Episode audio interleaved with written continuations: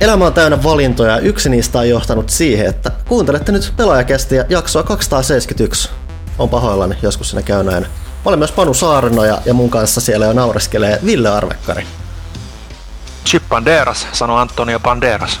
No niin, hyvä, että joku, joku kontinuaatio tässäkin on mennessä. Tosi hyvin, hyvää suomea, tosi meni vielä putkeen sekin. Johanna Auto. Öö, mun, sä tiedät, että mun homma ei ole puhua suomea tässä podcastissa. öö, Mut joo, moi. Anteeksi, että olin puhelimella niin äsken video ihmisten, eiku videoversion katsoja ihmiset, koska mä katsoin, että onko mulla ystävät täällä tallella ja ovat he, ovat he tallella. Johannan ystävät on tallella. Eiku kästin. Niin, sieltä nykyään tarkistetaan kännykästä. Oletteko vielä siellä? Ei ole muuta tapaa tietää. Mutta kuten kuuluu, niin pelaajan taittaja, graafikko-ihminen Minna Erkola on myös täällä. Jolla, niin, jolla välillä... Ei keksi mitään sen hauskempaa. Joo, se nyt ei kuulunut taas, kun sun mikki katkaisee sen lyhyempää pätkän jälkeen. Okei. Okay. Tämä lupaa erittäin hyvää. Tämä on tämä no. teknologia taas. Ei ole eka ei kerta. Ollut, niin, ei se ollut hauskaa, niin ei sillä ole väli. Nimenomaan. en mä koskaan sano mitään hauskaa. Itse asiassa mä voin olla hiljaa vaan tässä ja juoda kahvia seuraavat kolme tuntia. Voi se niinkin katsoa. Uh, Onko meillä mitään hienoa alkuläppää tässä muuta? Pitääkö meidän vaan mennä itse asiaan? Ei, kun Panu, se on sun homma keksiä se. Okei, okay, no mä en tällä kertaa keksinyt muuta tarinaa kuin sen, että mulla oli eilen hirveä migreenisessio päällä ja siis on aina semmoiset kivat jälkitäret tänäänkin, jos mä vaikka kumarrun, niin tuntuu, että joku heittää veitsellä otsaan. Että jos jossain vaiheessa tuntuu siltä, että mä vaisuun normaalia enemmän tai muuta, niin ei hätää, mä oon todennäköisesti vaan kuollut. siis tuleeko meistä niin. semmoinen viihdetuotos, missä tiedätkö, kun on niitä legendaarisia videoita, missä joku striimaa ja kuolee tai jotain, niin tuleeko meistä sellainen internet-legenda nyt? En mä halua. Katsotaan, se, kohtahan se selviää.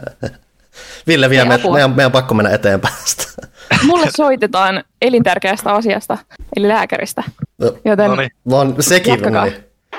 Eli joku ehkä kuolee tänään, Johannalle soitetaan lääkäristä. No niin, tämähän on oikein positiivinen alku. Ville, vie meidät mainoksiin, tästä ei muutettu yhtään mitään. Joo, selvä, selvä juttu. Pimpeli Pom seuraa kaupallinen tiedoite. Nyt on taas se aika keväästä, että Elisalla alkoi hau hau haukatut hinnat. Nyt on se hetki tehdä fiksuja hankintoja kodin elektroniikan osalta. Alkaako siis se vanha iPhone vedellä viimeisiään No, nyt esimerkiksi iPhone 11 64 gigatavulla vain 599 euroa. Tai olisiko nyt vihdoin se hetki panostaa PC-pelinäyttöön? Haukatuissa nyt tarjolla Acerin 27-tuumanainen Predator-näyttö alkaen 379 euroa. Vai onko se edukas pelejä pyörittävä PC nyt tarpeen? Asuksen ROG Strix-sarjan pöytäkone nyt lähtee hintaan 699 euroa. Sukella nyt siis Elisan verkkokauppaan osoitteessa elisa.fi ja löydät sieltä omat arteesi. PS, tuotteet voi tilata myös turvallisesti kotiin toimitettuna ja kuten niin kuin Elisalla on niin kuin tapana, niin näitähän voi ostella useammissa erissä, joten ne kukkaroa ei hirveästi tarvitse kuukaudessa keventää. Sille vaan vuoden, vuosien, vuoden mittaa tai sitten miten kuinka monta kuukautta haluaa sieltä. Siellä on sitä 24 ja 36 tarjolla. Eli mikä tämä viihde, viihdeelektroniikan paikka jälleen olikaan? No sehän on se tietysti elisa.fi. Pimpeli pom, kaupallinen tiedote päättyy. Meillä on Johanna kateessa, joten, joten mitäs me tehdään? Meidän pitää keksiä jotain hienoa täyttömatskua sillä välin, kun Johanna puhuu tärkeästä, todennäköisesti tärkeästä asiasta. Mä, se on pakko olla tärkeää tässä vaiheessa, jos kesken kästin tähän hoidetaan tämmöisiä asioita. Mähän, mähän voi kertoa kanssa omista lääkäriseikkailuista. No niin. kun tämä niin sopii, sopii. Itsekin kävi just siis lääkärissä. Ne, ketkä ei tiedä, siis niin mähän kärsin vakavasta pluksismista. Okay. Eli mä puren hampaita yhteen yöllä niin mm. paljon, että se aiheuttaa niin kuin, kans migreeniä niin kuin panulla ja joka päivä niin kuin, kipuja tuonne hartioihin. Niin tota, itsekin kävin just tuossa lääkärillä ja se määräsi mulle jotain hyvin mielenkiintoista jotain oikein vanhaa lääkettä ja tota, se pitäisi auttaa, mutta siis se on ilmeisesti samaan aikaan myös masennuslääke. Okei. Okay. Okay. Sellainen yl- ylläri, ylläri. Oli taas ihanaa lukea niitä kaikkia sivuvaikutuksia, mitä sitten, mitä sitten saattaa seurata tästä. Mutta ilmeisesti sitten niin niska, hartia ja seudunvaivoja hoidetaan masennuslääkkeen nykyään. Että... no, se nyt tietyllä, tietyllä no, tavalla aika masentavaa. Hmm. No, Katso, katso se lääkäri silleen, että kaksi kärpästä yhden tässä. se voi olla kans. Se on myös, kun ihmiset on vaan niin, ehkä ihmiset on vaan niin yksinkertaisia, että voi tykittää yhteen suuntaan, niin se menee kaikki vaivat samalla kertaa. Ville, onko sulla meille mitään positiivista? öö, mulla, no mä en viitti lääkärireissuja rupea nyt itse erittelemään kyllä, mutta, mutta tota, täytyy sanoa, että, että on ollut niinku muutama ihan kiva viikko tässä näin niinku viime kästin jälkeen, että mä tykkään tosi paljon, että on niinku tullut aurinkoa paljon kehiin täällä ja niin poispäin, niin on huomannut kyllä, että energiatasot on joiltain osin noussut kyllä, että se on hämmentävä toi auringon voima, että koko, koko pitkän talven kököttänyt sisällä pimeässä, niin on jopa jaksanut lähteä lenkkeilemään ja, ja, ja entistä enemmän ja kaikkea tollasta noin, niin vähän muutakin kuin sitä ruudun tuijottamista, mitä, mitä saa niin työn puolesta tehdä ja ihan, ihan tarpeeksi, niin on ollut kyllä ihan mukavaa, että kevät on oikeasti tulossa pikkuhiljaa, vaikka nyt olikin vähän pieni myräkkä tuossa eilen ja niin joo, poispäin. Joo, mä just sanoa, että maanantain mulla oli kanssa aika yllättävän hyvä fiilis, että aurinko paistoi ja muutenkin tuntui silleen, että vähän harmitti yhä se, että se on sen verran lunta ja jäätä, että ei kehtaa kunnolla lähteä pyöräilemään vielä. Eiköhän se tiistaiset korjannut sitä, että se tuli niin paljon lunta silleen, että se lumi ei tuntunut sataneen, vaan näytti siltä, että se menee niin maasta ylöspäin ja välillä poikittaa ja välillä se pyöri siellä ja muuta, että se oli oikein semmoinen positiivinen näky siihen väliin, mutta ehkä se nyt vielä tulee. Tää, nyt tällä hetkellä tuolla paistaa jonkunnäköinen aurinko ainakin täällä. Sulla on myös tosi synkän näköisiä pilviä ehkä, mutta jossain on. Täällä on ihan kirkas taivas. Et, et, et, et. Sillä niin kuin ihan harmittaa istua sisällä niin kuin melkein, jopa semmoinen fiilis tässä näin. Mutta toisaalta tämä on myös tämmöinen kiva henkireikä tämä kästi. Että mä esimerkiksi mä en ole nähnyt, tai me ollaan varmaan Minnan kanssa niin kuin puhuttu mitä vuoteen muuta kuin ne palaverit, mitä meillä on, niin kuin, mitä meillä on ollut niin kuin tässä, no, niin kuin, tässä aikana. Et oikeastaan niin kuin ainut syy, miksi mä halusin tulla kästi, oli vaan se, että mä haluan päästä puhumaan jonkun muun kanssa kuin kissan tai Lassen. niin ja Lasse nyt tunnetusti ei ole mikään hirveä niin kuin, puhelias ihminen. Sanot, tai, joo, joo, hän ei ole niin, niin tota, suusta. Toisaalta kyllä se, kyllä se kyllä kotoa, kun ollaan kahdestaan, niin kyllä se välillä voi olla aika lörppö, mikä voi ehkä no, huhu. yllättää. Mutta tota, että sitten se on tullut vaan mökkihöpöröksi, niin kuin me kaikki, mistä mä tiedän. Johanna, onko hommat nyt hoidettu? Joo, siis toi on niin perus, että sä odotat koko viikon, että joku soittaa ja sitten se soittaa viisi minuuttia sen jälkeen, kun pelaajakästä on alkanut. Eihän mm-hmm. me, meillä oli hienoa täyttä matskua täällä. Mä, mua harmittaa. Joo, mä kerron jo mun uudesta lääkekuurista ja kaikista no. muista vaivaannuttavista asioista. tota, Okei, okay, no hyvä, että joku muu hoiti sen roolin tällä kertaa. Joo, mutta ymmärrättehän, tämä on niinku todellakin niinku vanhuuden merkki, että ensimmäinen asia, mistä me halutaan puhua, on meidän vaivat. Mm, mm. Joo, tervetuloa siis pelaajakästi. Joo, niin. Tota noin. Ö, otetaanko kästin ystäviä tähän väliin? Sitä tässä ollaan vähän niin kuin odoteltu. No niin. Täältä kuulkaa pesee taas. Eli kästin ystävät, eli pelaajakästin tukijat, jotka ovat saaneet mahtavaa bonusjakso materiaalia sähköposteihinsa viimeisen viikon sisään. Meillä tuli siis äh, lapsuuspelejä käsittelevä bonusjakso, joka, jota oli ihan superkiva tehdä. Siitä oli hyvä mieli. Se on myös hyvää palautetta. Puhuttiin tota, tota siis meidän kaikista omituisimmista lapsuuden lempipeleistä. Ei siis käsitelty pelkkää Marioita ja Zeldoja, vaan kaiken näköistä Masan mainioa ja, ja Panun jotain kauhupuslepelejä, missä oli pelottavat musiikit. Ahdistavat, se on varsinaisesti pelottaa, se on ahdistava, mutta joo. Mm. Minna, mikä sun mm-hmm. lapsuuden oudoin lempipeli oli? No se oli se, mistä mä oon aiemminkin kästissä maininnut, se Vinyl, mikä Goddess from Mars, mikä ei todellakaan ole mikään lastenpeli, mutta mä en tiennyt sitä silloin. Mä olin vaan silleen, että tuossa on tommonen punapukunen hieno taistelunainen ja se nyt vähän ähkii siellä, kun se tappelee niiden mörköjen kanssa, mutta se oli niinku ehkä ensimmäisiä pelejä, mitä mä niinku kaverin luona pelasin. Ja, tota, nice. Jos ei kyseistä peliä tiedä, niin kansi googlettaa. Kuulostaa siltä, että se oli kaverin kyse. isän hankinta. Sanotko vielä sen nimen kertoille? Se oli Vinyl Goddess from Mars, muistaakseni. Mutta se löytyy varmaan siellä pelkällä Vinyl Joo. nimellä. Nice. Tästä ei valitettavasti pääse kuulemaan lisää bonusjaksossa, mutta kaikesta muusta mielenkiintoisesta. Ja täältä siis mahtava lista ihmisiä, jotka ovat tämän jakson toivottavasti jo kuulleet.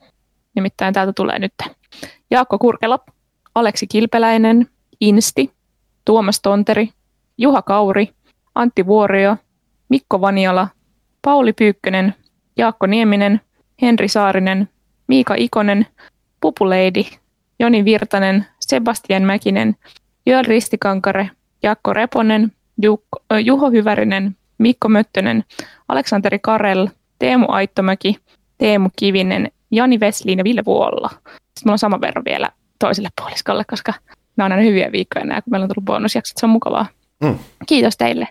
Ja jos Kiitos. haluat liittyä seuraan ja haluat kuunnella bonuskästiä, niin bit.ly kautta pelaajakäst. Sieltä saa viiden euron hintaan tämän kauden bonusjaksot ja samalla sitten kaikki aiempien kausien, jos et ole sattunut olemaan tukia aiemmin. Toki täytyy nyt tässä, mä oon sen verran hoitanut tätä asiakaspalvelua nyt että tässä viikon aikana, niin täytyy painottaa, että siis jos ryhdyt nyt, nyt tukijaksi, niin saat vain tämän kauden bonusjaksot ja kaikki aiemmin julkaistut, mutta et tulevien kausien jaksoja. Et tukijastatus on sinänsä niin kuin kausikohtaista, että sillä viidellä eurolla lunastat uusimmat bonusjaksot itsellesi. Do it. Do it. Ja siellähän on myös niitä eri tierejä, että siinähän on sitten myös se paljon se toinen juttu on. Se on 30 on sydänystävä ja sillä saa ö, hienon Minnan ö, suunnitteleman postikortin, missä on meidän nimmarit ja sitten saa myös hienot Minnan suunnittelemat tarrat tällä kertaa. Jos katsotte videolla. Ja Mm. Kerro, kerro Minnan näistä tarroista. no, olin just sanomassa, että, niin kuin, että toivottavasti ne ei ole jenkille vähän liian outoja tai ällöjä, koska niin kuin mä suosin vähän tällaista outoa tyyliä ja niin kuin just toi sykkivä sydän tuolla, sel- selkeästihän siinä on tämä viesti, että rakkaudesta videopeleihin, Mm-hmm. kun siinä on tuo napanuora yhdistää ohjaimen ja sydämen. Ja tämä oli tosi kiva, kiva projekti tehdä. Mä tein sen ihan sillä mun tabletilla, millä mä piirrän kaikki mun muutkin rustaukset. Että, tota, ainahan sitä on vähän semmoinen, niin kuin, tai niin kuin, että mä kärsin aina pienestä imposter-syndroomasta tai silleen, että tuliko tästä nyt niin kuin tarpeeksi hieno tai onko tämä liian outo tai jotain. Mutta niin kun, mä todellakin toivon, että jengi tykkäisi niitä ja, ja käyttäkää niitä tarroja oikeasti, laittakaa niitä johonkin. Älkää säästelkö niitä, Mm. koska niitä tarrojen kanssa käy aina, että laitatte jonnekin, ne, jonnekin vihkon väliin ja sitten ne löytyy kymmenen vuoden päästä ja sitten ne on haalistuneita. Ja... Siis Ari on siitä hyvä, että siihen voi liiskaa, kun aikuisena ei kehtaa, kun lapsena laitat sängyn laitaa Mm. ja seiniin ja vihkoihin ja niin kuin ihan kaikkiaan tar- kaikkialle tarroja, niin nyt läppäri on semmoinen, niin kuin, mihin loppusijoittaa kaikki, kaikki Mun läppäri on vähän ongelmallinen, kun se on semmoinen tosi Ferrarin näköinen peliläppäri. Siinä on kaikki noita valoja sun muita, että siinä ei oikeasti oikein ole paikkaa, mihin laittaa. Mm. Se on kyllä nihkeet. Mulla meinaa toi kansi semi täynnä kaikkea.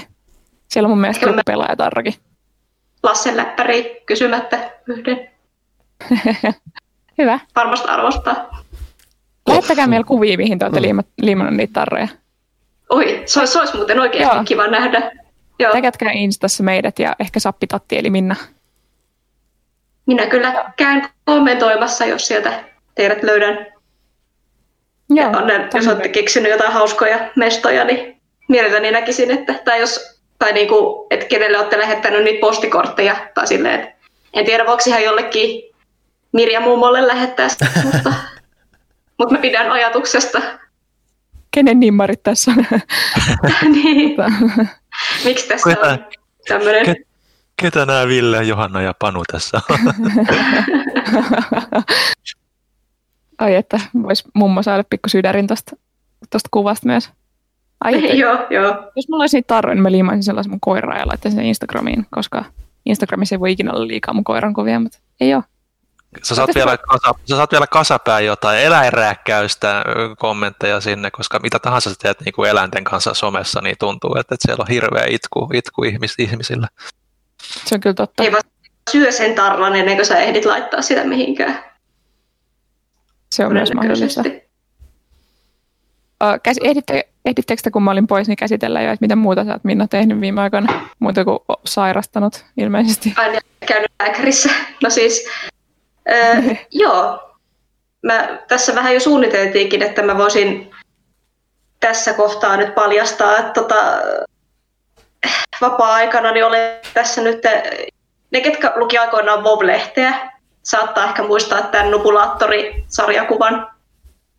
Niin, niin tota, mä oon vähän sen hengessä nyt aloittanut sellaisen niin kuin nettisarjakuvan.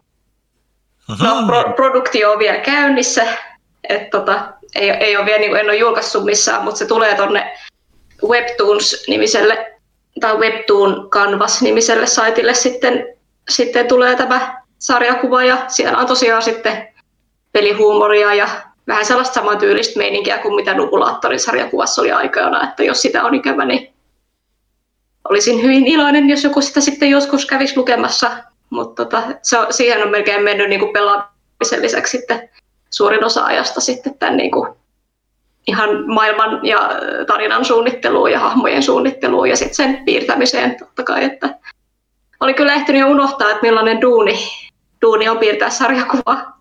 Ja tämä on tosiaan sitten niin ihan ilmaiseksi luettavissa, niin välillä tullut semmoinen fiilis, että miksi mä aloin tekemään tätä, mutta nyt se oli ihan myöhäistä, nyt se on sanottu kästissä. Nyt sulla on pakko tehdä se, se on niinku aivan, aivan hyvä tekosyy, kun sanoo asioita julkisesti.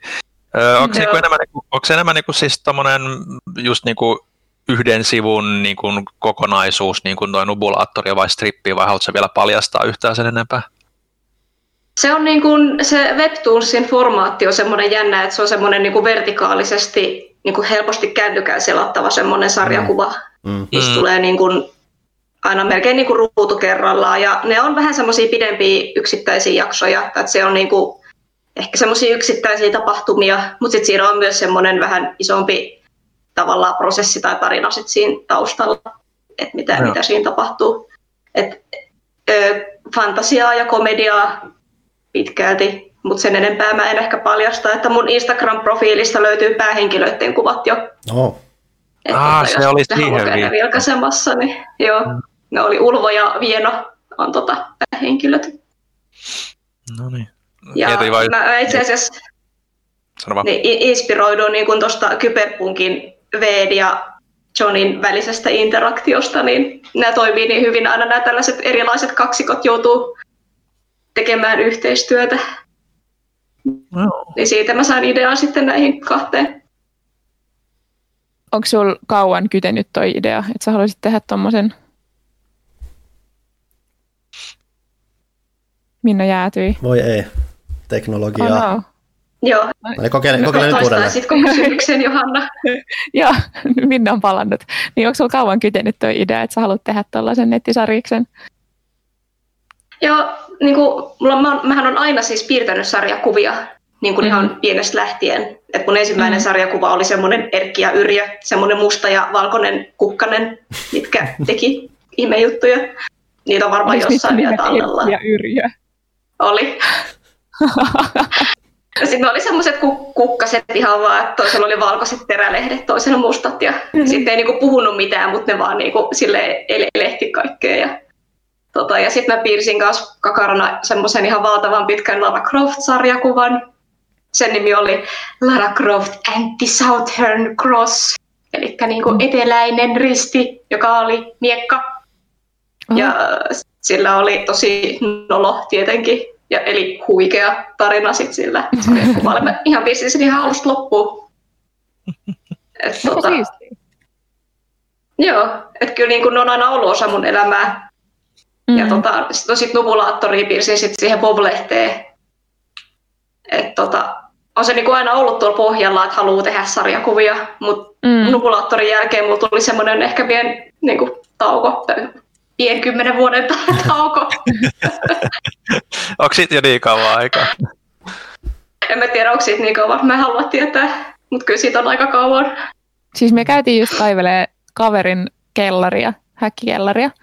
Ja tota, sieltä löytyi ihan hirveästi vanhoja pelaajia ja, ja kaikkia muitakin noita niin 2000-luvun vaihtajien sanoisin lehtiä ja sitten siellä oli just WoW-lehtiä ja kaikkea, niin se oli hauskaa.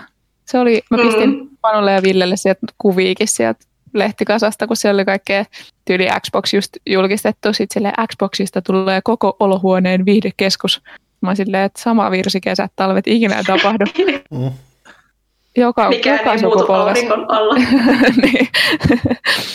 Sitten siellä myös puhuttiin siitä, miten Capcom aikoo julkaista Dreamcastille 24-osaisen fantasia RPG-sarjan. Ei vissiin tapahtunut. Capcomilla on, niin, Capcomilla on aina ollut vähän jotain suunnitelmia, mitkä sitten menee vähän jotenkin. Et klassina on tämä Kuben setti, mikä, että vähän kaatui sitten lopulta siihen Dead Phoenixin ironisesti. Joo, mulla ei mitään käsitystä, mikä toi 24-osainen voisi edes olla. Siinä oli vissiin joku Final Fantasyn hahmosuunnittelija mukana tai jotain.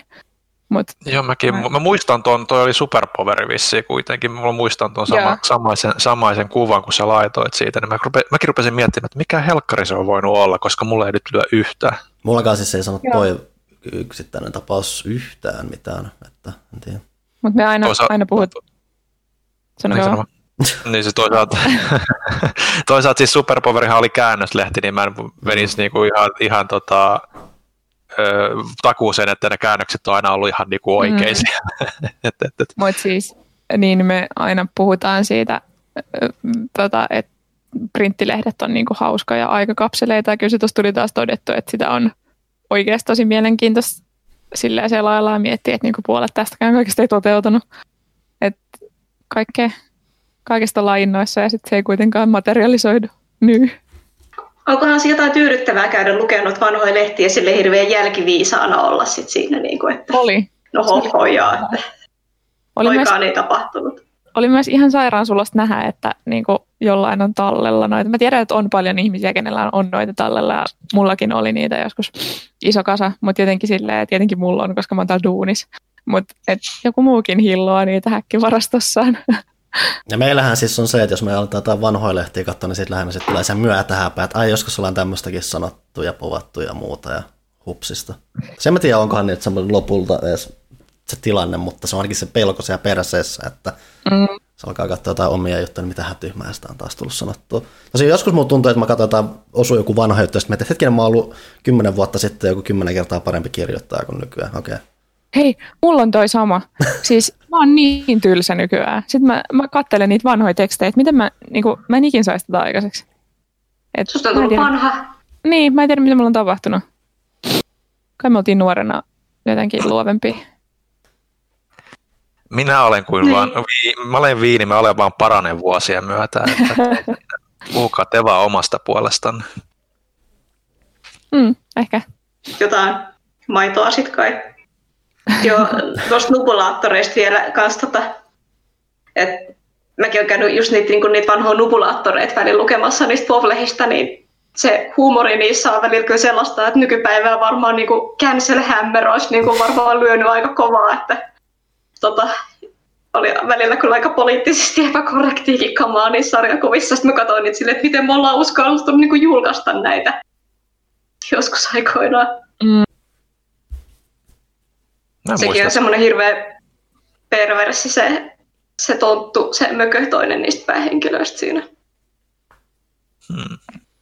No, mutta sama, niin, mut se on kyllä semmoinen asia, että niiden katsominen ei kyllä sinänsä niin kuin nolota, koska niin kuin Pyykkönenkin ja me kaikki tavallaan, sehän oli niin kuin toimiston semmoinen yhteinen projekti, että keksitään ne läpät niihin sarjakuviin, niin vaikka ne on tosi ajankohtaisia, niin ne vitsit oli kyllä siis edelleen tosi hyviä, niin kuin, tai silleen, että piirrosjälki nyt on mitä on, mutta niin kuin, että käsikirjoitus välillä oli kyllä oikeasti hyvä niissä vanhoissa nupulaattorissa. Miettikää, jos meidän pitäisi, kun me ei saada nykyään enää edes kansitekstejä tehtyä niin kuin ilman hirveät tuskailua, niin miettikää, jos me pitäisi ideoida niin kuin sarjakuvaa tässä vielä kaiken päälle. Niin, ja sen pitää olla oikeasti hauska. Sitten pitää olla hyvä alku ja loppu. Aivan hullu. Siksi mä just mietin, että mitä mä nyt on tekemässä. niin miten Minna, kun sulla nyt, jos sä teet niinku itsekseen, tota noin, niin, niin, niin, nyt sulla on jo niinku muita niinku toimituksen öö, nerokkaita käsikirjoittajia, kuten just kaikki, mitä, ketkä sitä vovitti, Huuttunen ja Pyykkönen auttamassa siinä. Onko niinku mm. kirjoittaminen, kirjoittaminen niinku se kompastuskivi vai tuleeko se luonnostaan sulta? Joo, no se on tavallaan se tyyli, millä mä tein sit sarjakuva on ehkä sellainen, että se ei onneksi tarvi niin, kuin niin paljon käsikirjoittamista tai silleen, että ne on vähän semmoisia yksittäisiä sähläyskohtauksia vaan siitä matkan varrelta jotenkin, että mm. vähän semmoista yksinkertaisempaa meininkiä ja se ei ole tavallaan samaa aikaa kuin minkä niin kuin strippisarjakuva, että siinä ei välttämättä mitään hauskaa mm. loppukunia tai sellaista, niin se on niin kuin vähän helpompaa, mutta siis en tiedä, kyllä sitä aina niin välillä kyllä niin tekisi mieli niin äkkiä ottaa pyykköseen yhteyttä ja olla silleen, että help me.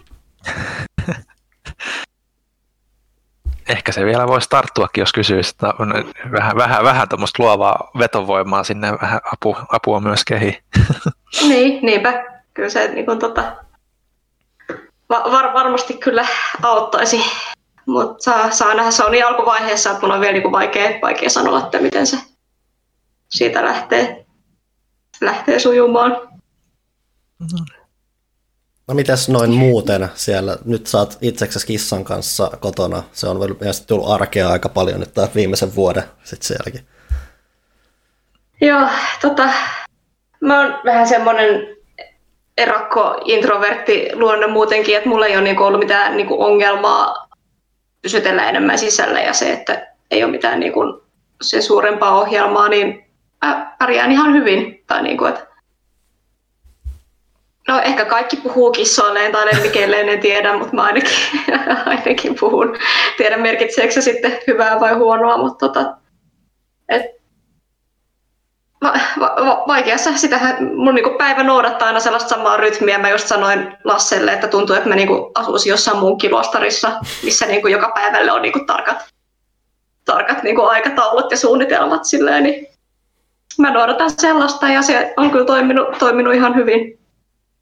Et tota, pelejä pelaillen, Vovi tietenkin on aina hyvä ja kaikki tällaiset nettipelit niin kuin tällaisena aikana, että kun siellä on sitten saa jotain niin kuin ihmiskontaktia ja pääsee mm. tukeltaa sinne virtuaalimaailmaan, niin se on niin kuin tullut todella tarpeeseen. Mutta, Mutta joo.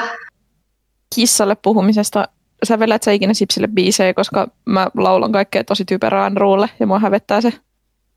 Siis mä oon yrittänyt, mutta silloin kun Sipsi oli vielä ihan pieni, niin mä niin kun innostuin vähän laulamaan sille, niin se juoksi makkariin ja se ei tullut kahteen tuntiin sieltä ulos. Niin sit mä, mä en ole niin sen jälkeen yrittänyt. Mä siis eilen lauloin illalla semmoista biisiä, joka koski lähinnä mun koiran kankkuja. Siinä on oikea kankku ja vasen kankku, mutta siinä oli, tota, siinä oli siis säkeistö ja sitten siinä oli vielä kertsi erikseen. Mä olin tosi ylpeä siitä. Mä en siis normaalisti koskaan laula ikinä. Mutta mun koirani selkeästi inspiroi mua laulamaan kaikkea typerää. Mua huolestuttaa Ei se, että sä etsiä, että sä laulaisit sen nyt tässä, koska mä haluaisin kuulla kyllä laulua. Ei. Ei tule tapahtua. Katson. Se on tosi hauskaa siinä hetkessä ja sitten heti, heti jälkeenpäin hävettää lyriikat silleen niin kuin monotonisella äänellä, niin ei tarvitse laulaa. Tai niin sä... silleen runonlausuntatyyliin. Tai sitten vaan odotetaan, niin runo, niin. Tai odotetaan, että pandemia etenee tarpeeksi pitkälle, niin eikä se tule joku single ulos joku SoundCloudin kautta sitä ajan myötä. Ei parempaakaan tekemistä, jotainkin, jotainkin pitää. Niin. Jos sä olet jo siinä vaiheessa, että sä niin laulat sun koiran kankuista, niin ei se askel varmaan hirveän iso enää niin kuin sit siihen julkaisuun. Se on totta. Mitä muuta maailmassa on tapahtunut? Maaliskuun pelaaja tuli ulos. Mm-hmm. Mua itse asiassa öö, melkein mä teen jotain todella jännittävää, koska tämä on tilailla taas nyt muoveissa tullut, varinkin koska meillä Kuulemme on sen. Jep. Tervetullista rapinaa. Tuossa on myös tuollainen irtokansi mukana, niin vähän voisin... Panu, ainakin... Panu voit sä kuiskata ASMR ja sitten vähän rapistella sitä muovia vielä? Mä en usko, että mä oon kauhean hyvä semmoisissa asioissa, mutta kokeillaan nyt kuitenkin. Mä en tiedä yhtään miltä toi kuulosti. Mulla ainakin pätkii ihan älyttömästi. Voi olla jo, että Discordi pelastaa teiltä osan, mutta se miten tämä nauhoitetaan tarkoittaa, että tämä menee suorana ja kuuma, kuumana kuulijoiden korville. Oho. Totta, koska Panu on se, ketä äänitetään täällä, aivan totta. Kyllä. Mä luulen, että me saataisiin sille enemmän kuuntelijoita, jos Panu tekisi vaan pelkästään ASMR. Mm. Se on mahdollista. Voidaan perustaa pel- tähän vielä. Joo, siis pelaajakästä ASMR-sivupodcast. Ehkä me voidaan laittaa siihen si- rahoitus pystyy, vai joku siitä maksaisi. Tai mä en tiedä, meillä on siinä joulukalenterissa, Niin, tosin meillä olisi joulukalenterissa vähän ASMR-pyrkimystä ja se tuli niin. yhdessä vaiheessa vähän pelkoa, että onko, onko tämä koko, onko tämä koko joulukalenteri nyt tätä. Tai en tiedä, oliko se pelko vai oliko semmoista innostunutta varovaisuutta ihmisessä, kun ne kysyi Niin. sitä. Toiveikkuutta. Niin. Tosiaan, maaliskuu. Käytiinkö me sen viime kästis läpi, koska mä en enää muista. Ää, silleen, se oli se klassinen tapaus, että me ei muistettu ju- juurikaan mitä siinä oli, mutta varmaan keskeisenä voi hehkuttaa, että hei, tämmöinen iso peli kuin Returnal on tulossa PS5 Suomesta kohta puoli, ja mehän testattiin ja haastateltiin ja mm. laitettiin se kanteen. Joo, se oli siistiä. Me oltiin niin kuin ensimmäisiä maailmassa, jotka pääsi pelaamaan Returnalia medioista. Siis se oli kauhean mukava ele heiltä ja tuli hyvä ennakko. Ja siinä oli useampi haastattelu. Kovin mm. syväluotaava tapaus. Toinen juttu, mikä siellä on syväluotaava, on Pyykkösen 12 sivun World of Darkness erikoisjuttu. Siinä on tosiaan, niin tästä mä mainitsinkin vissiin, että Pyykkönen tosiaan pelasi kaikkia olemassa olevia julkaista World of Darkness-pelejä tätä juttua varten. Niin, ja tutkaili, Ihan myös, niin, ja tutkaili myös pelejä, koska niitä on myös hämmentävän paljon niitä pelejä, World of Darkness-pelejä, joita ei koskaan tullut ulos. Niin mm. vähän sivutaan tuolla. Joo. Ja Mä sit sanoisin, siellä- mä sanoisin, että se taitto oli Minnan. Oliko? Ei. Kato, se oli sun ihan sun tyyliä kyllä. Kato, kerrankin kun uskalsi niinku ääneen veikata, niin sitten sit se menee pieleen. God damn it. No niin, Ville. No, mutta ehkä Lasse on ottanut inspiraatiota Minnan Niin, tyylistä. Tuota, sitten siellä oli tota, televisiotestiä, kuulkaa LGn telkkareita vertailussa. Sitten oli King Arthur ennakkoa ja haastattelua ja Mass Effect Legendary Edition ennakkoa ja haastattelua ja Cyber Shadow arvostelua ja haastattelua. Tosi haastattelupainotteinen tämä meidän maaliskuun lehti. Joo, että ollaan saatu ihmiskontaktia mekin jonkunnäköistä aikaiseksi. Joo, Ja pyritään jossain määrin jatkamaan myös sitä kaavaa, että Kyllä. Meillä on tosiaan tämän vuoden tavoite on se, että lisää kaikkea. Lisää haastiksi, lisää ennakoita, lisää kaikkea. Tehdään lisää kaikkea. mm, maaliskuun lehdessä myös aika lailla ton maaliskuun tämän kevään isommat Nintendo Switch-tapaukset, eli Mario 3D World Bowser's Fury ja Bravely Default 2. Eli on täällä ihan ajankohtaista arvosteltavaa muutenkin. Mediumikin Niinpä. oli nämä. Little Nightmares, se oli itse asiassa oli aika kiivas se Joo. lopulta, kun jälkikäteen katsellaan. Sitten siellä on Ville Persona 5 Strikers, Ville, joka ei pidä Warriors-peleistä ja on arvostellut kaksi Warriors-peliä varsin hyvin viime aikoina. Ville, ootko miettinyt sitä, että ehkä sä pidät Warriors-peleistä? Kuten niistä arvosteluista voi, voi päätellä, niin, niin mä pidän ehkä enemmän niistä aiheista, mitä ne on nyt viime aikoina käsitellyt, kuin ehkä niistä, niistä peleistä itsessään. Mutta toi Personahan nyt on oikeastaan, kun miettii sitä niin kuin tarkemmin, niin kyllä se ehkä enemmän menee niin kuin toiminta Ropen suuntaan kuin ehkä mm. Persona, tai, siis tuon Warriors-kaavan mukaan, että se on niin kuitenkin aika lailla niin kuin rakenteellisesti enemmän roolipelimäinen kuin se perus sokkelomainen äh, Warriors-kaavan tuhat ihmistä koko ajan ruudulla mätkittävänä meininki. Mutta mut joo, ei, ei, tarina ja noi tommoset niissä enemmän niin kuin silleen houkuttaa. Että Sanot siis, että pian Kiinassa elokuvateattereihin tuleva Dynasty Warriors-elokuva ei nyt hotsita niin hirveästi. No se, se, se on mielenkiintoista. No toisaalta se on pelkkää tarinaa, hei. Siinä ei ole sitä, sitä kepeätä läpsyttelyä ollenkaan niin kuin, ja mätkintää, vaan tota, se on ihan silkkaa tarinaa. No siis se- mä kyllä melkein sanoisin, että se on nimenomaan sitä läpsyttelyä, kun katsoo sitä traileria ja siellä jengiä vaan lentää. No, no ehkä se on vaan siistin näköistä sitten, että en mä tiedä.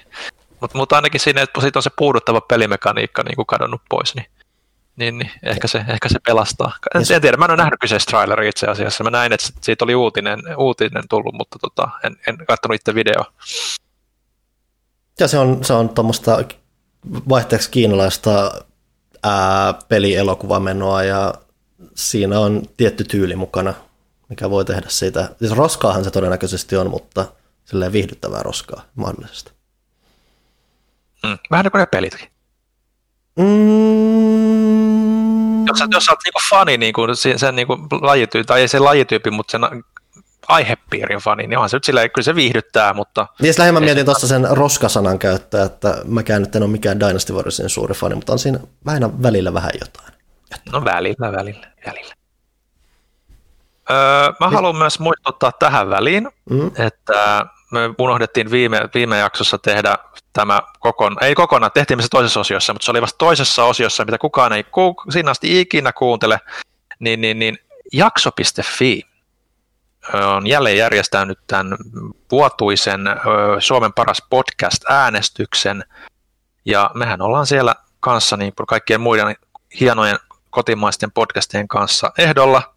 Periaatteessa se nyt se on kaikki ehdolla, että jokainen voi käydä äänestämässä mitä haluaa, mutta, mutta tota, se ihan vielä vastausaikaa 19. maaliskuuta asti, joten jos koette, että pelaajakästä on viimeisen kuluneen vuoden ajalta sen arvoinen, että ansaitsee Suomen parhaan podcast-tittelin, niin käykää ihmeessä äänestämässä osoitteessa jakso.fi. Sieltä löytyy, tota, sieltä löytyy sitten linkit varsinaiseen äänestykseen. Myös pelaajafiistä löytyy tota, tuolta etusivulta linkki, uutislinkki ja sitten sitä kautta sinne äänestykseen. Että mutta me, myös ymmär, niin, mutta me myös ymmärretään, jos te haluatte äänestää mieluummin sitä tai rahoitus- tai kuntoilu- tai urheilupodcastia. Kyllä. Siis, tai jos te haluatte trollata niitä muita podcasteja sillä, että pelaajat Niin. voittaa kaikki muut podca- podcastit. No niin, tämä on paljon parempi angle. Tämä on tää paljon parempi angle, kyllä. Jännittävä ilmiö, minkä mä oon huomannut, kun me puhuttiinkin viimeksi mun mielestä siitä, että siellä on huomattavasti enemmän podcasteja kuin vaikka viime vuonna tai varsinkin edellisvuonna, Mm. siis sitä edellisenä. Öö, niin asia, minkä mä oon huomannut on se, että suomalaiset podcastit, mitä mä kuuntelen, jotka viime vuonna kamalasti niin kuin signal boostasivat tätä äänestystä, niin ei ha- maininnut siitä halaistua sanaa, koska mä luulen, että aika moni on katsonut sitä listaa ollut silleen, että aijaa, täällä on 500 podcastia, me ei pärjätä ikinä. Mm. Ja ollut silleen, että niin, harmi. Et jännä katsoa, miten toi toimii, kun siis podcast-kenttä on kasvanut niin laajaksi Suomessa. Toki Niin. niin. tietenkin siellä jengi käy äänestämässä ja varmasti paras voittaa, ei siinä mitään, mutta et, Toki mä en tiedä, jotenkin- miten tiedetty tämä jakso ylipäätänsä on, koska ainut, Niin. ainut yhteys, jossa mä tiedän sen, on se, että siitä mainittiin joskus pelaajakästin yhteydessä ja mm. vähän siinä se. Mutta niillä oli aika hyvät palkinnot siellä tänä vuonna. Siellä oli kaikkea studioaikaa ja kaikkea. Hetkinen, tässä on pa- mi- hetkinen, mulla ei ole mistään palkinnoista puhuttu mitään. Miten nyt meni kampanjat pystyy ja menot Joo, mäkään, mä, mäkään sellaisia odottanut. Mä ajattelin, kaikki, mitä mieltä vaan. Panu peru kaikki puheensa siitä, että saa äänestää jotain muuta kuin pelaajakästi. Nyt niin, sitä pelaajakästi. Niin, pelaajakästi, joko, joko jos te rakastatte meitä tai sitten sillä ironialla, että hei nyt haistatatte näille muille urheiluituille ja muille, niin pelaajakästi. Ei mitään wellness-kamaa pelejä vaan. Mm. Kyllä. Hei, äh, Minna, mä haluan puhua Dragon Ageista, Okei, koska... mä puhun siitä aina oikein mielelläni. Joo, koska me ollaan vihdoin saatu jotain vähän jotain uutisia, ei valtavasti, mutta vähän. Öö, nimittäin, en tiedä, oletko lukenut, mutta Bloomberg raportoi, että Dragon Age 4 on otettu kokonaan multiplayer pois. Ei ole monin pelitilaa, Joo. se on pivotoitu. Mä en tiedä, mitä mieltä sä oot, Kuulin, mä, kuulin tämän. joo, mä päästin niin suuren helpotuksen huokauksen, että se kuuluu varmaan niin kuin naapuriin asti. Joo, mä olin kanssa niin kuin todella, todella tyytyväinen tähän, tai että niin kuin oli todella iloinen tästä asiasta. Tai niin kuin, että ylipäätään, että kun mun toive on ollut, että niin kuin taas alettaisiin mennä enemmän tähän niin kuin single player tarina, panostetaan tarinaa eikä mitään tällaisia extra härpäkkeitä sinne peleihin. Et ehkä se on ollut vain merkki siitä, että on viimeinkin taas tajuttu, että sitä se on, mitä ihmiset haluaa näiltä Dragon Age-tyylisiltä peleiltä. Mm. Mä oon vaan siitä Tota. vähän huolissani, että se tuli näin myöhään tavallaan, että kun sen pitäisi kai tulla jo ensi vuoden aikana sen pelin, ja sitten tässä vaiheessa todetaan, että hei, ei tämä ollutkaan nyt hyvä tämä meidän. Joo. Ja mä en siis tiedä, mutta niin vaihtoiko ne jotain niin henkilöstöäkin sen takia, sit, kun ne päätti ottaa sen pois. Että niin kuin, mä pelkään, että historia toistaa itseään taas osittain kanssa just, että tehdään viime hetkellä näin isoja päätöksiä Mm. ja tulee isoja muutoksia, niin sitten sit tuleekin taas ihan semmoinen, niin kuin, että homma leviää käsiin ja sitten sieltä tulee keskeneräinen peli tai muuta sitten. Niin mun ymmärrys Näinpä. ainakin vähän Ulos tuohon tapaukseen oli se, että sieltä oli jo lähtenyt jengi, kun tämä muutos tapahtuu, mutta osa kai lähti, ne ei varsinaisesti saanut fudu tai mitään, vaan se oli enemmän se, että ne ihmiset, jotka usko siihen aiempaan visioon, niin ne sitten ei välttämättä ollut tyytyväisiä tähän muutokseen. Et sehän mikä tässä keskustelussa välillä on vähän jäänyt sivuun ollut se, että monet totta kai on huokassut helpotuksesta, että joo, että jää nyt nämä monin pelit ja live-ominaisuudet mahdollisesti sivuun, niin se tämä Jason Schreier, joka oli yksi asiasta, joka raportoi siellä Bloombergilta tästä, niin huomauttihan kanssa sitten, että siellä BioWareillähän asti oli myös ihmisiä, jotka oikeasti nimenomaan tukeutui tähän alkuperäiseen visioon ja halusi tehdä just semmoisen pelin, että se ei ollut pelkästään mm. semmoinen asia, mitä EA jossain rahanhimoissaan oli sanonut, että hei nyt te teette tämän näin. Että siellä on mm. ollut ihmisiä, jotka usko siihen alkuperäiseen ideaan, mutta tosiaan sitten kun se torpattiin tai päätettiin vaihtaa, niin sitten sitä vanhaa jengiä on sitten lähtenyt mu- muualle, muille maille, kun taas nämä muut ihmiset on sitten jäänyt tekemään sitä, mitä siellä nyt puhaillaan. Sitten ei tosiaan ei sen perusteellisesti tiedä, että Joo, on... miten, miten myöhään se on sitten tehty se muutos, että mi- miten hyvässä tilassa se on siihen nähden, että hei nyt lähdetään muuttaa vähän suuntaa, että onko se enemmän sitten, että meillä on hyvät pohjat tähän, pitää viimeistään lyödä lukkoon se suunta, mutta me voidaan vielä tässä vaiheessa hyvin muuttaa se, että sitä tiedät jossain väärin, joissain yhteyksissä pelin kehitys voi tavallaan olla joustavaa, vaikka välillä se myös on, varsinkin puhutaan isoista firmoista, ne on aika isoja laivoja, jotka ei käänny ihan hetkessä. Niin. Vaikea sanoa, kun ei tiedä, kuinka pitkälle ne oli ehtinyt viedä, mm, viedä se. Mm. Nopeasta ja joustavasta pelin kehityksestä puheen ollen toinen Dragon Age-uutinen tai twiitti lähinnä, mikä tuli tässä, ei ehkä uutinen, koska mä en usko, että tämä tulee kenellekään yllätyksenä, mutta äh, ex-tuottaja Mark Darra twiittasi Dragon Age 2, joka siis oli hyvin hämmentävä projekti. Siinä oli hyvä tarina ja ihan hauskoja peliideoita, mutta sitten se oli pelkkää assettien kierrätystä 40 tuntia ja muutenkin jotenkin halvalla ja nopeasti tehdyn oloinen. Ja sitä se ilmeisesti oli, koska he oli menneet ö, neukkariin myöhään vuonna 2009, joskus loppuvuodesta, ja miettinyt, että okei, SVTOR tota, myöhästyy, mitä me keksitään sen tilalle tähän meidän julkaisukalenteriin. Hmm. Ja sitten reilu vuosi myöhemmin ilmestyi Dragon Age 2 että et se ei ollut mikään sellainen pitkään kehitelty super ö, roolipelin jatkoprojekti, vaan sellainen nopea pierastaa nyt jotain ulos, että saadaan vähän rahaa. Joo, ei kuulostaa mikäänkään mahdottomalta asialta. Tietää just varsinkin, että miten paljon sitten toistettiin materiaalia ja miten semmoinen tiivis, tiiviiltä se tuntui mm. siihen nähden, että se yritti silti olla jotain isoa.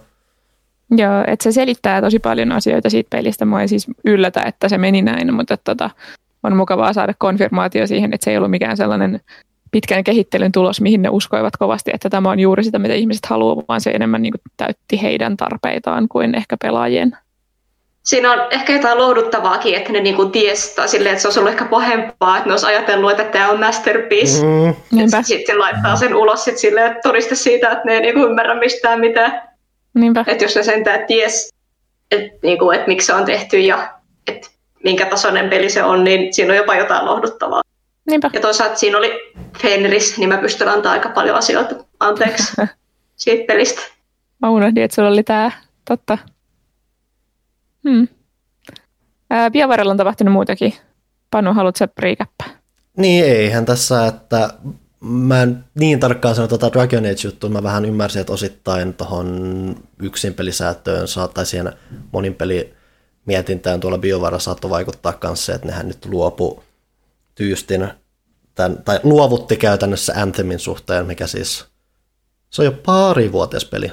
Joo, 2019. 2019 tuli ulos, lytättiin semikovaa. Sekään ei ollut varsinaisesti, se oli enemmän se, että se oli tylsä, kuin että se olisi ollut paskapeli, mutta se oli vaan semmoinen onneton, mitään sanomaton tapaus, jossa oli vähän kyseenalaisia muutamia suunnitteluratkaisuja. Jengihän sitten hylkäsi sen nopeasti ja sitten BioWarella todettiin, no me nyt panostettiin tähän kovasti ja me uskottiin tähän, nyt lähdetään miettimään tämmöistä uudistusta, mikä julkistettiin Kasiuella niin kuin 2019.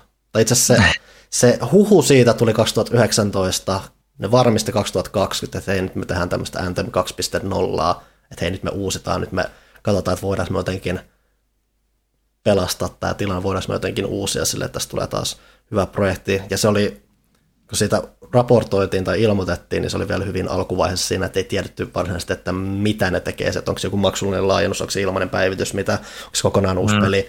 Ja uh, nythän tässä sitten tapahtui, että se, että ne totesi, että tässä jo varin tälleen ainakin koronapandemian syyksi osittain laitettiin, että meillä ei riitä ihmiset, me ei pystytä keskittymään tämmöiseen uusimisprojektiin.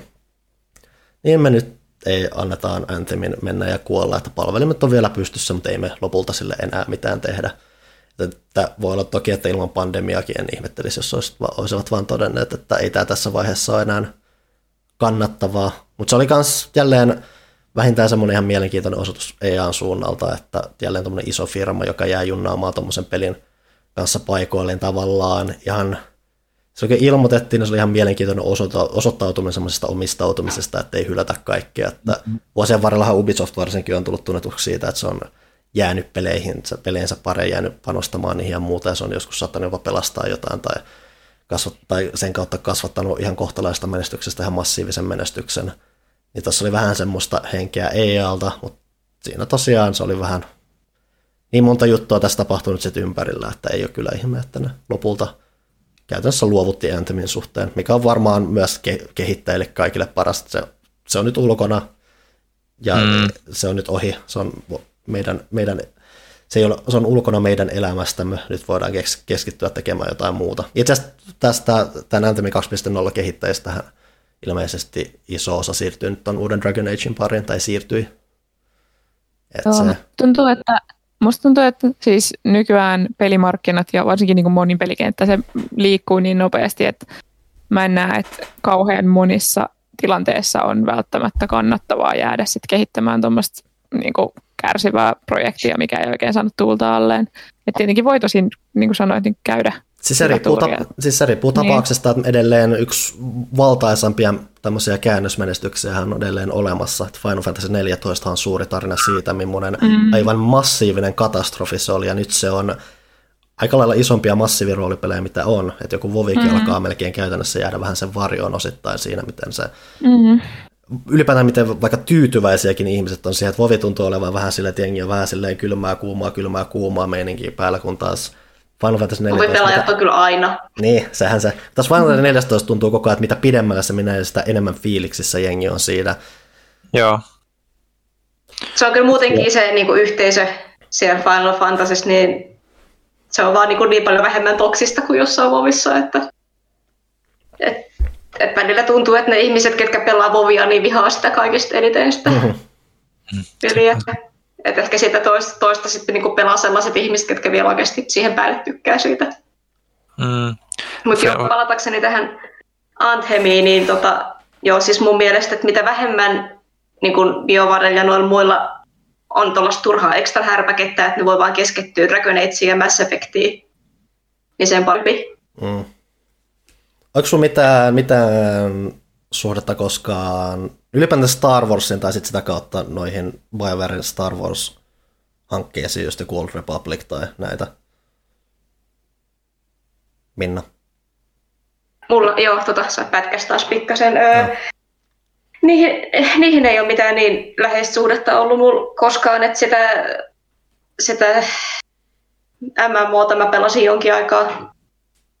Mutta tota, se on, se on vähän sellainen, mikä muut on jäänyt ohitte. Mä en ole itsekään, niin kuin, vaikka mä tykkään Star Warsista, niin ollut mikään semmoinen niin kuin Star Wars-hullu tai fani mm. silleen niin, että tota, kumminkin aina se veri vetää sinne skifi ja fantasian puolelle sitten siellä niin kuin mässyssä ja Dragon Ageissa, että ei, ja tosiaan kun mä vasta vähän niin kuin myöhemmin niin kuin innostuin niin kuin näistä BioVaren tyyppisistä peleistä, mm. niin nämä niin kuin vanhat klassikothan on muuten edelleen vielä pelaamatta. Yeah mikä varmaan pitäisi korjata jossain vaiheessa. Oliko Ville sanomassa jotain jostain? Öö, mun ajatus karkas varmaan jonkun verran, mutta ehkä se liittyy jotenkin, ehkä se liittyy jotenkin siihen, siihen Final Fantasyin kanssa, että, että, että, että, että siinä on tietysti se, että, että, että se, se, se, se, minkä takia se onnistuu, että oli että Square pisti siihen aika ison niin kuin semmoisen relaunch-kampanjan ja, ja, ja, se tapahtuu aika nopeasti sit, kun miettii sit siitä, että ne sanoi, että ne uusii sen, että Naoki Yoshida sai sen projektin kasaan. Taas sitten Anthemin kohdallahan on ollut se, että kun se on ollut niin pitkään hiljaa, niin mä luulen, että siellä on ollut aika niin kuin pelaajamäärät vaan tippunut tippumistaan mm, mm. Ja, ja, ja, ja sillä ei ole edes sitä niin kuin Final Fantasyn niin kuin nimiarvoa. Mm. Se on puhtaasti niin kuin epäonnistuminen ihmisten mielessä, kun taas Final Fantasyn kohdalla jengi on aina valmis antamaan uuden mahdollisuuden, koska jos se nyt tällä kertaa on hyvä, koska se on Final Fantasy. Final, Fantasy, siinä...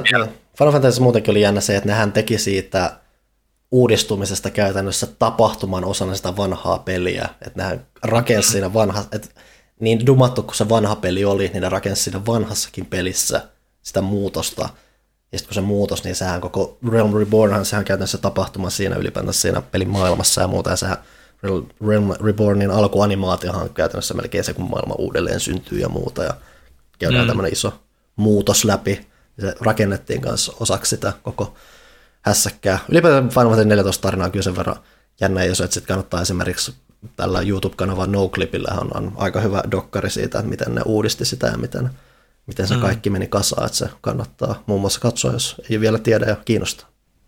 Joo, niin ja se, se, se mitä mun piti niinku itse asiassa oikeasti sanoa oli se, että, että, että huomioiden sen, että miten niinku helposti jengi dumaa asioita ensi, ensireaktion perusteella, mm.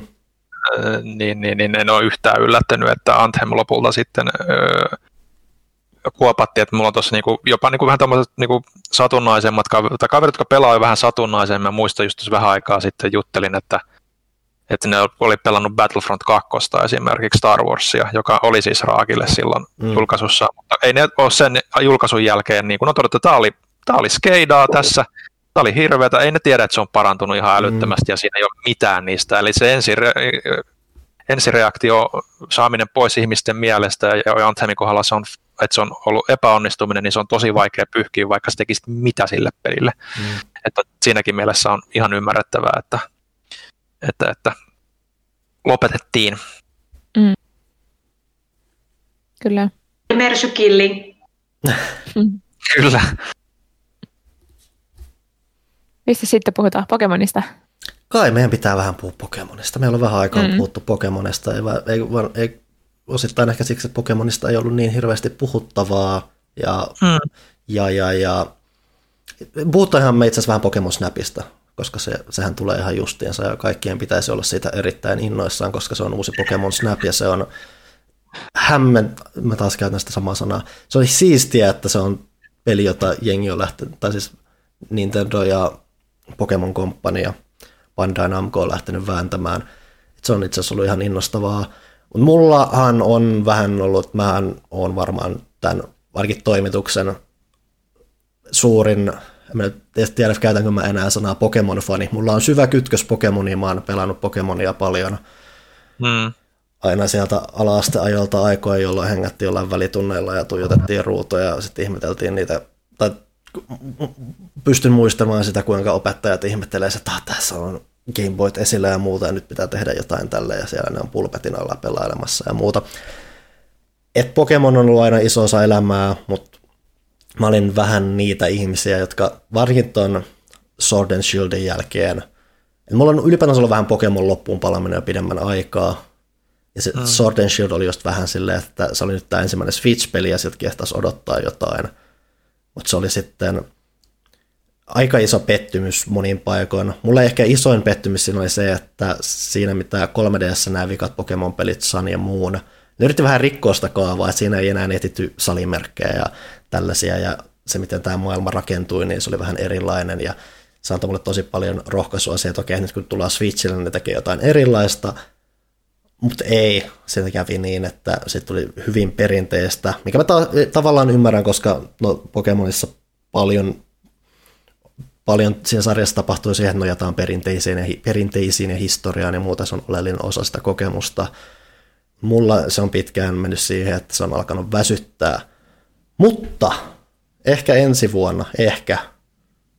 Jos ei muuta, niin mulla on, mulla on, mulla on tietynlainen toiveikkuus Pokemonien tota, perussarjaa kohtaan taas palannut, että ei tarvitse innostua pelkästään vaan Pokemon Snapin kaltaisista takavasemmalta tulevista jutuista, vaan että – ensi vuonna tulee semmoinen tapaus kuin Pokemon Legends. Ää, mitähän se Pokemon, kun mä oon niin tottunut siihen Arceus-nimeen, mutta koska se on, sen, mikä se on Arceus, taitaa olla se oikea lausunta. Suomalla sitten Arceus.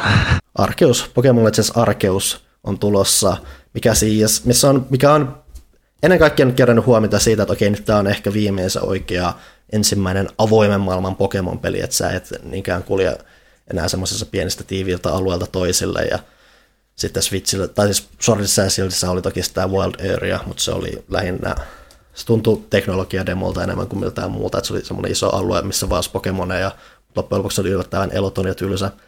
Niin tämä peli itsessään näyttää vievän nyt sitä ideaa eteenpäin, että hei koko peli nyt on tämmöinen isompi, dynaamisempi, saumattomampi alue, jossa taistelutkin tulee saumattomammin, sä pystyt, sun hahmo pystyy ylipäänsä vuorovaikuttamaan edelleen sen maailman kanssa, että se tuntuu modernimmalta sen maailmasuunnittelunsa suhteen, mm. mikä on ollut se, mikä on ihmisessä eniten ehkä herättänyt tuolle alkuun huomioon. Mulle se suurin juttu tässä on se, että ensinnäkin tämä perustuu vanhaan alueeseen, mikä on ollut Pokemon-peleissä aiemmin, eli tuolla ää, ei Rubia Safar, vaan tämä uh, Pearl ja Diamond, Diamond Pearl, Diamond Pearlin tähän Sinno-alueelle. Eli nyt ei mennä uudelle alueelle, mikä tarkoittaa myös sitä, että ei nyt väen vängällä keksitä uuteen isoon Pokemon-peleihin uusia Pokemoneja, vaan mm. voidaan oikeasti keskittyä niin vanhempiin hirviöiden niiden käyttöön. Ja toinen asia, mitä ne sitten tekee, on se, että se sijoittuu historialliseen aikaan, eli ne myös yrittää vähän löytää uusia näkökulmia siihen, miten tätä maailmaa käsitellään, miten sen kanssa vuorovaikutetaan. Se on innostavaa, ja sen myötä sit se viittaa myös siihen, että hei, että ehkä tämä, tämä peli nyt ei ole sitä, että hei, nyt jahdataan salimerkkejä ja te, tullaan Pokemon-mestareiksi ja jei, ja tässä se juttu on, vaan se yrittää ottaa ehkä vähän näitä perusjuttuja, että se on, se on edelleen vuoropohjainen roolipeli ja niin poispäin, missä kerätään hirviöitä mm. ja muuta, mutta tämä vaikuttaa tällä hetkellä siltä, että ne haluaa tehdä rakenteellisesti viimein muuta, vähän muutakin erilaista tuommoisessa isommassa pelissä, ja se innostaa mua tosi paljon.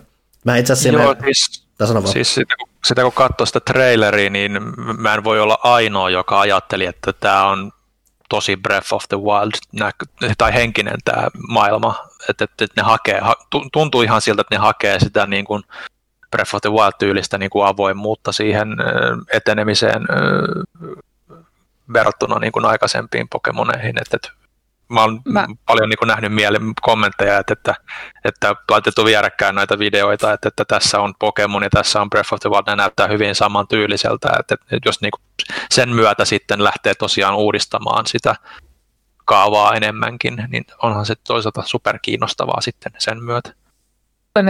Mä luulen, että Panu oli sanomassa tätä äsken, mutta mehän puhuttiin meidän bonuskästissä Pokemon XDstä ja Kolosseumista, jotka oli mun lemppareit lapsena ja mä saan samoin viboja tästä. Mä toivon, että tuo semmoista samanlaista tarinan kerrontaa tähän, koska mun ongelma Pokemonien kanssa on ollut vähän se, että jotenkin mä ehkä joka kolmas sukupolvi palaan siihen ja on silleen, että ah, tää on tämä sama peli vieläkin, mutta se uusi Pokemoneja mm. vähän siihen tyyliin. Niin tota, mä toivon, että tässä olisi ehkä enemmän tarttumapintaa silleen, että, että saisi jotain väristyksiä siitä jälleen, koska olisi kauhean kiva munkin palata. Mä oon viimeksi tosissaan, niin mä oon pelannut Pokemon Blackia, että edellisestä on aikaa. Hankin mm. myös Sanin, mutta sitten siinä oli just se, niin kuin, että tämä on sama peliefekti. Mm. Niin toivon, että nyt tämä muuttuu sen verran, että jaksaa innostua taas. Ja mä toivoisin, että siinä olisi enemmän niin kuin jonkun, jonkun verran myös enemmän tarinallista panostusta, että mm-hmm. Pokemonit on aina ollut vähän, se, tai noin pääsarjan pelit on aina ollut vähän tuommoisia simppelimpiä, tarinankerronnallista osalta, mutta just esimerkiksi Colosseum, mistä, mistä, sä, mistä sä tykkäät ja niin poispäin, niin sehän oli niin kuin, tosi tarinavetoinen verrattuna, niin kuin, ja vähän erilaisempi tarina verrattuna niin kuin muihin. Mm-hmm. muistan, mä itse pelasin sitä aikoinaan silloin, kun se ilmestyi, niin siitä tuli jotenkin semmoinen, ei nyt ihan, mutta tässä on vähän tämmöistä Final Fantasy-tyylistä vibaa niin kuin verrattuna normaali Pokemoneihin. Ja se on Jotain vähän, sen, niin kiva. Se on vähän semmoinen menetetty tapaus se Pokemonissa, että onhan nämä kasvavissa määrin jotain yrittänyt kertoa tarinaa noissakin, mm. mutta sekin on, menee lopulta vähän yksinkertaiseksi ja ennalta. Mä en tiedä, onko lopulta hirveästi mikään Pokemon-tarina, mikä on kauheasti aiheuttanut mussa säväreitä. Se, mikä tässä pitää tosin sanoa, että kun sä mainitsit nämä Breath of the Wild vaikutteet tai muuta, niin sen kautta musta vähän tuntuu, että tämä ei välttämättä ole niin hirveän – tarinavetoinen kokemus, että, mm, no se. että tässä on myös se, että koska tämä sijoittuu tuommoiseen historiallisempaan aikaan, niin tässä on enemmän semmoinen tutkiskeluvetoisuus enemmän läsnä, mikä tarkoittaa, tai tuntuu tarkoittava osin sitä, että se maailma, missä sä meet, koska se on historiallinen paikka siitä, mikä on, ää, mitä mä unohdan nämä, Pearl ja Emerald, Diamond. Diamond. Mitä, joo, mä en yleensä miss, unohdan noita nimiä jotenkin tässä. Se on se sun elinen migreeni.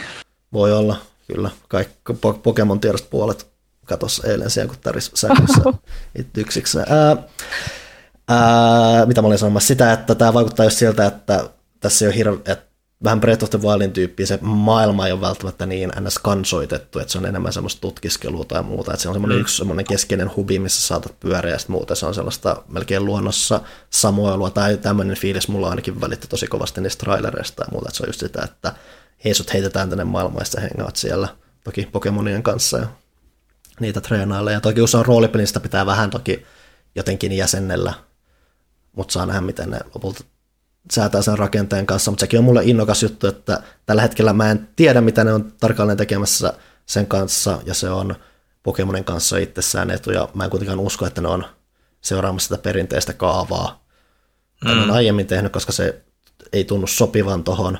Oma erikoisensa tuossa on se, että siinä on, tässä on tälleen peli, missä sulla on kolme aloituspokemonia, ne ei ole taas uusia Pokemoneja, vaan itse asiassa poimintoja eri kaikista näistä Pokemon-geneistä, että siellä on tämä Rauletti ja Cyndaquil ja sitten tämä yksi vesi, mikä nimeä mä en koskaan muista, koska se on ehkä laimeen niistä vesipokemoneista, mikä on. Mä yleensä pelaan, se on kanssa itse asiassa yksi innostava juttu kanssa, mä yleensä aina pelaan vesipokemonilla, mutta tuossa pelissä se vesipokemon näyttää olevan tylsin mahdollinen, ja niistä nyt pitää mennä joko Raulettilla tai Cyndaquililla, koska ne on huulempia. Raulet on pöllömillään semmoinen lehti rusetti ja se on sepä. Kuulostaisi Minnan valinnalta.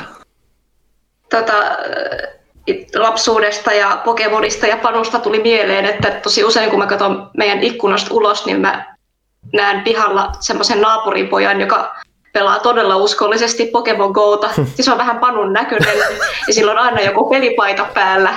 Ja se niin kuin on niin kuin sato tai paisto, niin se on aina siellä kännykkä kädessä pyörii tässä niin kuin meidän lähipiirissä. Että mä just mietin, että pitäisikö sitä mennä varoittamaan vai pitäisikö sille sanoa, että, niin kuin, että jatkaa vaan samaa mallia.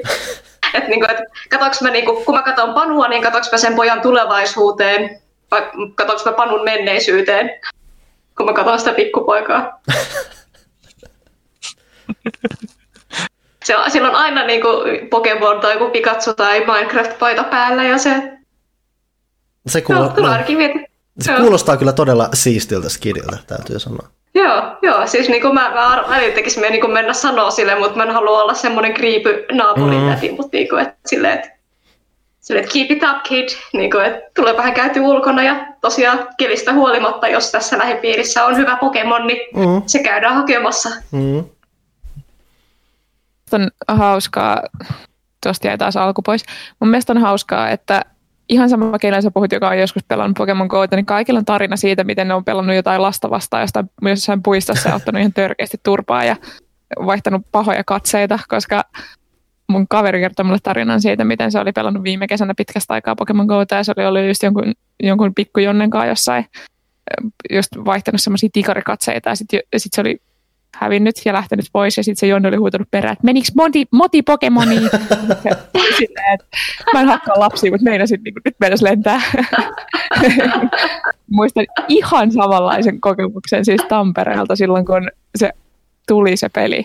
Mä olin jossain puistossa ja mä tajusin, että tuossa hengaa joku lapsi ja mä tajusin, että sillä on puhelin ja nyt tää on niin vakavaa, koska mä en voi hävitä lapselle ja mä hävisin niin pahasti lapselle. Sitten lapset on oikeasti kaikista pahimpia niin vastustajia pelissä kuin pelissä niin. yleensä. Niin. Että ne on paneutunut siihen ja koko niin, ajan. ne tietää niin kaiken olemisen siitä. Niin. Mm. No, nuoria ja vetreitä. Sorminäppäryys vielä, mm. vielä, vielä toimii ja niin poispäin. Näinpä. Ja ei ole kipulääkkeiden hidastamaan reaktiokykyä. oh. Ehkä se oli Ei, mitä migreenipyörtymisiä. Mm. Joo. Mitä te olette pelannut viime aikoina? Joo, mun piti tosi kovasti miettiä tähän, koska tässä on taas nyt se hetki, että pitää tehdä paljon arvostelupeliä. Monta arvostelupeliä mun nyt on. Mulla on kolme tai yksi niistä on ennakkopeli. Itse asiassa niistä saattaa näyttää taas neljä, että niitä on taas vähän kasaantunut, mutta voimme nyt tähän väliin heittää sen, että löysin myös välin pelata vähän lisää Jakusaa. Oi. Ja Kade se on, se, siinä kanssa tuli just arvostelupelien takia vähän tauko siinä, mutta se on hyvä syvä, että se tauko tuli siihen, että mulle alun perin puhuttiin siitä, että tämä on joku 60 tunnin peli tai muuta, niin mä, kun mä mietin vanhoja Jakusan rakentajia tai muuta, ja mietin näitä, mm. että vaikka tämä on vuoropohjainen tai muuta, niin ei se nyt niin kauan voi kestää, mutta alan mä just jossain 50 tunnissa ole. Ja... Kyllä, siinä varmaan menee. Vari, kun mä oon, mä oon kun tämä on yhä edelleen semmoinen, semmoinen Jakusa-peli, jos mä haluan käytännössä tehdä melkein kaiken, et mä, oon, mm. mä oon melkein siinä pisteessä, että mulla ei enää edes chapter, uusien chaptereiden myötä meinaa ilmestyä uusia sivutehtäviä, koska mä oon vaan siivonnut ne niin tehokkaasti sieltä pois ja tehnyt paljon muutakin ylimääräistä. Ja vaikka olisikin jotain asioita, mitä mä olisin ehkä jättänyt sivummalle, niin se pelin rakenne on ajanut mut tekemään sit niitä enemmän. Et mä yhdessä vaiheessa, kun siinä on tämä sä pyörät tätä fir- mä oon puhunut aiemminkin, sä pyörät tätä firmaa ja välillä mm. sitten tulee näitä, näitä board meetingeja, missä sun pitää pyytää tarpeeksi kovasti anteeksi, että ne suosii sua, niin Mä olin pelannut sitä yhteen pisteeseen asti, mutta sitten tuli myös hetki, missä pitää vaan tienata ihan helkkaristi rahaa.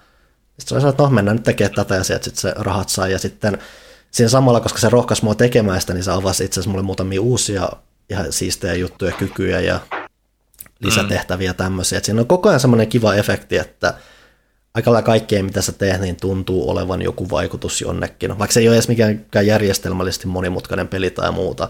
Se vaan tekee tosi hyvin se, että mä haluan tehdä asioita, koska heinä avaa koko ajan mulle jotain siistiä tai yllättävää tai hyödyllistä. Et sen on tosi, mm. Siinä on vaan jotenkin tosi hyvin saatu se flow siinä kasaan. Et mä nyt tiedän, että mä oon päässyt aika pitkälle siinä tarinassa silleen, että siinä on iso, yhdet isommat twistit tullut. Mä en tiedä, mm. onko se niin päräyttävä tarina, että se ehkä vähän kikkailee muutamassa asiassa turhan kautta takia, että siinä saadaan vähän mysteeriä mysteeri mysteerin no, takia. Se on, se on Jaku, Jakusassa niin. aika yleensä se, että, että sitten loppupeleissä ne povaa siinä jotain tosi isoa, ja sitten se on tavallaan sitten aika semmoinen, okei, okay, tämä meni näin. Niin. Mutta siis siinä on ollut kyllä siistejä hetkiä, ne hahmot on se, tai muuta niistä, osahan niistä sivuhahmoista jää vähän semmoisen outoon, tai sivu ja sivu, semmoiset tukihahmot jää semmoisen vähän outoa aseman siinä, käy läpi vähän outoja hetkiä, mutta muuta niistä päähahmoista, niiden, niiden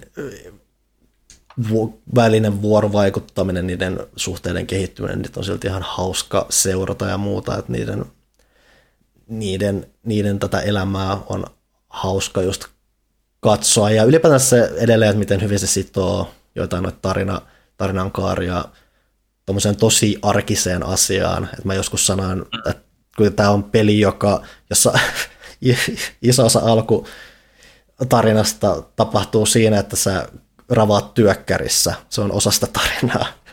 Jep. Ja se tavallaan jatkuu myös tuossa loppupäin, mutta se vähän skaala kasvaa. Mä en tiedä, miten... Sanotaan, että politiikalla on osaltaan vähän jopa huvittava rooli tuossa loppupuolella. Se on vakava rooli, mutta huvittava on myös semmoinen arkinen juttu, mikä tuodaan siihen. Ja siinä on semmoinen... Se juhlii arkisuutta semmoisella tosilla hauskalla tavalla ja sitoo sen kanssa tehokkaasti kuitenkin hyvin siihen tarinaan mukaan. Ja se on se on tietynlaista luovuutta, mitä mä arvostan, koska se ei lähdetä, yritetä rakentaa semmoista vä, vä, väkisin semmoista jotain isoa ja tosi semmoista oikeasta elämästä erkaantuvaa asiaa, vaan löydetään tuommoinen oikean, oikean elämän yksityiskohta ja lähdetään rakentamaan niistä eteenpäin. Se tekee sen tosi hyvin ja hauskasti. Ja nyt mua jännittää eniten se, että miten, millainen tämän pelin loppukohtaaminen, että tuleeko tässä, kun vanhoissa jakusoissahan iso juttuhan aina sitten se, kun sä päädyt sinne ennenkin loppuun ja sitten kirju heittää paitansa pois ja vastustaja heittää paitansa pois ja sitten vähän painitaan, niin mä en tiedä sopiiko se välttämättä tähän peliin niin hyvin, joten mua kiinnostaa nähdä, että miten, ne, miten se toteutuu mm. siinä lopussa, että onko se löytänyt jonkun uuden semmoisen hölmön keinon jotenkin tuoda semmoisen ylieeppisen lopetuksen sinne, mutta, mutta ainakin toistaiseksi ne näyttää siltä, että ne on on koko ajan tiennyt jossain määrin, mitä ne tekee. Mä oon innossani näkemään, että miten se kaikki loppuu. Joo. Pitäisikö sunkin lopettaa tämä kästi silleen, että sä otat paidan pois? se, se, on, se on kyllä... vähän riehua. Ja mulla ei ole semmoista sopivaa, tai en tiedä, mua aina mietittää se, että ne, niillä on aina se tiet, hyvin tietynlainen tapa, että ne nappaa jostain, sitä pitäisi melkein tutustua paremmin, että miten ne, kun niillä on yleensä aina joku kaksi rotsia kuitenkin päällä, ja ne ottaa semmoisella yhdellä tempasulla se aina, ja niin, mulla ei, mulla ei just sanomassa, mulla ei ole vaatekaapissa sellaista niinku takapäin niinku napitettavaa, joka vaan lähtee repäsevällä pois. Että. Ehkä niissä on kaikissa maailmin puolin sellaiset tarrat, että se on niinku ha- ha- halkastu se paita ja siellä niinku tarrat pitää sitä koko hommaa yhdessä ja niinku, aina ne käyttää niitä niinku varmuuden vuoksi, jos tulee sellainen hetki, että se pitää repästä pois. Mm. Niin. Tai ehkä, ehkä, ehkä Kiru ja kumppani on vaan oikeasti jotain miestrippareita, ne vaan saa sille piu No siis niillä on kyllä myös se, että niin, että niillä on kyllä myös se vahvaus muu, mutta onhan niillä kyllä myös se, että kun näillä kaikilla on kuitenkin tämä hieno monimutkainen selkätatuointi, ja sen mukana sitten on pakko varmaan tulla erityisvarustelu, että se paita varmasti lähtee tarpeeksi helposti, että se tatuointi voi tulla tarpeeksi hyvin esille. Tai, tai se on vain sitä, että kun sulla on nyt se tatuointi, niin pitää käydä vain tarpeeksi salilla, että sä voit tempasta sen paidan sitten tarpeen vaatiessa aina pois, että se tatuointi tulee esille paljon pistetty rahaa hienoihin tatuointiin ja sitten ne on sellaisessa paikassa, niin pitäähän nyt jotenkin päästä Mm, mm, mm. näyttelemään. Ehdottomasti. Rantakilit kun mikä on läpi vuoden. Mm. Ne oli mun jakusa Ajatellaan nyt sitä no, graafikkoa, joka Sano vaan. niin, että joku graafikkoparka on senkin tatuoinnin mm. suunnitellut ja sitten se näkyy vaan niinku yhdessä kohtauksessa loppupelissä. Se on möllettänyt siellä 3D-mallissa siellä koko ajan siellä alla ja kukaan ei näe sitä, mutta sitten niinku se, ehkä se onkin graafikoiden tai näiden taiteilijoiden toivomus aina siinä lopussa, että nyt Mm. tatuointi näkyviin, please. Näen Mm. hirveän vaivan siihen. Mm. No siis nehän tuossa tos, tos Jakusassahan kuitenkin on aika hyvin just se, että, että ainakin kirjun kohdalla niin kuin sitä Tatskan niin kuin tarinaa kerrotaan aina vähän peli peliltä. Ja, tai no siinä loppu myöhemmissä peleissä ei, mutta sitten kun se, niin kuin, ma, sitä valmistellaan siinä ekojen pelien aikana ja viimeistellään, niin se tarina sieltä tulee aina kivasti. Niin sehän on, Sen suhteen, sen suhteen ainakin on saatu ihan hyvin tarinaa ja näkyvyyttä. niin sehän on semmoinen tietynlainen statussymboli tai tämmöinen, että se osoittaa sun titteliä tai vahvuutta tai tuommoista. Ja mitä, mm. mitä monimutkaisempi tai mikä se on tai miten valmis se on ja muuta, niin se on osa Mm, tietynlaista statusta. kyllä. Jakusa meininki. Tatska, tatska anekdootti tähän väliin. Mulla on tota, kaverin mies näki kerran yhden mun piirustuksen, missä viikinki ratsastaa mursulla. Ja se halu, haluaa siitä tatuoinnin. Nyt, nyt mä haluan nähdä tämän kuvan kanssa itsekin. Mä yritän se jostain, se on vähän vanha. Mutta niinku, se ei ole kuulemma vieläkään niinku vuosien päästä niinku päästänyt irti siitä ajatuksesta, että se haluaa, haluaa sen Se on kyllä ihan, ratsastamaan viikingin. se kyllä kuulostaa oikein oivalliselta. Mm. Ei paha. Mitä te muuta? Pitäisikö tarjota seuraavaan Jakusa-peliin? Niin, no se, se, kun, kun niillä on aina joku teema, että se voi olla joku pohjoiselta tuleva jakusaheppo, kun, niillä on aina, kun siellä on jotain karppeja ja lohikäärmeitä ja muuta, niin ei se joku mursu nyt ei ainakaan olisi, tuntuisi mitenkään ulkopuoliselta siinä. Saimaan norppa. Oi oi. Niin sieltä tulee, Ei niitä voi viedä mihinkään veriseen taisteluun. ne muutenkin kuolee kohta kaikki. Totta. Mä kuulin Minna juttu, että sä oot pelannut vähän vovia ja vähän vissi lainausmerkeissä. No joo, tota, kato, pitää pitää yllä sosiaalisia kontakteja, kun on nämä etäpäivät sun muut. Ja, tota, ee, joo, siellä just pääsin level capiin mun päähahmolla. Ja no, raidit on jäänyt nyt vähän väliin, että tota, niitä, niitä en ole päässyt nyt tekemään, mutta on ollut vähän järjessä muista ton Gearin kanssa. Mm. Mutta joo, kyllä siellä Shadowlandsissa on mun mielestä ihan kivaa ja on kyllä niin kuin, hyvä meininki siellä kavereiden kanssa. Että... Mutta tota, kyllähän se kyberpunkki kanssa aika ison osan sitä vovi-aikaa lohkaisi tuossa 115 tuntia plus meni siihen. Niin... Mutta joo, Demon Hunter on nyt level 60 ja nyt hankitaan Gearia, jos pääsis vähän raidailemaan Mm. uuden, tein myös uuden Vovi-hahmon, Elemental Shamanin. Sitä mä oon nyt vähän levelöinyt tässä, tässä siellä Vovissa ihan niin kuin pelkästään Dungeon Finderin kautta. En tiedä, miksi mä haluan käyttää arvokkaan vapaa-aikani vieraiden ihmisten kanssa pelaamiseen, mutta se on vähän niin kuin sellaista, että kun jotkut haluaa harrastaa jotain kilpa-ajoa, kun ne haluaa niin kuin jännitystä elämään ja pela- pelata elämällä ja kuolemalla, niin mä sit pelaan big gruppeja Vovissa ja pahoitan aina mieleni niissä, mutta silti mä aina palaan takas niin. Hyvä. Öö, Onhan sekin tietynlainen elämä ja kuoleman juttu, joo, kieltämättä. Mm, ainakin virtuaalisesti. mm, Mä oon kanssa monin pelannut. Meillä on jatkunut meidän Valheim öö, eeppinen seikkailu. Mun mielestä mä jäin viimeksi siihen, kun me soudettiin hirveät vauhtia sieltä yhdeltä saarelta pois, kun se pomo ampui Mhm. meitä takapuoleen niillä, niillä projektiileilla. Niin tota, ja mä kävi, veikkasin, että se teidän portaali, minkä te rakensitte, tuhoutuu sen pomon myöntä. ja kävi ilmi, että se portaali oli siellä vielä, kun me tultiin seuraavaksi takaisin. Ja me pistettiin sitten mm, semmoinen kunnon turboboosti päälle siellä meidän vanhassa kodissa ja tota, semmoiset pari tuntia vaan urakoitiin silleen, että saatiin kaikki upgradeattua ihan tappiin, mitä meillä oli siinä. Ja tota, sitten lähdettiin uudestaan tappaa sitä pomoa, eikä se nyt sit ollut enää kauhean vaikea, mutta lähinnä epämiellyttävä. Se on just sellainen pomo, että se on vaan niin tosi ärsyttävä. Onko tämä se iso kävelevä puu, joka Joo, niillä on ihme lonkerot ja sitten se kasvattaa jotain juuria? Joo, koska siis kun se kasvattaa niitä juuria, niin se kasvattaa niitä joka paikkaan. Ja sitten kun semmoinen lyvä sua, niin sitten sä kaadut ja sitten sit kestää päästä pois. Ja sitten ne, ne projektiilit taas, niitä on vaan ihan vitsisti. Sitten kun se ampuu niitä, se ampuu niinku kymmenen kerralla ja sitten ne tulee sieltä, ne on suht helppo väistää, paitsi jos sä tekemässä jotain tärkeää just silloin, kuten tappamassa niitä juuria. Loppujen lopuksi me molemmat vaan vaihdettiin äh, noihin tulinuoliin ja siis jousiin ja ammuttiin sitä sit kaukaa, kunnes se kuoli. Että ei sitä vaan niinku oikeastaan voi hakata meleenä tai ainakaan se kovin kivaa. Hmm. Öö, mutta saatiin se tapettua vihdoin, mikä tarkoittaa sitä, että siellä saarella on jälleen rauhallista, koska Minna nyt ei kuullut tätä, mutta me vahingossa siis herätettiin Valhaimissa semmoinen pomo, joka oli meidän takapihalla, ja sitten me ei voitu tehdä siellä meidän talossa mitään, koska se pomo vaan ry- rellesti siellä meidän pihalla ja ampui meidän taloa koko ajan. Niin tota, nyt, nyt siellä pystyy taas elämään, se on mukavaa. Ja nyt me päästiin vihdoin suolle, joka on sitten se seuraava biomi. Öö, siltä pomolta saa semmoisen suoavaimen ja me ei tiedetä mihin se menee, mutta lähdimme suolesta selvittämään. Kuoltiin heti, me päästiin sinne ja sitten siellä joku ampui välittömästi mut kuoliaaksi. Öö, mutta se on sitten seuraava homma, että me lähdetään sinne tutkimaan sitä. Se on ihan kiva, että siinä on ilmeisesti meillä aika paljon vielä löydettävää. Taisin viimeiskin sanoa, että mä luulin, että me ollaan nähty jo paljon, mutta siinä on niin hirveästi vielä. Esimerkiksi me ei osata rakentaa vieläkään kivestä mitään. Mä en tiedä, koska se tulee mutta siellä on kivirakennuksia. Mä olen nähnyt mm. ihmisiä, joilla on esimerkiksi kivipolkuja.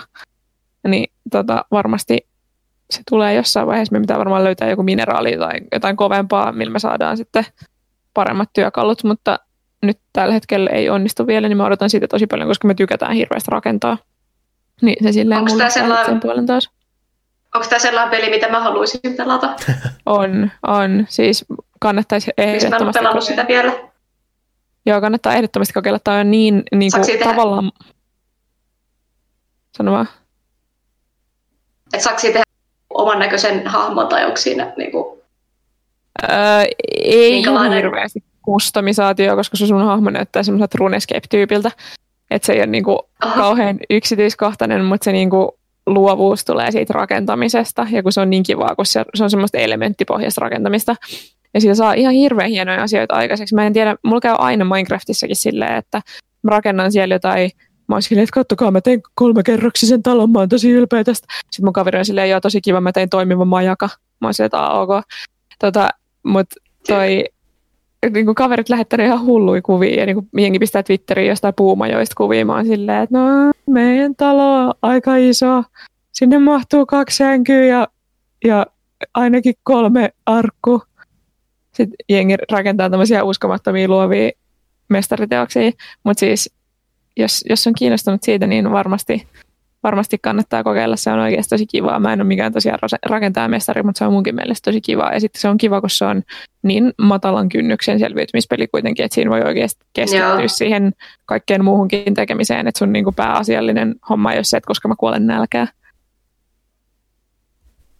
Kiva. Riftissähän oli kanssa se rakennusdimensiosysteemi.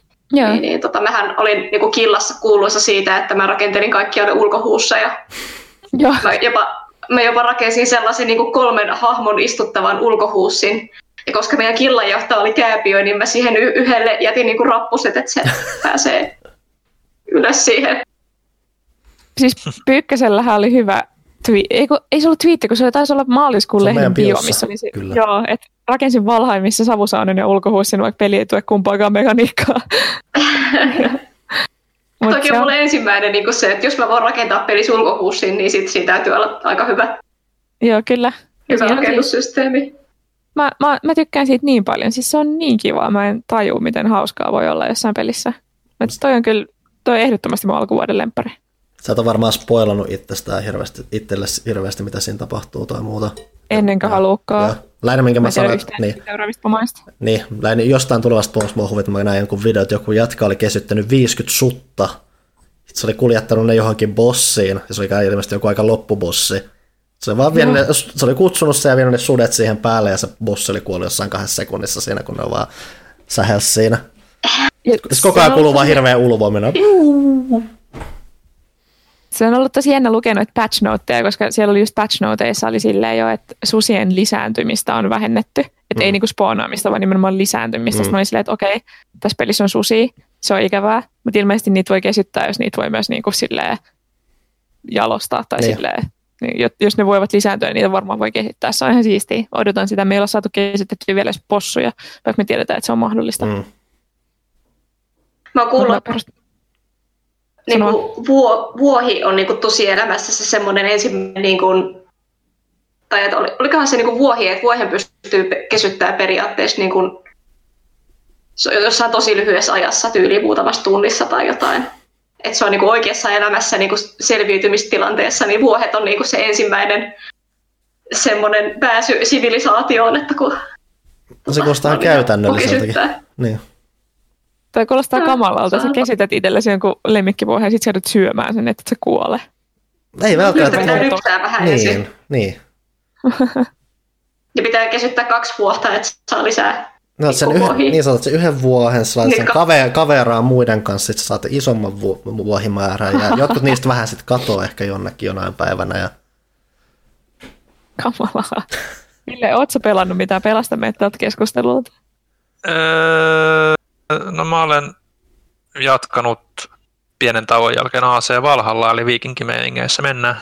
En mä tiedä, mm. onko siinä mitään varsinaisesti, varsinaisesti mitään uutta kerrottavaa, mutta sen, tai siis mielipiteen su- suhteen, että mä pidän siitä edelleen, mutta mä nyt oon aika pitkälti sen koko kartan nyt kolunnut, että mä oon sieltä ne kaikki tehtävät, mitä mä haluan, tai sivutehtävät, mitkä mä haluan tehdä, niin mä oon käynyt tekemässä, että mä oon kaikki ne animus, anomalyt, mitkä sitten on niitä enemmän niitä semmoisia vähän niin kuin öö, glitsi, glitsityylisiä pulmakiipeilyjuttuja, niin mä nyt sain ne kaikki metsästettyä ja sieltä aukesi nyt se salaisuusvideo vanhoja AC-pelien hengessä, niin se on ollut semmoinen, niin kuin, mikä on pitänyt mulla aika paljonkin sitä mielenkiintoa yllä siinä, että mitä sieltä paljastuu. Ja nyt se paljastuu ja mä olin ihan tyytyväinen siihen. Ja tota, mä oon nyt aika pitkälti koko kartta on kyllä koluttu. Mutta ihan selkeästi niin kuin myös niin kuin tarinallisesti alkaa olemaan loppumetrit. Et, et, et, et, mä oon oikeastaan ollut ihan tyytyväinen siihen, että miten se on niin kuin, nyt tälleen loppuun kohden alkanut keräämään sitä vauhtia. Jonkun verran niin kuin, osa, osa niistä tarinakaarista on vähän, vähän täytettä, mutta mm mutta tota, se, miten se tapa, kun sä kuitenkin menet alueelta toiselle ja sä hoidat siellä jonkun tehtävän, ja tulee hahmot tutuiksi, niin nyt alkaa tulee vähän sitä semmoista, niin kuin, että okei, nyt nämä samat hahmot alkaa palaamaan yhteen, kun alkaa tulla isoja asioita. Mm. Niin, niin se on tavallaan semmoinen kiva, että vaikka nyt on semmoisia perus NPC-statistihahmoja monella tavalla, jos on, jolla on pikkasen persoonallisuutta, niin se on kiva nähdä, että se niinku alkaa rakentumaan johonkin isoon ja ja, ja niin poispäin, että et, et se niin kuin alkaa tuntumaan semmoiselta, että tässä on muutakin kuin random niin kuin tehtäviä ympäri karttaa, jotka ei liity tavallaan mitenkään toisiinsa, mutta, mutta nyt ne alkaa sitten yhdistymään. Vaikka mä tykkäänkin siitä, että siellä on niin kuin omia tarinakokonaisuuksia ympäri karttaa. Mutta mut mitä pidemmällä nyt sitä on pelannut, niin kyllä tämä niin kuin kyllä, kyllä mä vaan niin kuin edelleen pääse siitä yli, että AC-pelit on ihan liian isoja, niin kuin siis maailmansa kokoonsa puolesta, että, että siellä on niin paljon sitä turhaa niin kuin sellaista edestakas marhaamista vaan sen takia, että et, et, et, jos olisi paljon tiiviimpi se alue ja niissä paikoissa vietetään enemmän aikaa sen sijaan, että se vain läpijuokset ne, mm. niin, niin siihen tulisi enemmän semmoista henkilökohtaisuutta ja persoonallisuutta ja ja enemmän niin kuin tuli myös kiintymystä siihen, siihen pelimaailmaan. Esimerkiksi mä muistan Assassin's Creedin niin kuin kakko, ykkösestä, ykkösestä kolmoseen ja varmaan niin kuin kaikki niin kuin alueet muistan vieläkin ulkoa tästä, mä en muista mitään. Ehkä sen just sen pääalueen niin kuin mm. melkein, tai sen sun oman, oman leirin, mitä sä kehität siellä, niin se on semmoinen asia, niin kuin mikä olisi niin kuin vähän tiiviimpi, niin mitä mä toivoisin, että AC lähtisi tekemään, mutta tuskin tulee tota, Ubisoftin alla, tai Ubisoft tuskin lähtee siihen suuntaan enää menemään, kun on päässyt tämmöisiin jättimäisiin roolipeleihin. Niin kuin mä en, mikä joskus sulla on puhuttukin siitä, että se on jännä, että ainakaan vielä ei ole tullut mitään sivupeliä, mikä olisi NS AC original meininkiä, että niin, tämä on tämmöinen niin, tiivis, olla, niin, niin, niin. Voisi olla niin kuin, joku semmoinen vanhan kaavan Assassin's Creed, mutta nykygrafiikoilla ja mekaniikoilla. Mä ottaisin sen ihan milloin mielelläni vastaan. Mutta tuossa niinku itse asiassa tuossa on ö, yksi tai parikin niinku pelialuetta, jotka on siitä pää niin kuin Englannin ulkopuolelta. Mä nyt en spoilaa niitä, mutta, mutta yksi semmoinen, mikä aukeaa siinä matkan varrella ja sitoutuu, sitoutuu kivasti yhteen vanhempaan peliinkin tietyllä tavalla, mikä oli mun mielestä tosi kiva juttu, niin se alue, mä ajattelin, että tämä tulee olemaan tuskasinta ikinä, mutta kun se oli niin semmoinen tiivis ja oma juttuunsa siinä, niin mä olisin, että tämä oli melkein paras niin kuin osuus koko pelissä tietyllä tavalla että et sut, siinä, siinä sut, sut niin kuin periaatteessa viedään kaikki sun ö, siihen asti kerätyt niin kuin kamat ja se periaatteessa oot sillä alueella, niin kuin yrität niin kuin vaan niin kuin kerätä niitä tiettyjä resursseja ja yrität löytää tietyn asian sieltä ja niin poispäin. Niin siinä on vaan semmoinen niin kuin, siinä on niinku semmoinen vanhan aseen meininki tietyllä tavalla. Ei se ei tietenkään siltä mielessä, että se pelimaailma olisi niinku kaupunkia ja tiivistä kiipeilyä ja niin poispäin, mutta se, se, siinä tuli semmoinen persoonallinen ja ja, ja niin kuin tiiviimpi fiilis, että, että hei, tämä oli kiva alue, tänne mm. olisi kiva palata myöhemminkin ja niin poispäin, niin, niin se, se, se, semmoinen niin kuin fiilis olisi kiva, jos saisi niin kuin uudemmankin kerran jossain AC-pelissä, mutta tiedä sitten. Odotan mielenkiinnolla kyllä, että miten, tota, miten nivoutuu yhteen, että, ne viitteet, mitä mä oon niin kuin sieltä tarinan puolelta alkanut saamaan, niin mä oon, mua niin kuin tyydyttää tosi paljon niin kuin just siellä on se, no, no siis tämä käsikirjoittaja öö, Darby McDevitt, niin sehän on niinku enemmän niinku alkupään mm. Assassin's Creedien kirjoittaja, niin se tekee siellä, sen huomaa, että se tekee vähän niinku connectioneita sinne päin, niin se on, niinku, se on, se on kiva juttu. Ei tarpeeksi, mm. Mutta, mutta niin kuin riittävissä määrin, että että tota, mä olen tyytyväinen. Et, et, et se ehkä mulla niinku isoin ongelma tuossa on se, että kun mä tykkään siitä nykypäivämeiningistä, niin siinä ei oikeastaan tullut sen koko pääpelin aikana kertaakaan vielä, niin kuin, että sun on pakko olla poistua animuksesta mm. kuuntelemaan niin kuin niitä, niitä, niitä juttuja. Ja jos sä poistut animuksesta ja vaikka olisi tapahtunut mitä siellä niin kuin Englannissa, niin nämä tyypit, ketkä siellä hengailee sun kanssa, niin niillä ei ole mitään niin kuin sanottavaa niissä tai mitään tämmöistä, että, tai ei tullut uutta sähköpostia mm. tai mitään, mitä sä voisit tutkia, niin se, se on niin kuin sääli, mm. koska se on niin kuin tosi kiinnostava hetki olisi niin kuin tehdä niitä semmoisia asioita.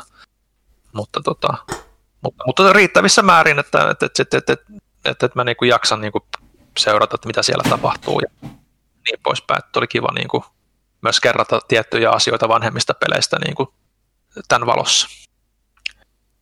Mutta, mutta varmaan ens, ensi kästien mennessä on vihdoin päässyt todennäköisesti läpi, että mä katsoin, että siinä Pleikkari Vitosen tota, siinä, siinä kuideissa vai mitä ne on, kun saa painaa tota Pleikkarinappiin, niin siinä tulee niin, progressio näkyy, niin siinä on lukee, että mulla oli 80, ei ihan 80 prosenttia, mutta sinne päin, niin se joku, joku 70-75 prossaa, niin, niin, niin tota, läpäistynä päätarina osalta, niin olettaisin, että ensi kästien mennessä on sitten läpäisty koko setti ja voi vihdoinkin siirtyä muiden pelien pariin.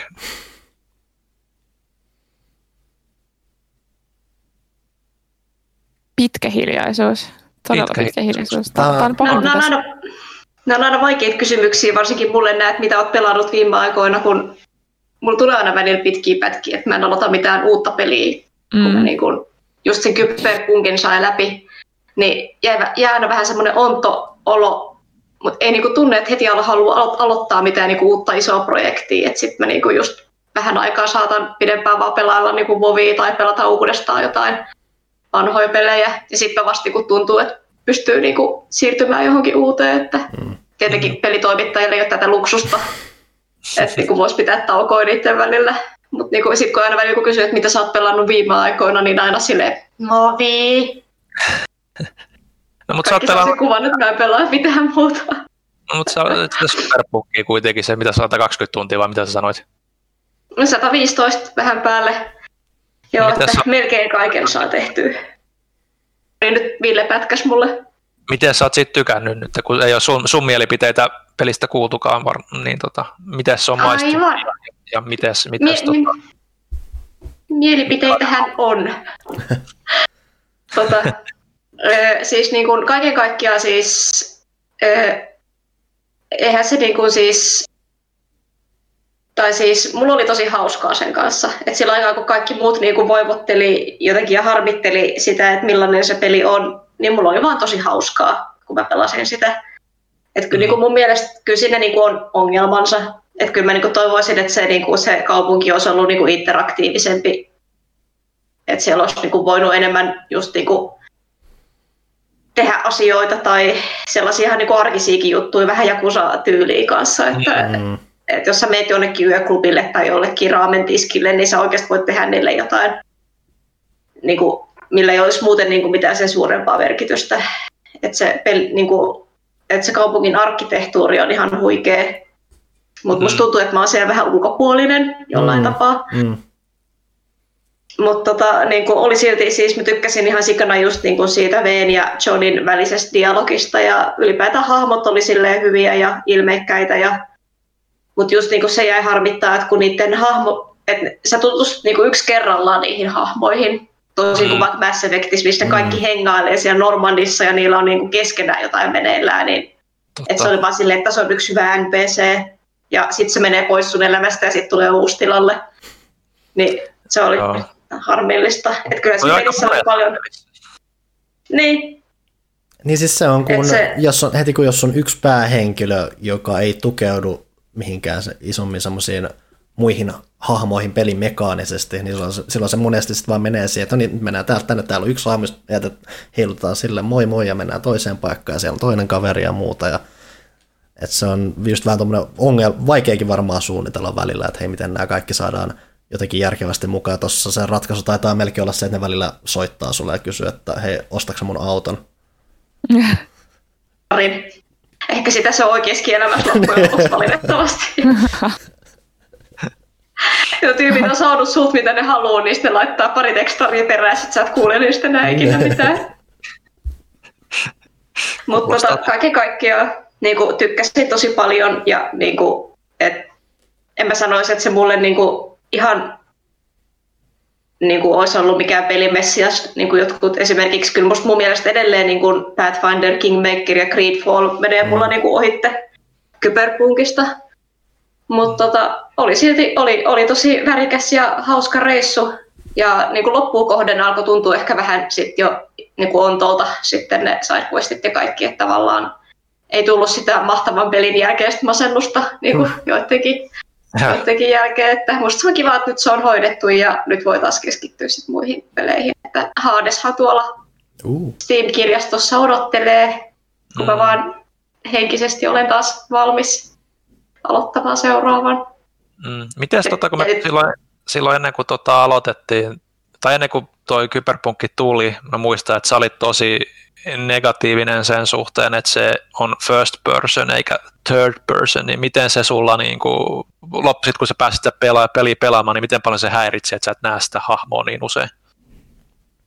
Se ehkä se yllätti mut, niin kuin, että se todella, niin kuin, mä aloin pitämään siitä first personista aika paljon sen pelin edetessä, mm. että niin kuin, mä tykkäsin siitä paljon enemmän siitä pelityylistä, mitä mä odotin, että mm. tota, edelleen kyllä mä olisin kaivannut niin kuin ihan vaan vaikka vaan sellaista, että sit kameraa pystyisi ilman fotomodeja välillä vaikka niin kuin taakse, että mä voisin nopeasti vilkasta sitä omaa hahmoa. Mutta niin se häiritsi mua paljon vähemmän kuin mä odotin ja mä kyllä niin kun osittain jotkut hetket oli tosi hienoja just sen first personin takia. Että kyllä mm. tuli se tunne, että sä olet tosi niin kuin jossain kutskeneessa kaikissa, että sä oot tosi mukana niissä tapahtumissa ja kun ne hyvät hahmot, kun ne tulee melkein sun iholle, kun sä niin kuin otat, haastat riitaa jonkun Johnin kanssa, niin kyllä se tuntuu siistimmältä kuin mitä se ehkä olisi ollut siinä kolmannessa persoonassa. Että, tota, näin jäl- jälkeenpäin sanottuna, niin itse asiassa tykkäsin paljon enemmän ja ehkä edelleen nyt jälkeenpäin niin valitsisin uudestaan tämän first personin siihen peliin. Millä, Enkä sitä kolmatta. Millä alustalla sä pelasit PCllä? PCllä, totta Okei, okay, kun mä ajattelin, että jos sulla on tietoa siitä, että missä kunnossa on nyt, mutta PCllä ne puutokset ei vissiin alun perinkään ollut niin valtavia. Joo, ei. Kyllä se oli paljon stabiilimpi kaikin puolin, mm. puolin PCllä. Tota mun lempiharrastukseksi äity se, että mä otin valokuvia hienosti pukeutuneista NPCistä, että sieltä tuli välillä vastaan kyllä aikamoisia luomuksia, mitä se peli niin kuin, tota, heitti niitä niin kuin, hahmoja sinne kadulle. Mulla on hyvä kokoelma. kaveria niitä. Hyvä. Henki vetää semmoisessa pitkässä sadetakissa ja sandaaleissa ja, ja mini mini pikkufarkuissa siellä. Toi kuulostaa niinku Sims-ilmiöltä, koska mulla on ainakin Joo. varsinkin se kaupunkilisäosa nelosessa, kun siinä tuli kaikki tommosia niinku etnisen näköisiä ja kuuloisia ihmisiä. Se oli niinku se juttu siinä. Hmm. Niin nyt kaikilla on jotkut ihme kansallisvaatteet ja sitten niillä on niinku jotain ihan absurdeja nimiä ja, ja sitten niillä on tyyli bokserit ja joku kimonotakki. Joo. Ja Siis... Mulla joo, just päin. Mulla tulee siis paljon sellaisia, että niillä on siis niin kuin huivi päässä, mutta sitten niillä on ihan superpaljastavat vaatteet, että ne vetää jossain Joo. bikineissä niin kuin siellä sit silleen. Että toi on tota, jännä toi niinku monikulttuurisuus, inklusiivisuus ilmiö Simsissä, kun se ei ehkä ihan toteudu sellaisena, mitä se on tarkoitettu. Nimenomaan. Mutta joo, Silleen, niin kuin, no, siis tärkeää, että siellä on niinku pelaajan kannalta ne luomisvaihtoehdot, mutta se on hyvin viihdyttävä välillä tuolle random generaation puolesta. Niin toi kuulostaa melkein Joo. semmoiselta, että siellä pitäisi olla joku mittari, että näin randomilla haluan nämä vastaan tulevien simien Niin, designit sun muut, että siellä on just, että jollain on jotain ihan häröä päällä, mutta joku on sitten hyvin, mm. hyvin jopa tyylisesti niitä- niin joo. Ja silleen, että niitä tulisi siellä kaupunkilisäosassa vastaan niin kuin niitä etnisempiä tyyppejä, mutta sitten taas jollain niillä takapajulassa niin voisi Mm, tulla sitten mm. vastaan jotain Mm. vähän niin kuin jotain maajussin näköistä porukkaa tai muuta. Ja ylipäätään nyt edes joku sellainen, että jos sulla on se niin kuin, turbaani tai niin kuin, huivi päässä, että niin kuin, pitää peittää hiukset, että se peli niin kuin, ymmärtäisi sen, että ehkä näitä napapaitoja ei yhdistetä sen, sen kanssa. Pikkasen Joo, siis- epäimmersiivistä. Ja se on myös jännä, kun sä oot jossain tyyli just jossain saksalaisinspiroituneessa yliopistokaupungissa baarissa ja sitten sinne tulee joku alkuasukas kaislahameineen sieltä saarelta. Tekee niitä jotain saaritaikoja. Sitten on vähän silleen, että ok, hyvä. Mä jonkin aikaa kanssa sitten näin, niin kuin, tota, joku oli niin kuin, tuonne Simsin, Sims 4 niin kuin Reddittiin postannut niin kuin suurimman ihmeen, mitä on niin kuin ikinä koskaan tapahtunut Sims 4 niin kuin sen omassa Mm. pelissä tai ylipäätään. Että se onnistui pitämään Simsien häät silleen, että ne istui niissä tuoleissa koko sen seremonian ajan, ne simit. Se oli ihan En niin kuin videokuvat sen ja näin Joo. on joskus tapahtunut. Mä en ymmärrä, miten se on mahdollista. Ei, siellä on se, ne tulee aina siinä seremonian alussa siihen seisoo. Sitten ne lähtee heti välittömästi niin kuin pyörii sinne jonnekin omia, omineen. Sitten siellä on joku tyyppi niin kuin seisoo aivan liian lähellä sitä paria ja taputtaa jatkuvasti tälleen. Joo, joo. Ja sitten yleensä sen jälkeen, kun se seremonia on ohi, niin sitten ne istuu aina niin.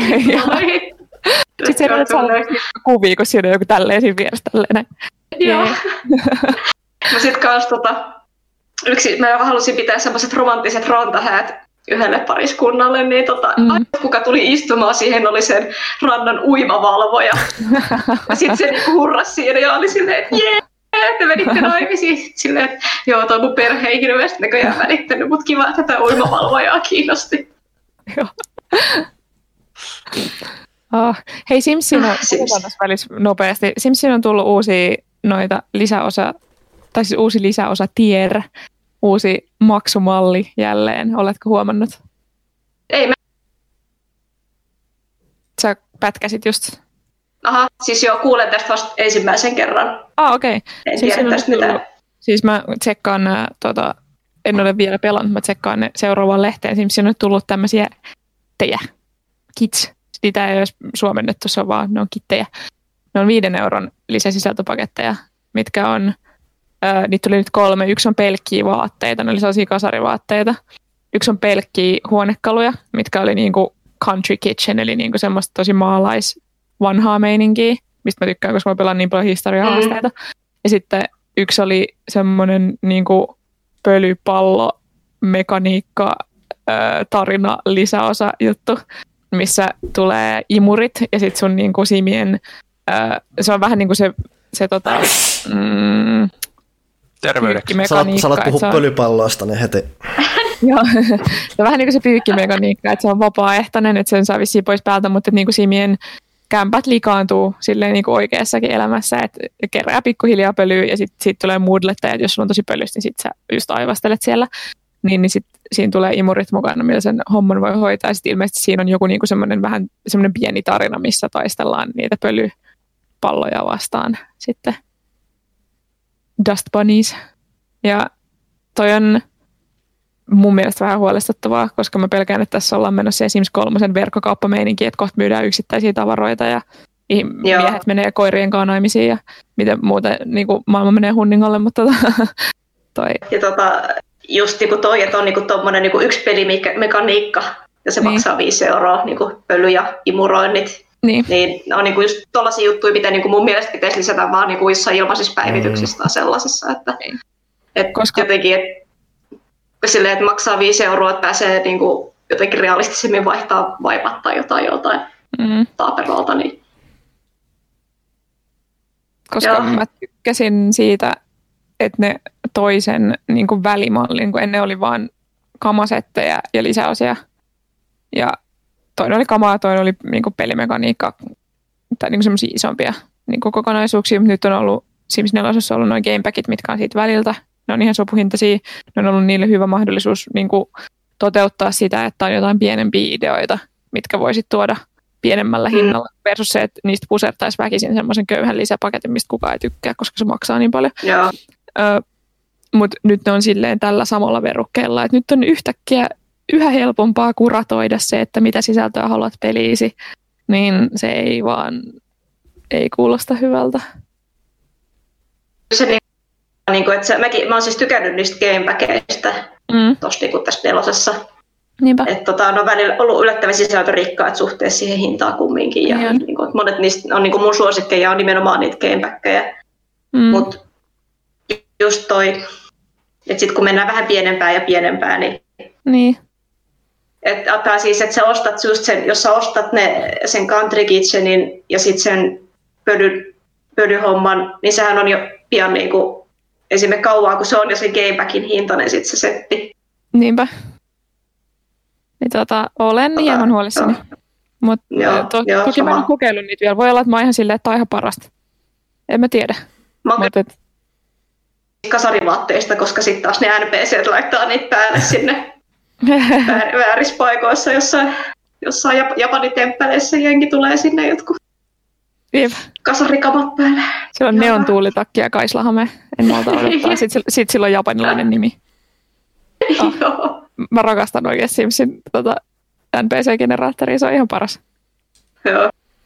Oh. Se on parasta, jos, jos niin kuin vielä, että jos se niin kuin, tota, käyttää niin kuin fanien tekevää sit sisältöä, modia sun muuta, niin sitten kun ne pukittaa ja sitten niin saattaa ilman päätä tai jotain muuta, niin mm. Simsit siellä kaupungilla, niin se on myös hieno hupi. Sekin jännä Mun... nähdä, että milloin ne mä oon koko ajan odottanut enemmänkin sitä, että milloin ne vaan lanseeraan, että hei, tässä on tämmöinen X määrä euroja maksava tilauspalvelu, millä saat kaiken. Et nythän äh, Paradoxhan on tehnyt parilla pelillään sitä, että ne on joku Crusader Kings 2 ja Europa Universalis 4 on surullisen kuuluisia siitä, että jos haluat kaiken lisäsisällön siihen, niin se maksaa satoja euroja. Et Sims ei taida ihan olla siinä tilanteessa vielä. Oholla. On, onko se, meneekö satoja? Okei. Okay. Kyllä mä siis laskin, että se on joku, oliko se 6 vai 800, mitä ja se menee sinne asti, no niin. Joo, no, jos sit... mä olisin saanut niin kuin, ilmaiseksi noita. Ja, no sitä suuremman syyt jännä, että ne ei ole lanseerannut jotain tilauspalvelua, missä sä maksat X määrän siitä, että sä saat pääsyn näihin kaikkien. Joo, koska siis pelkästään lisäosia on kohti jo kymmenen ja sitten gamepackkejä on varmaan saman verran ja staffpackkejä on niin paljon, mutta kyllä niitä, niinku, niitä on tässä vuosien aikana kerääntynyt tosi paljon – mutta niillähän on se tapa, että ne sitten jossain vaiheessa tekee sen kokonaisjulkaisun, mikä maksaa ensin miljoona euroa ja sitten viiden vuoden päästä 20. Mm. Ja sitten sä saat kaiken. Tulispa Sims 5 Ennen mm, Sims 5 julkistamista, niin ne epäilyttävästi aina halpenee se superpäkki mm. aina sitten. Sitten mm. kun sä oot ostanut sen, niin sitten tulee, hei Sims 5 tulee. Sitten ei enää mitään mm. inspistä pelata sitä vanhaa. Mä kyllä odotan, koska mulla alkaa siis, mä, mä oon tykännyt Sims 4 kaikista eniten helposti. Mä tiedän, että mä oon vähemmistössä tässä, koska niin moni on Sims 3 uskovainen, mutta kun mulla on siitä vaan niin se muistikuva, että ne näytti kaikki taikinapalloa, ne simit ja se toimi maailman huonoiten se peli. Siis se oli täysin rikki koko elämänsä. Öö, niin mulla alkaa silti olla vähän semmoinen olo, että tämä, niinku, tää on taputeltu, tämä on nähty jo. Mä haluan jotain uutta. Hmm. Mut joo. Sims 2 ää, oli ehkä, ehkä se The One.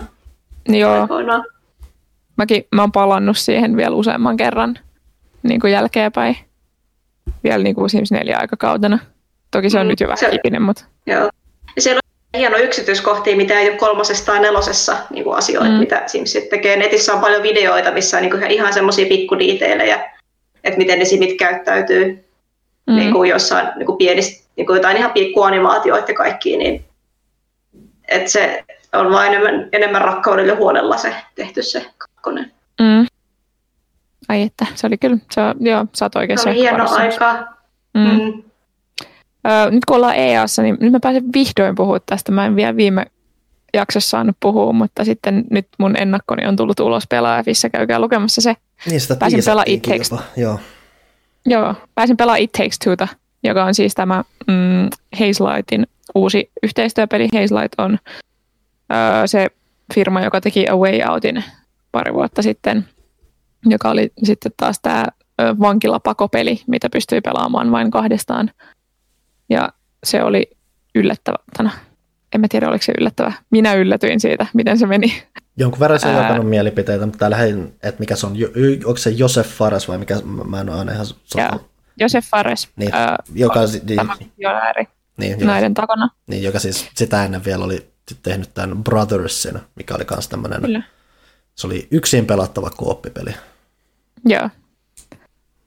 Eli Josef Faresilla on hyvin vahvat mielipiteet siitä ja niin kuin visio siitä, mitä Hazelight tekee pelialalla, mikä on heidän paikkansa ja se, mitä he tekevät tällä hetkellä on puhtaita yht- yhteistyöpelejä, niin kuin narratiivisia yhteistyöpelejä, niin se ei ole minkäännäköistä mahdollisuutta pelata yksin. Et se on kaveri tai ei mitään. Ja se tietty tuo sitten haasteita siihen, että se on alusta kirjoitettu ja suunniteltu, suunniteltu kahdelle pelaajalle. Ja mä hirveästi tykkäsin A Way Outista.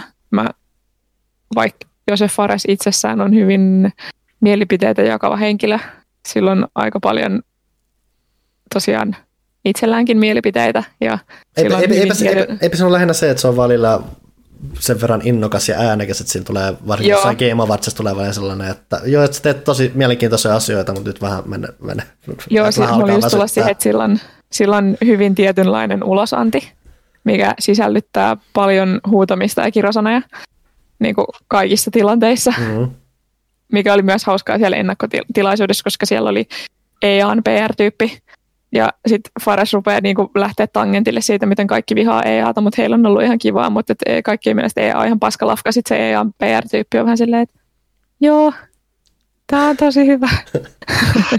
niin, tota, sitä oli hauska katsoa sitä niin kuin PR-tyypin ja äärimmäisen epäkontrolloitavan niin kuin julkiksen vuorovaikutusta siinä. Mutta tota, mä ihailen Faresta ihan kauheasti. Mulla oli vähän semmoinen fanityttömomentti siinä haastattelussa, kun pääsin hänen kanssa jutustelemaan. Öö, mä pääsin sitten pelaamaan myös sitä peliä. Se oli mahtava. Vitsi, nyt mä pääsin vasta tähän. Siis mä oon odottanut sitä tosi paljon, koska tykkäsin A Way Outista hirveästi, mutta on siis ihan eri kamaa. A Way Out oli hyvin semmoinen öö, synkkä, realistinen, drama, dramaattinen, semmoinen action-elokuva henkinen juttu. Mm. Mutta tämä on niinku Pixar-animaatio, fantasia-elokuva, missä tämmöinen pariskunta, joka riitelee ja aikoo ottaa avioeron, niin niiden tästä avioero-uutisesta traumatisoitunut tytär muuttaa ne semmoisiksi pikkunukeiksi. Ja sitten, jotta ne saa niiden ihmismuodon takaisin, niin niiden täytyy oppia taas niinku tekemään yhteistyötä. Ja sitten niillä on siinä auttamassa semmoinen, se tyttö on löytänyt jostain niin kuin ilmeisesti niiden kirjahyllystä semmoisen jonkun täysin hömppätohtorin kirjoittaman Book of Love self-help-kirjan, ja sitten se siinä siinä fantasiamaailmassa se Dr. Hakim on niin kuin se kirja, ja sitten se on semmoinen törkeä, se koko ajan heiluttaa lantioa ja hu- jotain tör- huutelee jotain törkeyksiä sinne väliin. Niin tota, se on niiden niin kuin se coachi siinä, että niistä tulee taas niin kuin hyvin toimiva pariskunta. Ja luonnollisesti yksi pelaaja pelaa tätä naista ja toinen miestä. Ja sitten siinä on pohjalla on semmoinen niin 3D-tasoloikka, joka tuntui siis todella hyvältä. Hmm. Siis oli aivan hullu, miten hyvä se tuntuma on siinä. Siis se oli aika, aika ö, anteeksi antavainen, että siinä on, vai, sanotaan näin, että siinä on vaikea esimerkiksi missata hyppyjä, koska ne saa tosi kaukaa kiinni hmm. kaikista, kaikista reunoista ja sit se on tosi responsiivinen. Mä luulen, että siinä on haettu sitä, että kun sitä tulee kuitenkin pelaamaan esimerkiksi pariskunnat, niin et, vaikka sä et olisi niin tarkka tai hyvä niin kuin vaikka tasoloikinnassa, niin sä pystyt silti niin kuin about pärjäät siinä. Vaikka se Fares sanoi, että, että siinä on niin paljon kaikkea niin kuin pelitrooppeja, että välttämättä kuitenkaan kaikkea sitä aukeaa, jos et sä niin kuin olet pelannut videopelejä. Mutta kuitenkin se tuntui ihan törkeä hyvältä pelkästään se niin kuin liikkuminen ja kaikki siinä maailmassa. Ja sitten siinä oli semmoisia ihan yksityiskohtia, että kun tekee kaksoishypyn, niin se mun tyyppi teki semmoisen niin spiraali, tai ää, onko se spiraali? Piruetin ilmassa. Ja se näytti tosi hienolta ja se oli hauskaa. Mutta tota, se ei jää siis tasohyppelyyn, koska mun huoli oli se, että tästä tulisi just joku, me pelattiin, tai puhuttiin Unravel 2 viimeksi. Mm. Mun huoli oli se, että se olisi pelkästään sitä niin kuin mm. fysiikkapohjasta purman ratkaisuja ja sellaista, että meissä seisoo tonne, niin mä juoksen tonne ja mä painan tätä nappia ja sitten se aukeaa se suovi.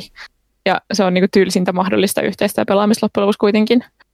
Niin eka kenttä oli vähän sitä, että mulla oli semmoinen vasara, millä mä pystyin just hakkaa esteitä ja nappeja. Ja sitten mun kaverilla oli semmoinen naulapyssy, millä se pystyi tekemään mulle semmoisia niinku, roikkumis koukkuja, millä mä pystyin sitten pääsemään eri paikkoihin. Tämä kuulostaa pelottavalta yhdistelmältä siihen nähden, että tässä ollaan käymässä jotain avioeroa läpi ja muuta.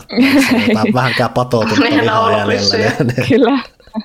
Mulla muutenkin mieleen näin korona-aikaa silleen, että onko tämä nyt niinku sit lääke niinku näihin korona-avioeroihin vai ottaako tämä vaan niitä, kun laitetaan pariskunnat yksin pelaamaan tällaisia Fares, Fares lupasi, että tämä saa pelikumppanit rakastumaan toisiinsa se oli niin kuin lupaus. Se oli takuu siitä, että sit kun olette pelannut tämän pelin läpi, niin olette rakastanut toisiinne. Katsi, miettii, kenen kanssa pelaa. Mm-hmm. Niin, en välttämättä ottaa ihan niin face value tätä hommaa, mutta ehkä. ehkä. Öö, mutta tätä, se oli silti ihan kivaa. Siinä oli kiva bossi siinä ekassa kentässä ja kaikkea. Mutta sitten päästiin toiseen kenttään, joka oli siis ihan muuta kuin tuo ensimmäinen. Öö, siinä oli semmoisia hullui kommando militantti oravia, mitkä soti ampiaisten kanssa semmoisen puun sisällä. As ja do, ne, oli, ne, ne oli ihan hillittömiä ne oravat. Siis siinä on tosi hyvä, se on romanttinen komedia. Ne on itse sanoin, että se genre on romanttinen komedia. Siinä on tosi hyvää huumoria. Ja siinä on paljon semmoisia niin hauskoja yksityiskohtia, ää, mitä huomasit esimerkiksi niin kun, ää, jollain oravalla oli semmoinen tavallaan panosvyö, niin se oli oikeasti vaan ruuvimeisselin eri päitä. niin kuin, että käynyt jostain niin kuin scroungeamassa jotain, mm. jotain työkaluja ja rakentanut niistä itselleen tällaisia. Mun mielestä oli ihana. Ähm, mutta siinä sitten saatiin, mä sain semmoisen aseen, eikö, mun kaveri sai semmoisen aseen, millä pystyy ampua pihkaa eri paikkoihin, se jäi niin kiinni mm. siihen pintaan. Ja sitten mä pystyin ampumaan tulitikkuaseella sen pihkan silleen, että se räjähti. Ja sitten sillä te, jouduttiin tekemään paljon yhteistyötä, että räjäytettiin eri esteitä ja sitten oli jotain putsleja, mitä, mitä piti sillä pihkalla niin kuin, ratkaista. Ja sitten myös tuli vihollisia ja bossitappeluita, missä piti tehdä yhteistyötä sillä, että pitää osua eri targetteihin ja pitää vähän katsoa, että okei, tuot tulee noita ja tuot tulee no-, noita, että missä sä oot. Ja, ja semmoisia areenatyyppisiä, että pitää oikeasti tietää, missä se kaveri on. Mm-hmm. Sekin oli kiva, se oli paljon toiminnallisempaa kuin se edellinen kenttä, mutta sitten se menee niin kuin koko ajan hullummaksi, sitten me ruvettiin lentää jotain lentokoneita, sitten jossain vaiheessa mun tyyppi hyppäsi sen lentokoneen päälle ja rupesi tappelee sille 2D-tyyliin Street Fighter-tyyppisesti semmoista oravaa vastaan, joka ampui tulipalloja ja silleen niin kuin sorjuken henkisesti. Öö, ja se oli hauskaa ja siinä oli niin kuin, se mun kaveri on silleen, että voitteko olla vähän rauhallisemmin siellä, koska se, kun me liikuttiin sen lentokoneen siipien päällä, niin se vaikutti siihen, miten se hmm. lentokone lensi että se niin kuin meidän hahmojen painot vaikutti siihen, miltä se tuntui siitä toisesta kaverista. Ja Toi on tosi, kyllä hauska. Joo, se oli tosi jännä, että siinä on tosi hyvin mietitty se, että silloinkin kun toinen on aktiivisemmassa roolissa, niin sillä toisellakin on niin kuin homma. Koska sitten taas esimerkiksi A Way Outissa oli sellaisia kohtia, missä sitä tarinaa kuljetettiin niin, että toisella oli siinä omalla split screen ruudulla oli katsiin ja sitten se toinen mm. tyyli pompottelee jotain koripalloa jossain kentällä, eikä sillä ole mitään tekemistä. Ta- tapahtuuko niin tuossa asiat va- samalla ruudun, vaikka jaettu se ruutu vai? Se on jaettu kanssa. Ja, ja tota, sitten muistaakseni silloin, ei. Eikö mä rupesin miettimään, että olisiko se silloin just siinä tappelukohtauksessa yhdistynyt, mutta ei se ole mahdollista, koska se mun kaveri olisi nähnyt, mihin se lentää, joten se oli pakko olla sille edelleen silleen jaettuna. Mutta sitten se niinku, sieltä tuli koko ajan tommosia, sitten jossain vaiheessa ajettiin semmoisen koppakuoriaisen kanssa tai selässä. Ja että et siinä niin kuin päästiin tekemään jo sen kahden tunnin aikana, mitä mä kokeilin sitä, kun toi joku 15-16 tuntia muistaakseni toi peli. Niin siinä oli Okei. tosi paljon kaikki erilaisia juttuja, mitä pääsi tekemään. Mä en voi ymmärtää, että miten siinä niin kuin riittää momentumi vielä 12-14 tuntia. Mutta sitten mä kysyin tästä siinä haastattelussa, ja Faras oli vähän silleen, että no pelaa, niin näet. että yhtäkään ilmeisesti mekaniikkaa ei toisteta missään vaiheessa. Koko ajan tulee niinku uusia. Ja jokaisessa kentässä tai kenttäkokonaisuudessa on uudet mekaniikat, että ne vanhat unohdetaan ja tulee jotain uutta tekemistä. Et siellä oli äh, semmoinen traileri näytettiin siinä ennakkojutussa, missä oli ainakin, jossa oli jotain magneetteja, millä pitää, niin kuin, äh, että molemmilla on yksi napa tai jotain, ja sitten pitää, pitää niillä ratkoa jo jotain. Ja sitten oli joku, missä se nainen saa jonkun kloonaus työkalun itselleen, että pystyy kloonaamaan sitä omaa hahmoa siellä. Ja sitten se mies oppii jossain vaiheessa äh, hallitsemaan aikaa, että niinku pystyy pysäyttämään ja kelaa tai jotain. Että niinku tosi paljon tosi kekseliäitä juttuja. Ja mun mielestä ne kaikki tuntui tosi hyvältä, että mikään ei ollut semmoinen niinku vaan sen monimuotoisuuden takia nopeasti pierastu mekaniikka, mikä vaan on tavallaan niin kuin placeholderina siellä, että Mm. nyt pitää keksiä jotain uutta, vaan niin kuin toi, just toi, että se paino vaikutti siihen lentokoneeseen, niin se tavallaan vakuutti mut siitä, että siinä on oikeasti ajateltu joka ikistä mekaniikkaa silleen, että ne tuntuisi kaikki hyvältä. Ja vitsi, mä oon vahdonnut tästä nyt paljon, mutta pointti oli se, että oli ihan superhauskaa. Öö, olen innoissani siitä, mitä kaikkea se pystyy vielä tarjoamaan, koska toi demo oli todella vakuuttava. Se näyttää aivan hullun hyvältä. Mulla ei olisi mikään kauhean hyvä graffakortti enää, mutta se näytti ihan käsittämättömän hyvältä. Mä luulen, että se on siitä kyse, että kun se on kuitenkin putkimainen se maailma, niin niitä ei tarvitse pyörittää mitään Mm. valtavia kenttiä, vaan riittää, että, että se pikkusektio, missä oot, niin näyttää hyvältä. Sen lisäksi siinä se Fares painotti sitä, että niillä ei ole mitään keräiltävää siinä, Mm. koska ne ei halunnut mitään sellaista, että, että sä vaan juokset joidenkin shiny shit, niin kuin Josef Fares sanoi, Mm. joidenkin kiiltävien tota, kikkareiden perässä siellä ja katsot, kun mittarit kasvaa, vaan niin kuin, että, että ne halusivat, että siellä on oikeasti kiinnostavia vuorovaikutustilanteita sen maailman kanssa itsessään, niin siellä oli semmoinen yksi kohta, missä oli semmoinen siis Polaroid-kamera, ja sen edessä oli semmoiset kulissit, mihin pystyy asettelemaan omaa hahmoa eri asentoihin ja eri, eri niin kuin tavallaan rooleihin, ja sitten sitä kulissia pystyy vaihtamaan vielä kaiken lisäksi. Ja sitten siinä itse laukasin siinä kamerassa, ja sitten se mun kaverikin pystyi pistämään sen laukasimen päälle ja juoksee sinne kulisseihin, ja sitten me pystyttiin tekemään kaikkia semmoisia eri, eri muodostelmia siellä. Ja sitten kun ne kuvat tuli ulos siitä kamerasta, niin kehittyi samalla tavalla kuin oikeasti Polaroidin. Meidän piti odotella hetken aikaa, että mitä siitä tuli, tuliko siitä hyvä. Ja sitten ne pystyi heittämään sille seinälle ö, näytille. Ja me oikeasti luultiin tosi pitkään, että siinä pitää tehdä jotain. Että siinä on niin kuin joku semmoinen, että nyt, nyt tämä on joku putsle, mikä meidän Mm. pitää ratkaista. Mutta ei, se oli siellä vaan sen takia, että se oli hauskaa. Ja meillä oli tosi hauskaa. Niin mä tykkään tosta. Se lämmin. Mm. Ja oli niinku kivaa. Ja just se, että koko ajan juteltiin silleen, että tee sä tolleen ja nyt, nyt pitäisi tehdä tälleen ja, ja onpas kivaa ja onpas hauskaa ja niin kuin paljon hihkuttiin just sitä, että vitsi tää on siistiä. Niin mä odotan sitä. Se tulee 26. päivä. Mikä se nimi oli? ihan kohta. It Takes Two. Se taas tulee vähän kaikille, Se- paitsi, toiko se Swi- Niin. ei varmaan Switchillä. Ää, Ei tus, tai siis nyt kysyttiin, että tuleeko Switchille, ja ne sanoi, että tällä hetkellä ei ole mahdollisuuksia sitä kääntää, mutta ne tutkivat sitä asiaa, mutta ei ole just nyt tulos. Siis pleikkari, Eli- boksi, PC. Kyllä. Eli mitä niin kuin parisuhdeterapeutille, niin nyt pelataan It Takes Twoota, jos halutaan pelastaa avioliitto. Kyllä.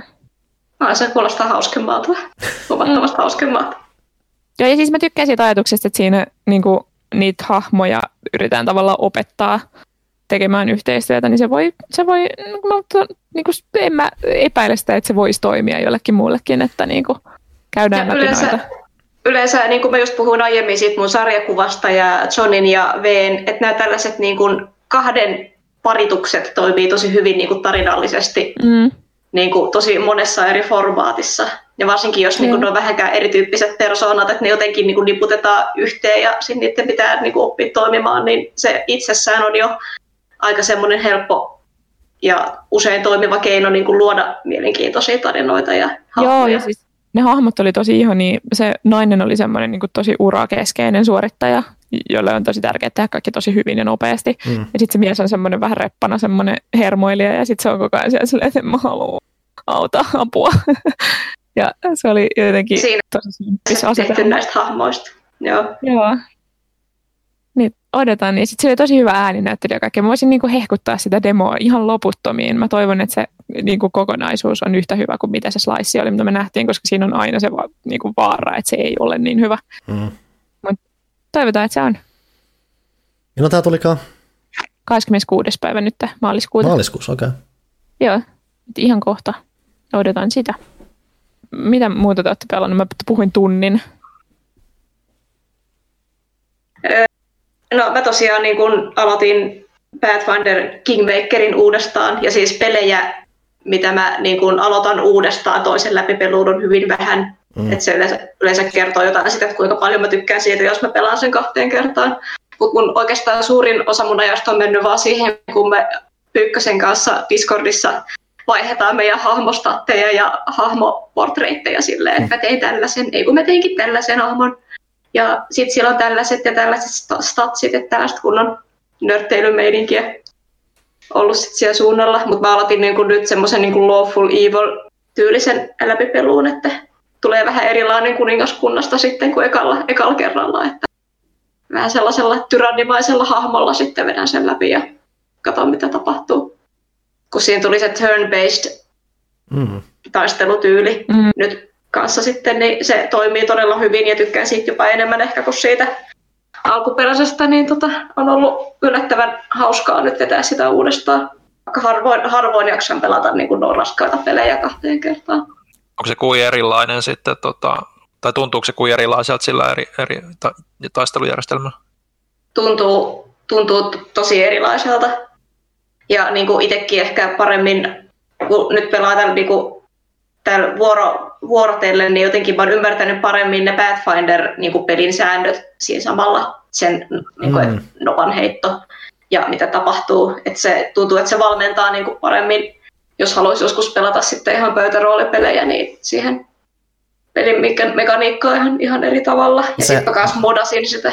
Et sehän, niin, sehän, Niin, niin sehän noissa yleensä on, että vanhoissa on näissä Baldur's Gateissa ja tällaisissa, että ne perustuu vuoropohjaisiin sääntöihin, mutta ne ei sitten alun perin ollut vuoropohjaisia. Että sehän sitten tuossa Baldur's Gate 3 oli joillekin ilo ja joillekin tuska se, että nyt se on vuoropohjainen, eli se on aina semmoinen oikeampi Dungeons and Dragons Niin. meininki. Ja siinäkin, mä en ole kolmosta pelannut, mutta siinähän kun ja ihan pelikuvaa katsoa, niin siinä tuodaan koko ajan esille, että no niin, nyt lentää noppa ja nyt lentää noppa ja nyt heitetään noppaa vähän lisää ja muuta, että se tulee Ja sehän, enemmän ne mekaniikat. minkä lukemaan sitä sai. Mm-hmm. Joo. Odotan kyllä kovasti, kovasti koomosta.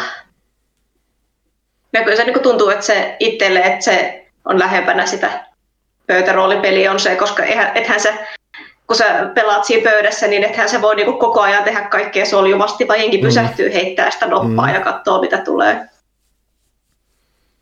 Tai muuten voisi olla aika kaoottinen pöytäroolipeli, jos jengi vetäisi samalla tavalla, että heittää nopat ja alkaa heti, heti toimimaan. Joku huutaa välillä, että pause, ja sitten käydään hirveät neuvottelua siellä. Ka- kaikki pysähtyy. Niin, niin.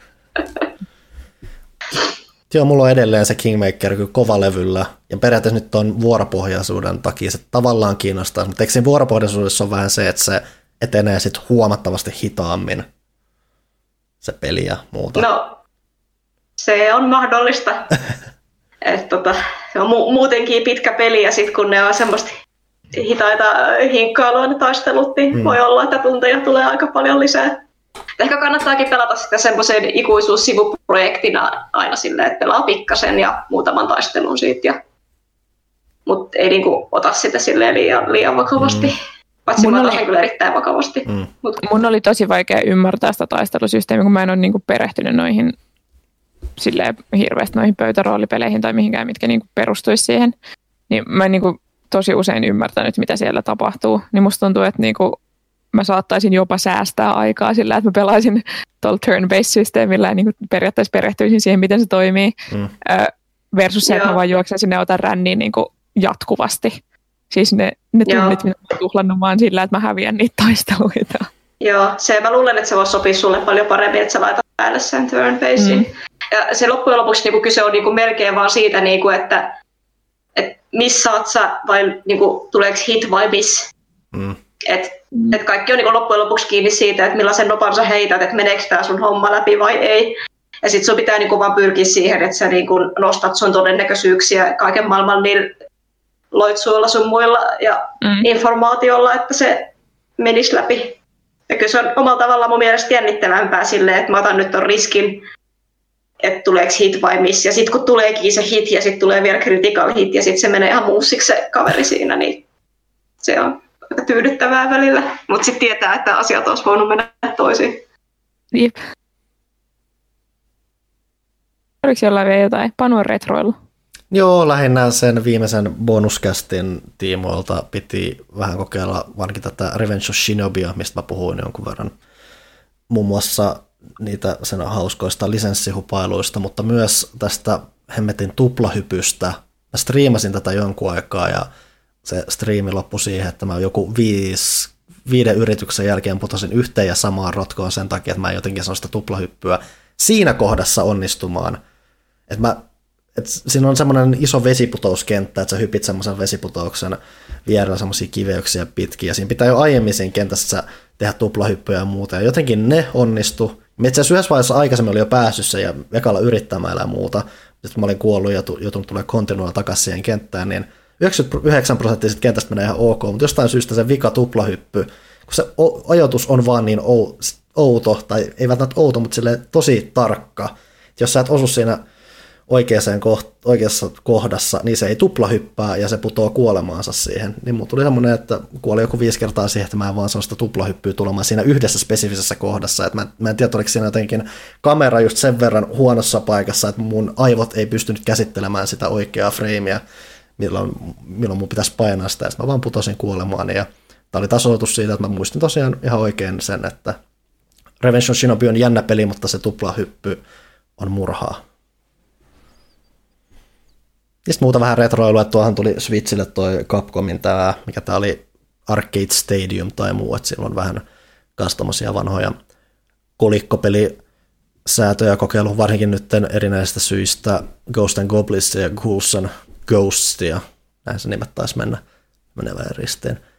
Ja muistutus siitä, että niin saatanallisen vaikeana, kun noita pelejä pidetään, niin ne on itse asiassa yllättävän hyvin suunniteltu, hyvät, yllättävän reiluja yllättävän mielenkiintoisia, varsinkin nyt kun pystyy pelaamaan tuolla, että ei ole mitään pelkoa siitä, että voi, että mun taskurahti loppuu, kun pitää kuolla koko ajan, mutta se on ne semmoisia hauskoja pelejä, joihin tavallaan hakata päätä seinään, mikä näin teaserin ehkä sanottakoon, ei välttämättä päde tähän muuan uusioversioon, mikä tuli just ulos. Mutta mä nyt jyystän sitäkin Aina tietää syy sun migreenien takana. ei ole kannata hakkaa päätä seinään niin paljon. se, se, voi olla, se voi olla myös aiheuttaja. Mutta joo, tuommoista pientä, ei nyt silleen, että Jakusa on vienyt kaikki sen tämmöiset varsinaisen isomman peliä ja sitten silloin täällä ujuttanut kaikkea tuommoista pientä muuta tähän, mitä mm. arvostelupeleiltä on ehtinyt. Mutta mitä? Mitä tapahtuukaan? Kuulenko yleissivistyssekuntin lähestyvän? No, kerro Nimittäin kuulen. No niin, hyvä. Joo. Mä haluaisin edelleen joku oman jinglen tälle. Mutta tota, katsoin Starship Troopers. Mennään mä keksin jonkun jinglen tähän, mulla on niin paljon kamaa täällä, että mä voisin, saada, mä voisin saada...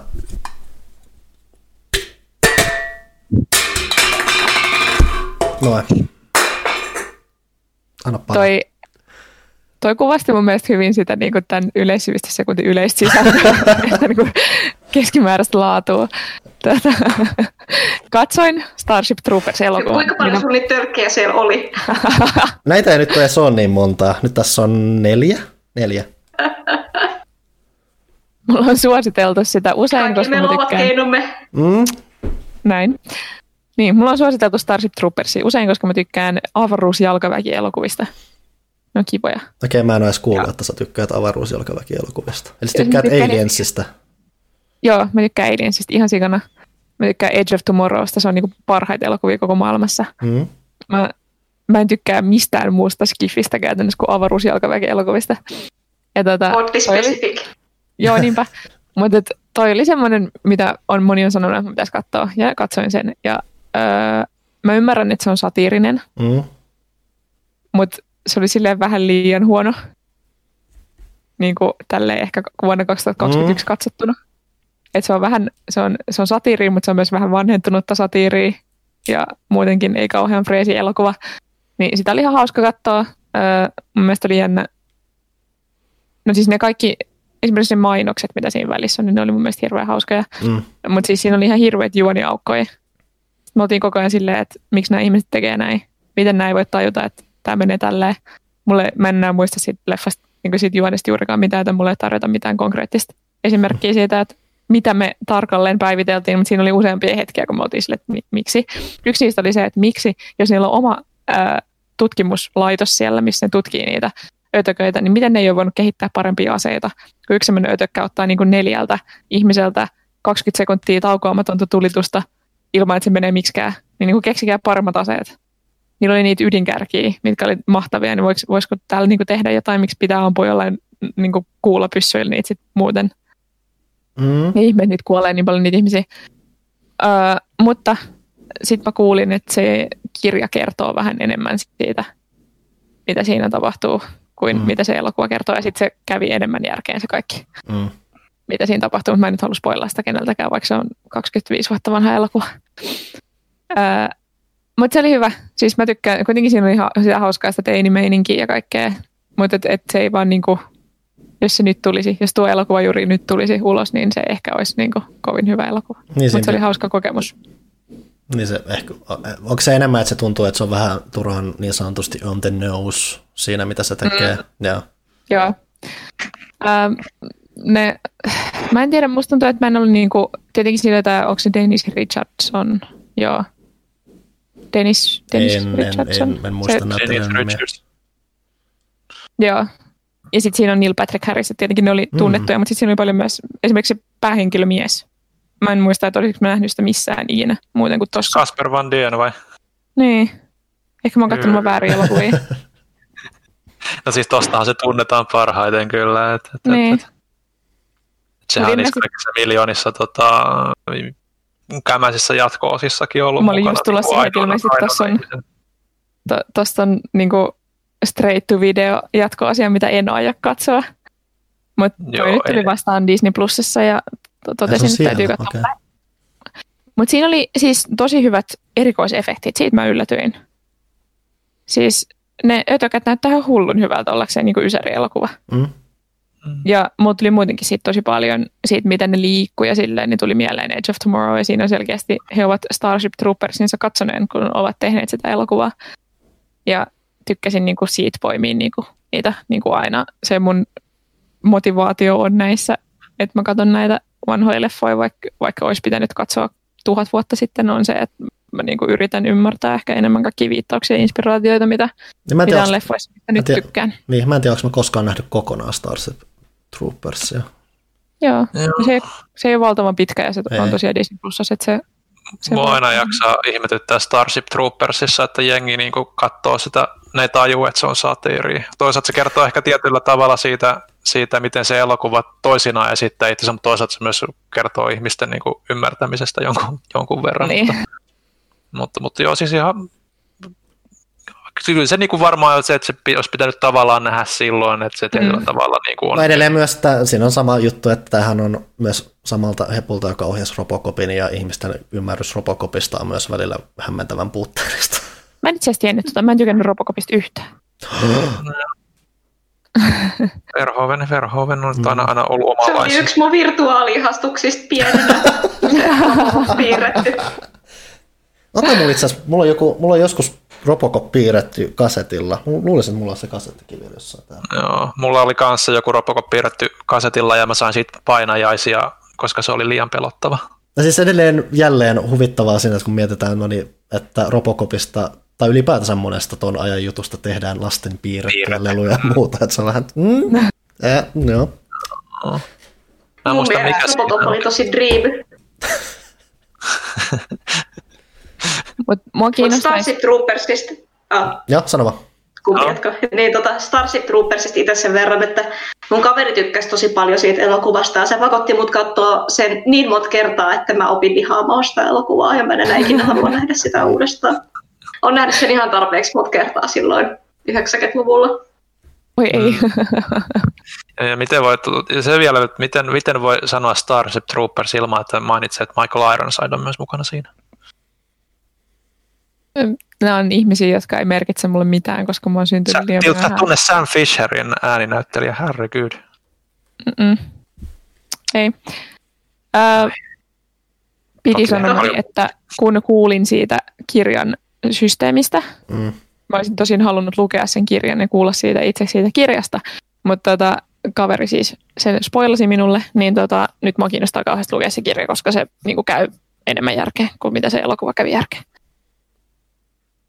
Mutta ehkä pääsen siihen jossain vaiheessa. Öm, täällä on pelkkää kysymysmerkkiä kaikkien katsottujen kohdalla. Jatkaanko mä täällä Disney Plussa äh, tota, akselilla vai Mä voin heittää tähän väliin, että mä pienen tauon jälkeen aloin itse asiassa taas pari päivää sitten katsomaan sitä, mikä se on Kurogos Basketball animea, mihin mä törmäsin silloin aikoina Netflixissä satunnaisesti, koska mä vaan mietin, että hetkinen voi katsoa jotain urheiluanimea, koska miksei, niissä on aina jotain tietynlaista semmoista se rakenne on vaan jotenkin aina miellyttävä, että, käydään, että on tämmöinen joku, se on aina joku, aina joku lukio-aikainen huippuurheilija menee tekemään jotain ja sen suuret ongelmat on se, että aina joku on parempi kuin toinen ja edelleen ja sitten selvitetään, löytää se ratkaisu. Mitä me voitetaan tämä matsi, kun tämä on ihan ylivoimainen ja sitten sieltä löytyykin se keino yleensä jollain tavalla ja en mä tiedä, siinä on jotain rauhoittavaa siinä, että jotenkin ja jotenkin myös samalla se ot, pitää hauskalla tavalla otteessaan semmoinen kaava, että aina tulee joku isompi uhka, joka sitten jollain tavalla selvitetään. Mutta yleensä kans semiluovasti, että tässä nyt ei ole vielä tapahtunut semmoista Dragon Ball Z-hetkeä, että aina on joku vähän vahvempi, mutta sitten joku toinen vähän vahvempi tavalla voittaa sen jollain hölmällä tavalla tai muuta. Tulee enemmän mieleen vaikka joku joku tämmöinen alkuperäinen Dragon Ball siinä, että siinä oikeasti oli, oli vähän, se otettiin haasteita muutenkin kuin vaan väkipakolla ja muuta. Ja jotenkin se on semmoinen, semmoinen miellyttävä tommonen hyvin perus anime-juttu, mihin silloin tällöin on hauska tukeutua, ja nyt tota on ollut ihan jees taas katsoa. Mä edelleen tykkään myös siitä, siitä lähtökohdasta, että yksi niistä keskeisistä päähenkilöistä ei itse asiassa ole edes kauhean hyvä koriksen pelaaja, mistä sitten muodostuu välillä mikä tekee niistä haasteista vähän mielenkiintoisempia ja muuta. Et se on semmoinen tosi, tosi kiva olla törmätä tuommoiseen taas ihan satunnaisesti ja sitten miettiä, että hetken mä tavallaan haluan koko ajan nähdä, mitä tässä tapahtuu enemmän ja miten nämä hahmot kehittyy tässä. Et ei se ole mitään mullistavaa tai muuta, mutta hei Kurogos Basketball on ihan perus ok urheiluanime, jos kiinnostaa. Mua ei, mulla on kanssa edelleen se, että mua ei kiinnosta korispätkääkään, mutta mulla on toki omaa urheiluhistoriaa ja tavallaan jotenkin noissa kanssa nojaa sit itsessään se, että siinä on tämmöistä tietynlaista samaistuttavuutta, vaikka on aika lennokkaita tai muuta ja lukiolaisiksi ne tekee temppuja, mitä no lukiolaiset ei ehkä, tai normaalit ihmiset noin yleensäkään tekisi, mutta siinä on semmoinen, siinä on semmoinen hauska semmoinen fantasiapuoli, mihin tavallaan kuitenkin pystyy myös samaistumaan, koska itse on miettinyt sitä aikoina jotain omia kykyjään ja muuta ja vastustajia ja sitä, että miten niitä on suhteuttanut keskenään ja miten niitä on yrittänyt, miten itse on yrittänyt parantaa, miten itsensä parantumisen on nähnyt ja niin poispäin, niin se on semmoinen hauska semmoinen tommonen tehostettu tapa silmäillä tuommoista asiaa. Ja se on semmoista ihan hauskaa viihdettä. Ei mulla muuta. Pitää pistää korvat taakse. Se löytyy ihan Netflixistä tosiaan. Varmaan, varmasti Netflixissä huomattavasti parempiakin animeita, mutta se nyt vain osui mulla kohdalla. Katsoin, katsoin WandaVisionin loppuun. Mm-hmm. En nyt Mhm. viitti hirveästi kommentoida, kun se on aika tuore vielä. Mm-hmm. Mutta Mm. täytyy nyt todeta, että alkupuolisko oli huomattavasti parempi kuin loppupuolisko, koska Mm. sit se oli No, semmoista... uh, uh, nyt oot kyllä ihan väärässä. Ei, nyt jatketa tätä keskustelua. Vääriä mielipiteitä ei kerrota Samperi tässä kästissä. Sä, Vi- mutta sä Ville just sanoit sen Ville sun se väärän tosi mielipiteesi. yhtäkkiä. Se oli niin supercraw, semmoista Mm. perussarjakuvasankari roskaa, mitä mä en jaksa yhtään nykyään enää, koska sitä on, kehiin. Ei, ei, ei. sitä on ei, Marvel ei, ei, Cinematic ei, Universe täynnä, olisivat Mm. vaan pysyneet siinä, mitä olivat tekemässä. Mm. Mm. Kiitos Panu. En, en tiedä kyllä, mitä mieltä Huttunen, Huttunen on oikeastaan siitä, siitä lopusta muuta kuin, että äh, kyllä me sitten vähän juteltiin, mutta mä en oikeastaan muista, että todettiinko, totesiko hän, että pitikö hän siitä vai ei, mutta tota, juteltiin siitä kyllä, mutta se just, että, että mä en nyt tiedä, kyllä se, se viimeinen jakso ehkä ehkä oli, että se meni vähän liian perustason niin kuin Marveliksi sitten, ehkä joo, mutta mm. siinä oli niin paljon se, sitä niin kuin hahmojen tunnepuolta ja sitä niin kuin avarretaan sitä hahmojen sielumaisemaa sen verran vahvasti Olsen ja tuon Paul näyttelijätyö oli siinä kyllä ihan ensiluokkasta ja se dialogi oli kyllä ihan huikeeta. Siis edelleen paras osa WandaVisionia on se, että Olsen ja tai Bethany sai vähän enemmän ruutuaikaa. Se on se mm. paras mm, asia tässä. Mä ymmärrän, että se piti tehdä, mitä ne teki. Ja niin kuin, että oli tärkeää, että toi kuljetti myös sitä niin kuin, isompaa tarinaa.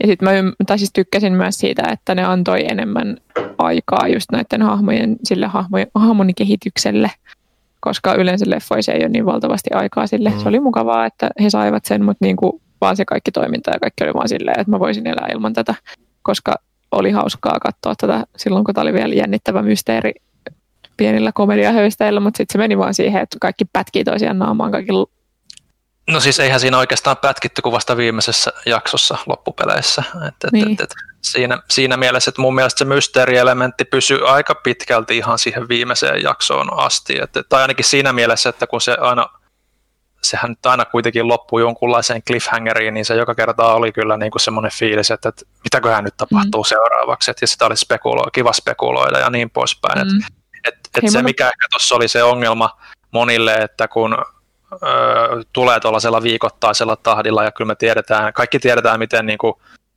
käsistä tietyt niin kuin fanit voi lähteä teorioittensa kanssa ja niin mm. poispäin, niin fanit oli luonut toki osittain myös sen takia, mitä se tekee se sarja, tai miten se käsittelee mm. asioita ja miten se tuo esille asioita, niin, niin ymmärrettävistä syistä ehkä, ehkä lähtee liikulapasesta, mutta, mutta sitten siinä just kävisi monilla se, että ne spekulaatiot oli jo niin hulluja, että mikään ei voinut tietyllä tavalla vastata niitä.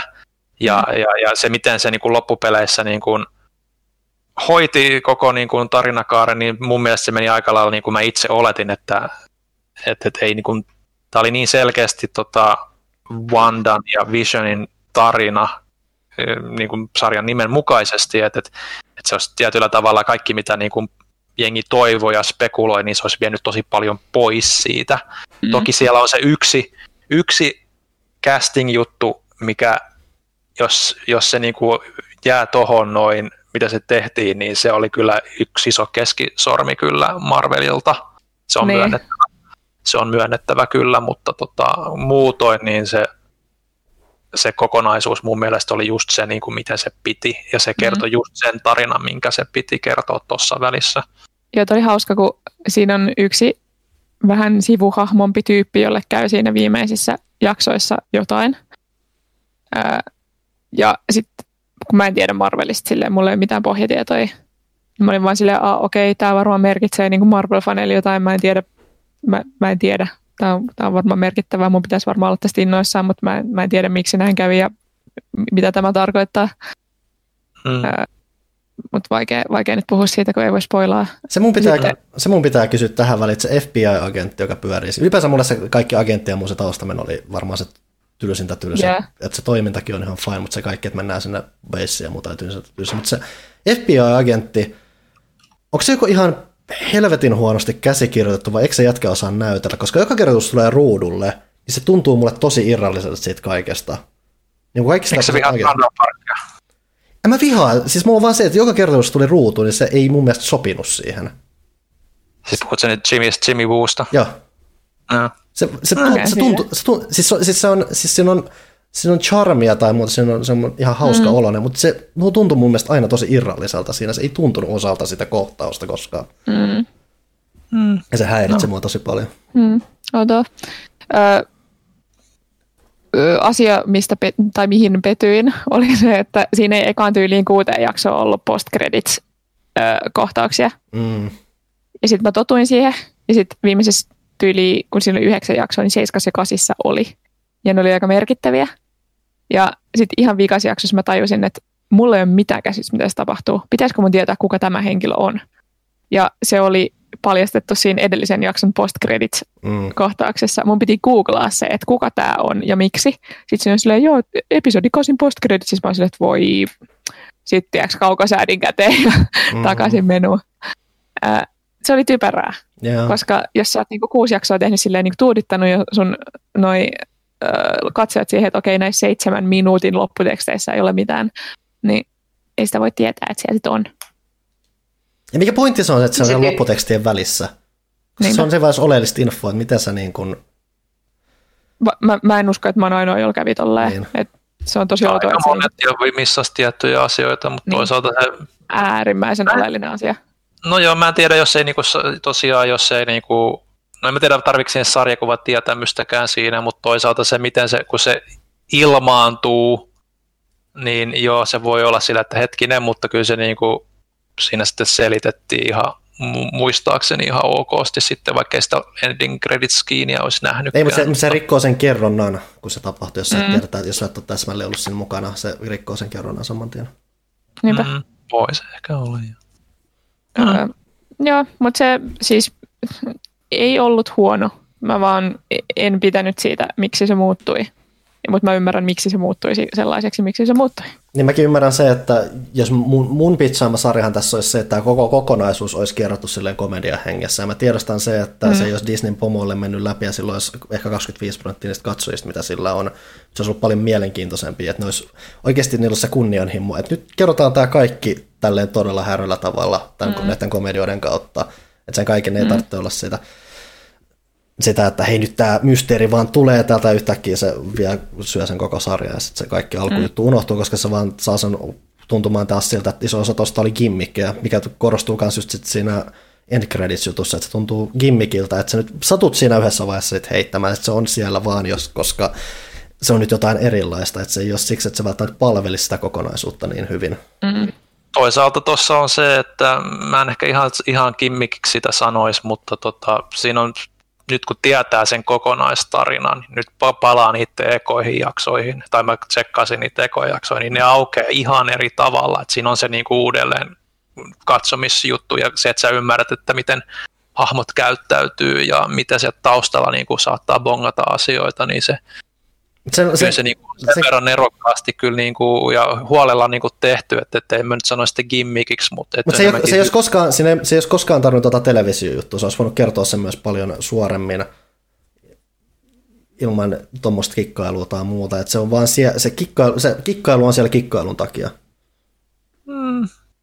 Äh, en mä nyt sanoisi noinkaan. Mä en ole samaa mieltä, mutta olla, sovitaan olla, että ollaan eri mieltä asiasta. Ei me sovita, että sä oot väärässä. Sä, heitit, sä sanoit, että ei vääriä mielipiteitä kästi ja sä heitit niitä tänne. Nyt mä olen tässä. Ei, kato, kaikki mitä mä sanon on silkkaa niin totuutta, kaikki muut on väärää ja nyt jatketaan eteenpäin. Kohti omaa kumman kämpässä soi ovikello ja Ville ja Panu ottaa paijat pois ja alkaa. Mun tatuointi ei ole vielä valmis. Nice. Öö, Ville suunnittelee siellä jo viikinkin mursutatuointia. Kyllä. tota, ihan nopea kanssa tämmöinen jatkuvuusasia. Se anime, mistä mä kohkasin koko viime syksyn, niin se on nyt tullut siihen vaiheeseen, se, siis se anime, joka paljastuikin rebootiksi. Mm, Sano vaan se nimi Ei, kuitenkin. ei siis, sorry, joo, siis ei rebootiksi, vaan jatko-osaksi. Mm. Higurashi no Naku Koroni Go. Ö, eli When They Cry Go. Niin se on nyt tullut lähes päätökseensä, joten aloin katsomaan sitä, koska mä halusin, että se tulee sieltä silleen, että mä voin pingea sen. Mm. Ja tota, kun mä siinä jossain vaiheessa mietin, että mitä siinä nyt sit voi tapahtua, kun siinä on vähän semmoinen Final Fantasy 7 remake henkinen tota, asetelma, Mm. öö, että siinä katsojanakin oletit, että se on vain remake ja sitten se onkin jotain ihan muuta. Niin, niin mihin se menee? Niin itse asiassa se menee tosi mielenkiintoiseksi, koska siinä on nyt semmoinen tilanne, että kun, niin kuin mä sanoin, ne on tavallaan niin kuin aikaluupissa jumissa. Ja ne on kokeneet ne tapahtumat tosi monta kertaa. Ja nyt ne on takaisin siellä. Ja sitten siellä on yksi tyyppi, jolla on muistot siitä, mitä siinä on tapahtunut.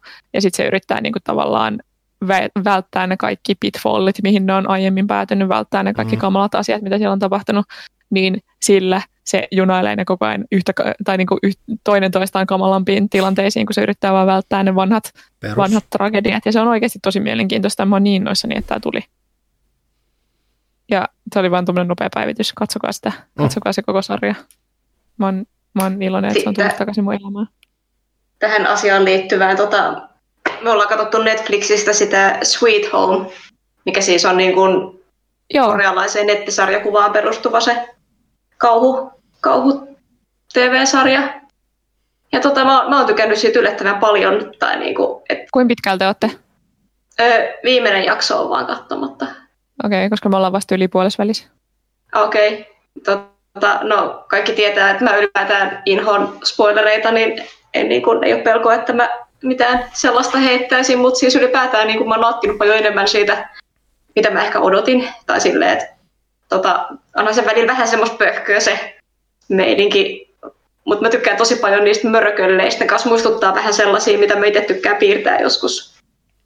Ni, niitä erilaisia mörköllejä siellä, että ne on mm. niin omia hahmoja itsessään ne möröt, että se ei ole vaan, että ne on kaikki sellaisia niin kuin samanlaisia zombeja tai jotain, vaan niin kuin, että ne on ihan persoonallisuuksia ne Kyllä. otukset, mitkä niitä vaivaa, vaivaa siellä. On.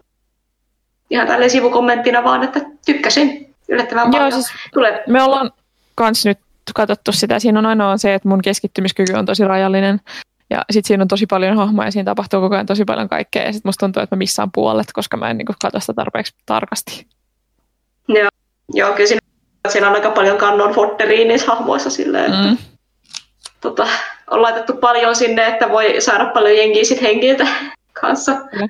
Mutta ylipäätään mä tykkään aina tuollaisista niin kauhujutuissa, että ollaan niin kuin suljettuna johonkin niin kuin tiettyyn niin kuin taloon tai, vaan, tai alueeseen, niin mä niin kuin tykkään tosi paljon just sellaisesta, että niin kuin puolustetaan sitä yhtä rakennusta versus, että lähdetään sinne maailmaan. Niin Mm. tykkään niin tuollainen kauhuasetelma jotenkin aina on sellainen itselle tosi mieluinen, että ollaan jossain sisällä ja sieltä ei voi lähteä ulos. Ja sitten siitä tehdään linnake. Mä tykkään noissa virusmeiningeissä, arvostan aina sitä, jos ne oikeasti niin kuin lähtee selvittää sitä, ne sarjat tai kirjat tai mitä sitten onkaan, että mistä se virus tai niin kuin johtuu vähintään. Ja mä luulen, että Mm. siinä ollaan menossa siihen suuntaan, että se oikeasti vähän niin kuin alkaa selvitä se mysteeri. Että nyt tiedetään jo tavallaan, että mistä se johtuu siinä kohtaa, missä me ollaan. Ja sekin avasi tosi paljon esimerkiksi niitä niin kuin monstereita itsessään, että se niin kuin tavallaan vaikuttaa siihen, millaisia Mm. ne on. Ja se on, Joo. mä tykkään siitä, Mutta musta se ei tuntuu, ole että se ei ole silmitön- semmoinen... Niin, mä kyllä kans toisaalta kyllä tykkään Voi ei, Minna. Tunne, jotenkin. et se- Jatka vaan.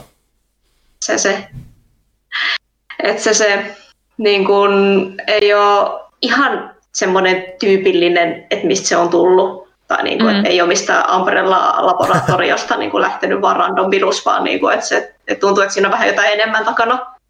Toi on kivaa. Näin mä luulen, että ainakin, että siinä tulee käymään. Niin, Mm. joo. Tai siis mäkään niin kuin, en vielä mene taku, takuuseen siitä, mutta tota, näin mä ainakin toivon. Vähän mietin, että pitäisiköhän mennä lukemaan sitä nettisarjakuvaa, mutta sitten taas toisaalta Mm. spoilerit.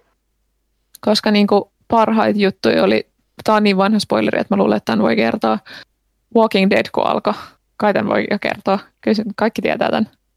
Voi ei kiinnosta Walking Dead on pätkääkään, joten Mä en ole ikinä kattonut, niin eikä kiinnosta. Walking Dead-sarjakuvat. Ja, öö, no siis Sarjat puhun nyt tykkää sarjakuvista paljon enemmän kuin Joo. sit TV-sarjasta. No, mutta tämä on, on niin vanha, että tämä voi kertoa. Walking Deadissä, kun alun perin paljastui se, että heillä on jo kaikilla se virus, Mm. niin se oli ihan mahtavaa. Siis se oli niinku parhaita tällaisia käänteitä, ja mä sain vähän sama, samantyyppisiä, ei, ei, ei samantyyppisiä viboja, mutta silleen, niin kuin, että tuossa on tavallaan lähestytään eri kulmasta myös sitä virusta, ja se kiinnostaa mua. Joo. Mä tosiaan mä olin lukenut ne sarjakuvat, niin jo sarjaa katsoessa tiesin sen, mutta kyllä se sarjakuvaskin oli aika, Joo, aika hieno hetki. joo. Ää, mitäs muuta? Mulla oli joku, ai niin joo. Mä ihan nopea vielä Netflixin tarjonnasta oli myös tämmöinen, niin kuin, että on pitänyt katsoa tosi pitkään ja en ole saanut aikaiseksi, mutta nyt katsoin, niin Velvet Buzzsaw, Jake Gyllenhaalin kauhuelokuva. eikö tämä vähän artsimpi kauhuelokuva? Joo, siis kirjaimellisesti ja figuratiivisesti, nimittäin se kertoo myös taide, taidemaailmasta. Ää, siinä on semmoisia aivan täysin kastapäisesti nimettyjä tyyppejä, jotka on kaikki semmoisia tosi teennäisiä taidemaailman ihmisiä. Ja sitten ne löytää semmoisen kuolleen tyypin taideteoksia ja rupeaa tekemään niillä rahaa ja sitten yllättäen ne ovat kirottuja. Ja tota, se, oli, se oli ihan hauska semmoinen slasheri vähän erilaisessa ympäristössä kuin yleensä. Ja siinä oli ihan kivasti niitä fantasiaelementtejä ja hauskoja hahmoja. Siinä oli vain se ongelma, että ei kiinnostanut niiden elämät. Hmm. Niin kuin, että siinä tosi iso osa sitä elokuvaa ei ollut se slasher-puoli, vaan se niiden, niiden hahmojen ongelmat ja, ja luonneviat. Ja mä olin vähän silleen, että ei mua vaan niin kuin, näin lyhyt elokuva ei saa mua kiinnostumaan näiden hahmojen ongelmista. Mm. Kun ei kuitenkaan se pääfokus. Mm. Niin sitten se oli vähän silleen tuntuvaa filleriltä, että tappakaa nyt jo sitä jengiä. Mutta no, tuli katsottua, se oli ihan ok, ei, ei ehkä niin hyvä kuin on, on saanut käsityksen. Niin mä oon ymmärtänyt, että, niin mä oon ymmärtänyt, että se on nimenomaan, että jotkut on ollut tosi fiiliksissä ja jotkut on ollut sitä, että ää, eli hyvin niin. jakaantunut. Joo, mä olin ää. Suhteellisen, suhteellisen varma, että mä oon kattonut sen, mutta en ole täysin varma, joten ehkä se sitten kertoo, kertoo jotain. Että Mua huvittaa... Kumminkin kauhuelokuvata mun lempigenre, mutta mm. en pysty palauttaa mieleen, että onko mä nyt nähnyt sen vai en. Jonkun vastaavan ainakin mä oon kattonut jonkin aikaa sitten. Mm. Mua huvittaa se, kun se joskus sanoa. törmää silleen, että hei, tämähän on ihan jännä näköinen elokuva, joku traileri tai muuta. Sitten kun saat katsoa sitä tra- traileria pidemmälle, sitten mietit, alat miettiä, että hetken tämä näyttää jotenkin tuttu, onko mä nähnyt tämän trailerin? Ja kun hetken mä oon kyllä nähnyt tämän elokuvan, mä en kyllä tämän trailerinkaan jälkeen muista yhtään, että mistä tämä kertoo. Onko kukaan teistä katsonut Netflixistä sitä Horse Girl? Ei, mä oon miettinyt joskus, mutta mä en päässyt. Se on se Alison Brie. Joo. Joo, en mäkaan ehtinyt katsoa sitä, mutta mua kiinnostaa. En, en ole. Mä, mä tiedän, mitä siinä tapahtuu ja mä tiedän sen twistin ja muuta, mutta... Okei, okay. no sitten se kuulostaa... Tai, tai, tai, epä, tai epätwist. Mä en muista, oliko se twisti se, että se on twist, että, että se on epätwist. Anyway, se kertoo, joo, mä tiedän, mitä siinä tapahtuu. Okei, okay, koska kun selailtiin Netflix valikkoa, niin mun kaveri oli se, että onko tämä se, missä nainen nielee asioita. Mä voisin, että mä en tiedä, onko se se, mutta mua hämmentää, että maailmassa on elokuva, jonka niin kuin, siis nimenomaan koko illan elokuva, ei mikään aikuisten elokuva, minkä niin kuin määrittävä tekijä on se, että nainen nielee asioita. Mutta tota, kiinnostaa. On, on, on olemassa myös peli, jossa pallo nielee asioita. Me katsottiin, katsottiin kanssa se Doctor Sleep, eli mm. The Signingin niin kuin jatko-osa tuolta Flixistä ihan tässä muutama päivä sitten. Niin se on siellä. No, odotukset ei ollut mitkään. Mm, se oli ihan hyvä.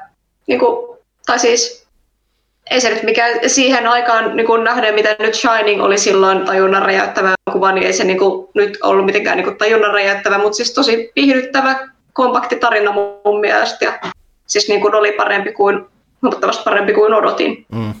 Ei ehkä niin kuin, en sanoisi, että niin kuin kauhuelokuvana lähtisi katsomaan sitä, mutta se oli niin kuin viihdy, viihdyttävä ja ihan niin kuin hyvä tarina alusta loppuun.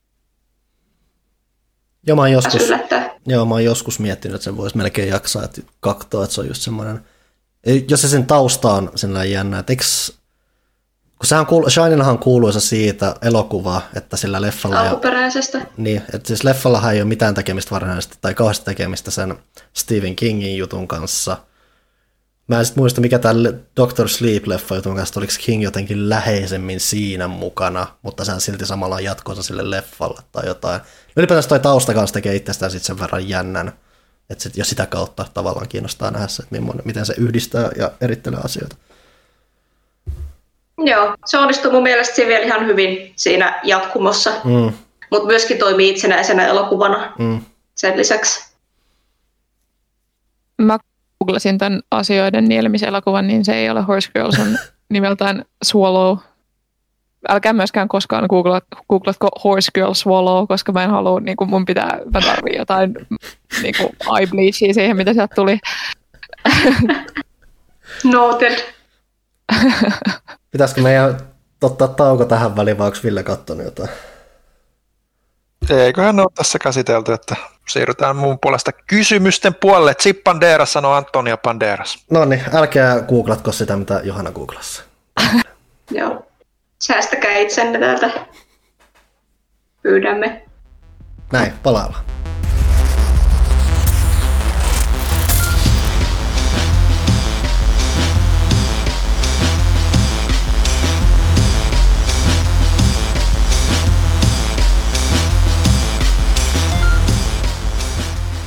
No niin, toivottavasti on hymy pyllyssä, sillä tästä lähtee toinen osio ja Ville tietenkin saattaa meidät eteenpäin. Pimpeli Pom seuraa kaupallinen tiedote ja seuraavan amatööriteatterin tarjoilee jälleen kerran elisa.fi. Hei, mikä juttu tää nyt on? Justhan jouluna mä siivosin ja kämppä on taas täynnä villakoiria. Kuules Kari, mä hommasin itselleni apuriksi robotti-imuri. Harkitse säkin sellaista. Se on kätevä peli, kun mä voin vaan lähteä kauppaan ja jää se sinne imuroimaan. Ja kun mä tuun kaupasta, niin koti on siivottu ja mulla on aikaa enemmän pelata kodia.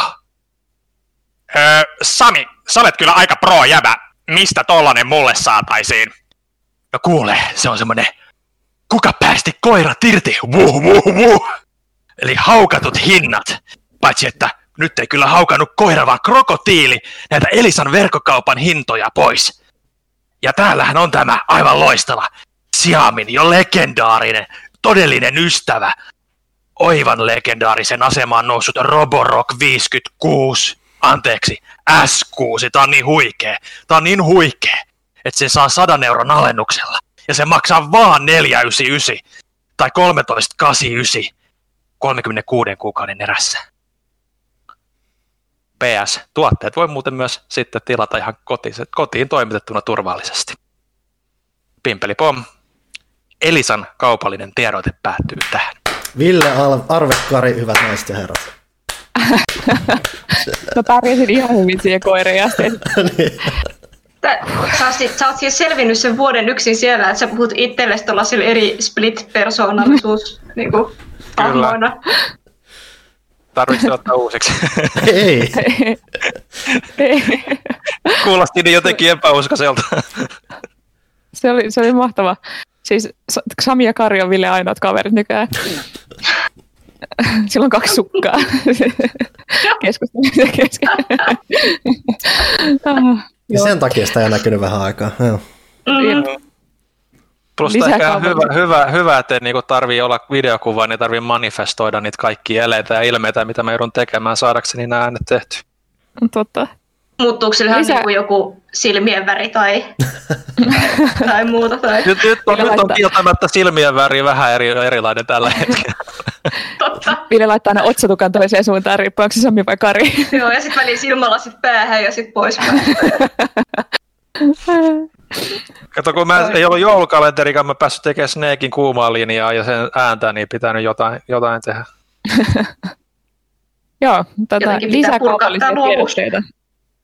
Lisää kaupallisia tiedotteita seuraa, nimittäin kästin ystäviä on tosiaan vielä valtava lista jäljellä.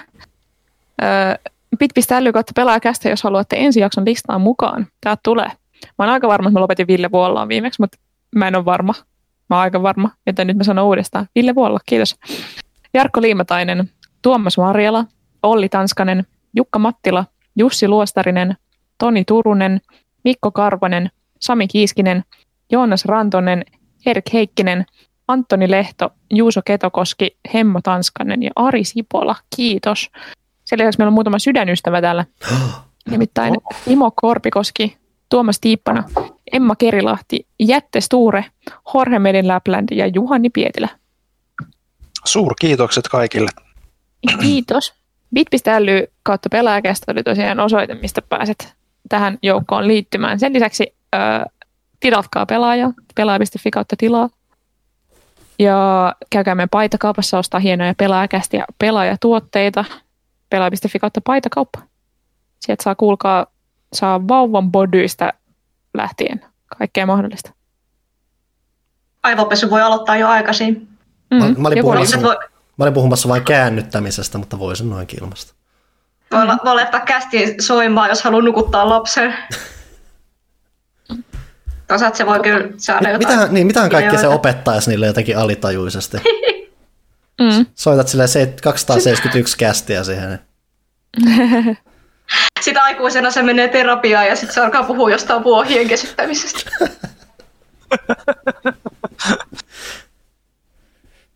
Mulla on takauma siitä, että mä jouduin tappaa sen vuohen, minkä mä kesytin.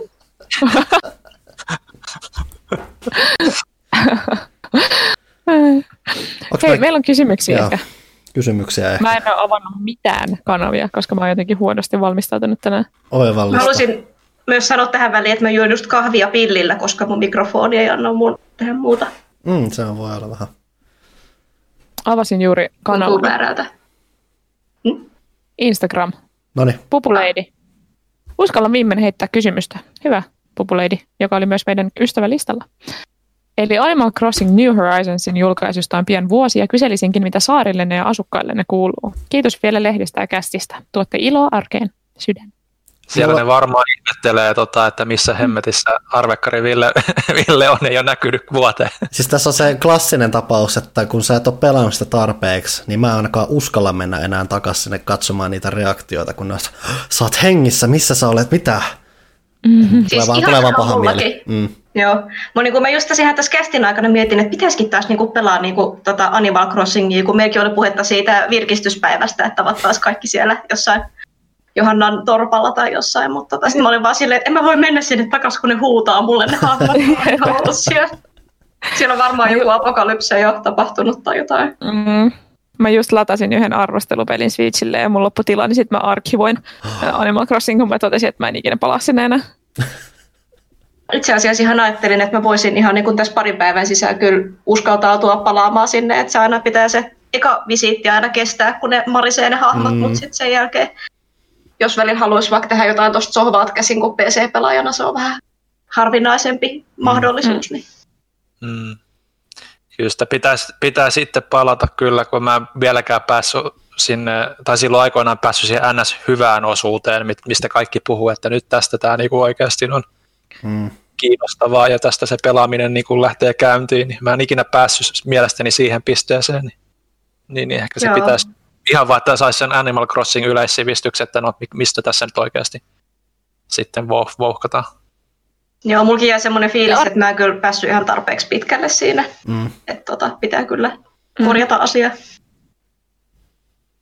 Arttu Martin poika kyselee, tai lähinnä huudahtaa, JVP sekä arvon Mirkola. Kosmista kästiä. Hän on tuo teema taas. Kiina ja Venäjä kaavailevat yhteistä kuuasemaa tästä inspiroituneena. Teidät on valittu ryhmään, jonka tarkoituksena on suunnata tutkimusmatkalle ulkoavaruuteen kartoittamaan elinkelpoisia eksoplaneettoja. Resurssien puutteessa teidän neljän koulutus joudutaan kuitenkin jättämään teidän itsenne hoidettavaksi. Mitä olisivat ne pelit, jotka pyörisivät konsoleilla ja koneilla teidän valmistautuessa kohtaamaan universumin ihmeet? Itsestäänselviä valintoja ovat toki Dead Space ja Beat Saber, mutta mitäpä muuta? Miksi Dead Space on ilmiselvä valinta? Mä, mä, mä, mä, mä, en, mä, mä, mä, mä en halua tälle matkalle. Mikä se on se Space, Pi- Space Pirate Trainer on semmoinen yksi VR-peli kanssa, mikä on kirjaimellisesti öö, avaruuspiraattikoulutusta, miten se voisi toimia. Astroneer vaikuttaa sille hauskan rennolta, että se on vaan resurssien keräämistä Mm. mm. ja sit sä paskot niitä semmoiseksi palikoiksi ja teet niistä asioista. asioista. Mass Effect. Mass Effect Andromeda opettaa siihen, että se tulee kumminkin olemaan pettymys. niin sit, Muutenkin se makolla ajelu niin kuin Mass Effectissä tai ykkösessä, niin ehkä se olisi semmoinen niin kuin lähin simulaatio siitä, että täällä ei ole mitään, täällä ei ole mitään, nyt me ollaan katollaan, täällä ei vieläkään ole mitään, mä olen katolla, niin enkä pääse ylös täältä. tiedän kanssa, olikohan se yksi semmoinen manga, minkä mä luin, Thousand and One Nights tai joku tällainen tota, eeppinen niin kuin terraforming-meininki, Mm. niin, niin tota, se koko homma niin kuin loppuu siihen, että ne vaan tajuaa ne ihmiset, että me ei pystytä terraformaa mitään planeettoja, tai silleen, että, niin kuin, että palataan takaisin kaikki tänne meidän omaan niin kuin, omalle maapallolle, koska avaruus on liian suuri ja liian vaikea. Onko mitään pelejä, mitkä opettaisi tätä samaa? Entäs toi, tota, toi, toi, toi. No nyt, toi, toi, toi, toi.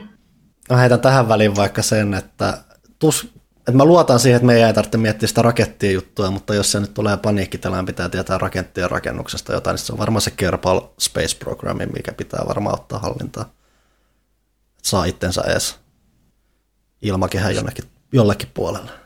Mm. Eikö No Man's Sky olisi aika jopa? Mm, Totta. Star Control 2, jos haluaa opetella selviämään mahdollisimman hölmöjen ja monimuotoisten avaruusrotujen kanssa. Niin sehän sitten kanssa joku Stellaris, että sitten kun, jos onnistuu vähän liiankin hyvin ja lähtee kasvattaa jotain sivilisaatiota siellä, niin sitten pitää onnistua neuvottelut ja muut ja kaikki. Niin. Mietin lähinnä sporea, niin kuin samat Pikmin. kulmat. Tai joku farmauspeli ihan vaan, Mm. just missä pitää käsyttää avaruusvuohet ensin. Mm. Tota, what? Sitten Instagramista seuraava Karski Pete. Taannoisen numeron muistaakseni Panun kuratoimasta Indie-spektaakkelista toivottua, niin lähdin pohtimaan. Tässä on siis kyse siitä meidän isosta Indie-kasasta. Taas on tar- oliko se melkein täsmälleen vuosi sitten, vaikka se toukokuun numero? Joo. Ei ollut vissiin no. kyllä Panun yksin kuratoima, taidettiin yhdessä kasata se, mutta... Mä tein jonkun ison listan ainakin. Niin. Öö, lähdin pohtimaan, kuinka siistiä olisi jonkinmoinen säännöllinen indienurkkaus ihan lehdessä saakka. Asiantuntijoiden kuratoima katsaus kiinnostaviin, poikkeuksellisiin ja jollain lailla erottuviin pikkunimikkeisiin olisi upea lisä ainakin kaltaiselleni lukijalle. Kiitos kästeestä ja lehdestä mukavia hiihtokelejä. Öö, me pohdittiin tätä ihan vakavasti tässä yksi päivä. Ja todettiin, että ensinnäkin, öö, jos niin kuin mietitään, että laitettaisiin yksi tuommoinen periaatteessa, ei nyt sillisalaatti, mutta tuommoinen niin nimikkeiden esittelypalsta lisää, niin sitten meillä on jo siellä ne pintaraapasut, missä usein on näitä indie-pelejä jo valmiiksi, niin sitten siellä olisi kaksi hyvin samantyyppistä palstaa niin kuin sinänsä, vaikka niissä olisi eri angle, ja sitten niille ei niin kuin kumpaankaan ei oikein riittäisi välttämättä tarpeeksi pelejä. Sen lisäksi tässä on enemmän mulla niin kuin päätoimittajana semmoinen ideologinen juttu, että mä haluaisin käsitellä indie-pelejä ja tuommoisia pienempiä pelejä ihan samalla viivalla kuin kaikkia muita isompiakin pelejä minkä takia meillä on hyvin ahkerasti indie-pelejä arvostelussa ennakoidaan niitä ihan niin kuin muitakin pelejä. Ja mun mielestä olisi mälsää tavallaan, vaikka mä ymmärrän sen, että, että kiinnostaa periaatteessa indielle niin kuin erikseen osoitettu ja varattu tila, niin olisi mälsää myös ahdistaa kokonainen niin kuin julkaisujärjestelmä ja tuommoinen niin iso alagenre pelialaa yhdeksi palstaksi versus se, että niitä käsitellään ihan niin kuin muitakin pelejä. Ja nykyään myös se, että mikä se indin raja on niin kuin, ja muutenkin. Mm. Että, että, että, että, sitten, että voisiko käsitellä indie-pelejä sitten sen ulkopuolella, sitten sen, miksei ole indie-palstalla sitten, ja to, just kaikki niin. nämä ajatukset sitten, että, että kaikki tukee tota, mitä Johanna, Johanna, niin kuin, Johanna kanssa järkeiltiin tota, kun niin. puhut. Niin meillähän joskus oli indie-palsta. Mutta sit... niin, oli se Sonjan tekemä indie, se oli enemmän kolumni ehkä, mutta... Niin. Mutta, mutta, mutta, mä en koe niin paljon tarvetta. Se on, tämä on ihan sama, miksi mä en enää halunnut VR-palstaa, koska mä haluan käsitellä VR-pelejä siinä, missä muitakin pelejä. Niin se vaan niin kuin, tasapäistää sitä, että ei ole välttämättä tuommoisia erikseen nimitettyjä palstoja. Mutta indie-pelejä tullaan käsittelemään joka tapauksessa. Joo, ja siis pintaraapasus, kun ne on olemassa, niin siinä monesti just pyritään, se on varmaan se helpoin paikka tällä hetkellä nostaa jotain obskurempeja, mistä ei välttämättä isommin mm. kirjoita tai muuta, mutta ylipäänsä melkein on kiinnostus, ainakin mulla ei ole hallinnalla just vähän erikoisempiakin pienempiin peleihin, jos sieltä löytyy joku, mihin, joku mistä innostuu, niin kyllä sitten yrittää sitten mielellään löytää jonkun paikan puhua siitä. Twitterissä kapteeni Suolisolmu oli linkannut meille tämän Hogwarts Legacyn uusimman skandaalin Eli siellä oli siis tällainen kehittäjä, jolla oli hyvin mielenkiintoisia mielipiteitä omalla YouTube-kanavallaan. Ja siitä tuli niin iso kohu, että se sitten loppujen lopuksi ilmeisesti niin kuin otti itse loparit, ainakin tämä on se virallinen tarina. Mm. En tiedä, että onko, onko saanut oikeasti kenkää vai onko se ollut vähän sellainen, että otat loparit tai, tai muuten keskustelu, en tiedä.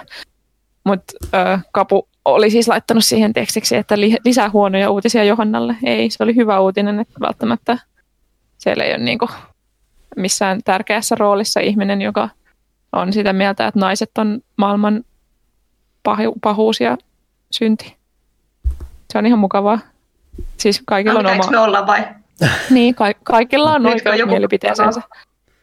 Kaikilla on oikeus mielipiteeseensä, mutta myös ö, olen sitä mieltä, että jos sä oot hyvin julkisesti sun epäilyttävien mielipiteiden kanssa, niin sit pitää myös kestää ne seuraukset.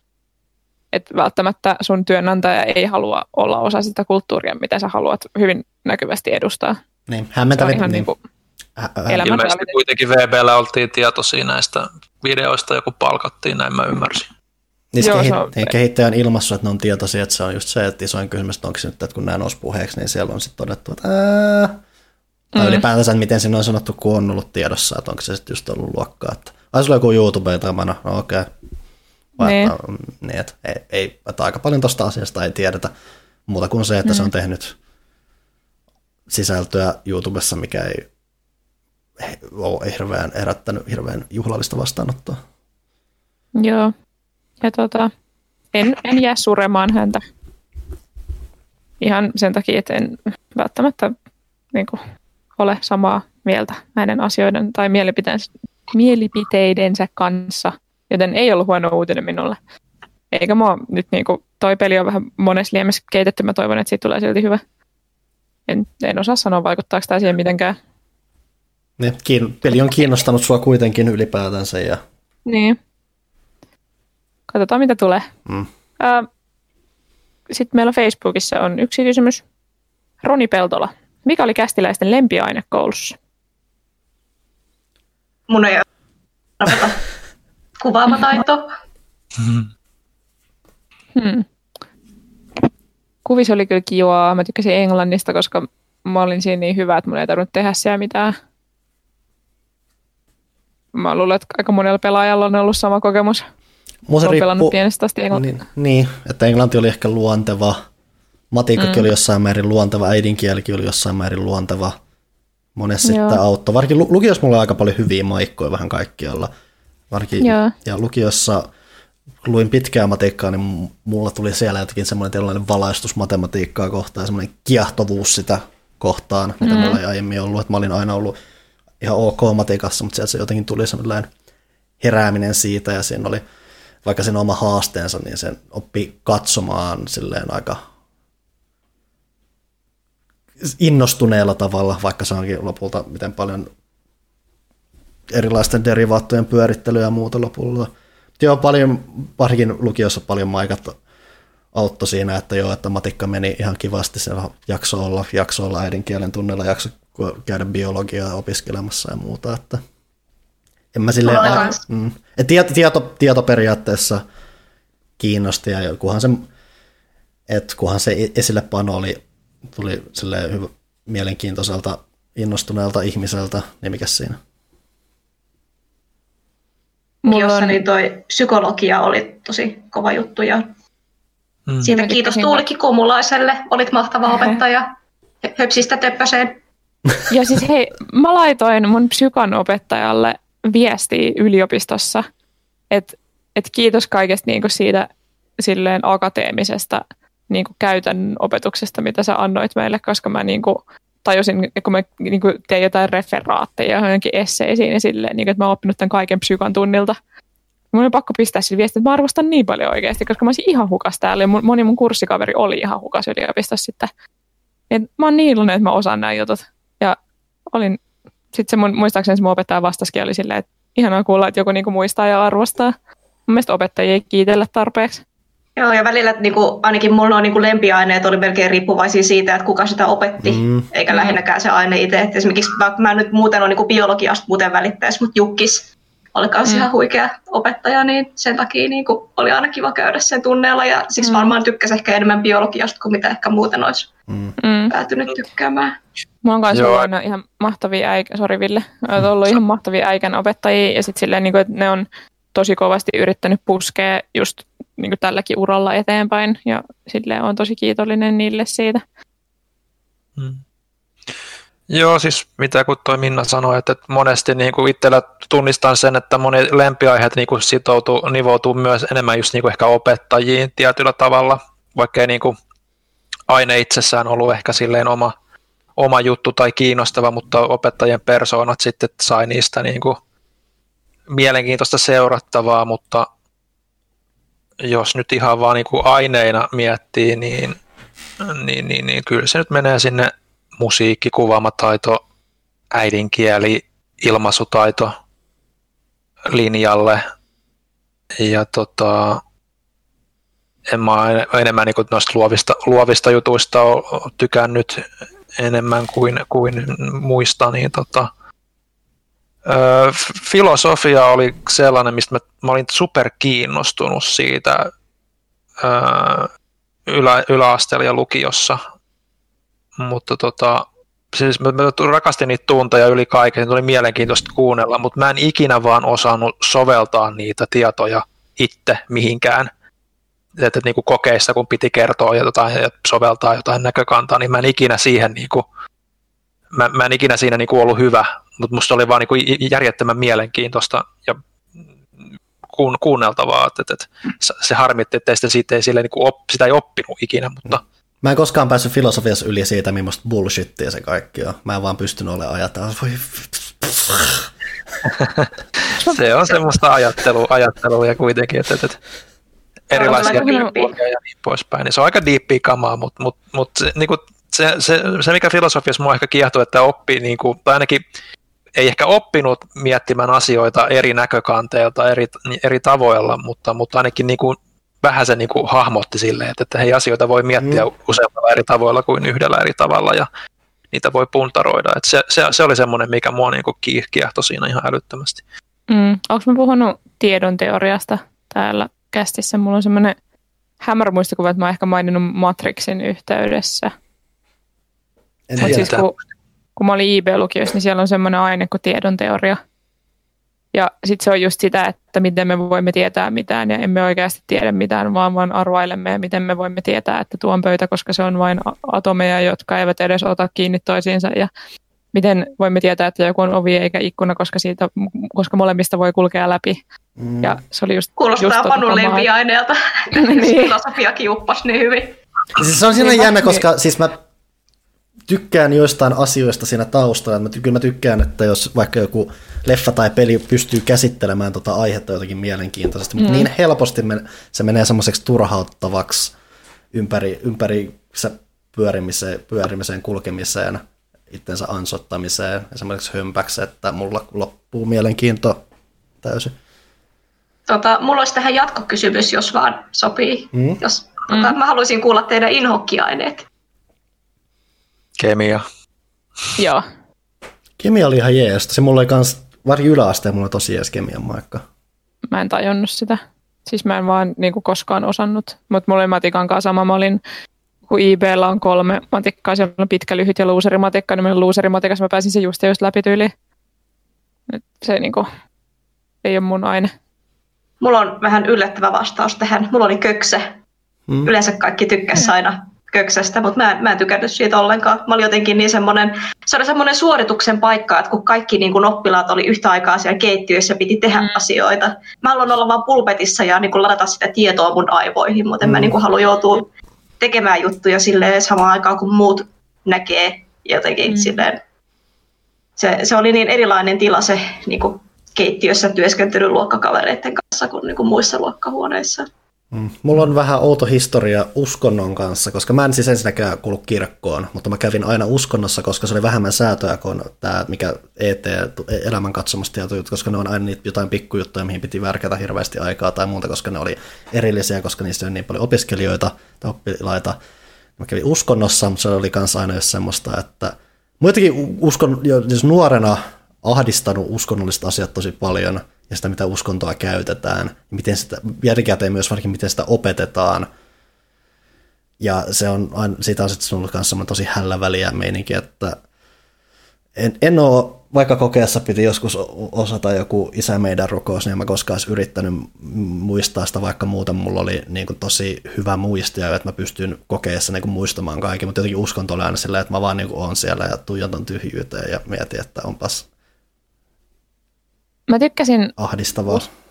Mä tykkäsin uskonnosta sen takia, koska mä olin kanssa niin yläasteella silleen semi-ahdistunut noista asioista. Olin hyvin vahvasti silloin jo niin kuin, sille ateisti. Ja tota, mä olin adventtikirkon ylä, yläkoulussa tosiaan. Niin meillä oli paljon uskontoa, paljon enemmän kuin kunnallisella puolella. Ja suurin osa siitä oli raamatun tutkiskelua. Tai siis tutkistelua, niin kuin he sen sanovat. Öö, ja mä olin just se hirveä purkka ja paskiainen, joka sieltä takapulpetista huuteli sit niitä niin mm. jälkeenpäin todella noloja sivuhuomioita kaikista. Ja siis mä olin just semmoinen su- va- vaahtosuinen ateisti. Olin, niin se on niin noloa, se on niin noloa. Ja mä niinku ymmärrän teini itseäni, miksi olen tehnyt sen, mm. mutta mä oon jälkeenpäin miettinyt, että voi luoja, että joku on joutunut opettamaan sillä. Et, oh.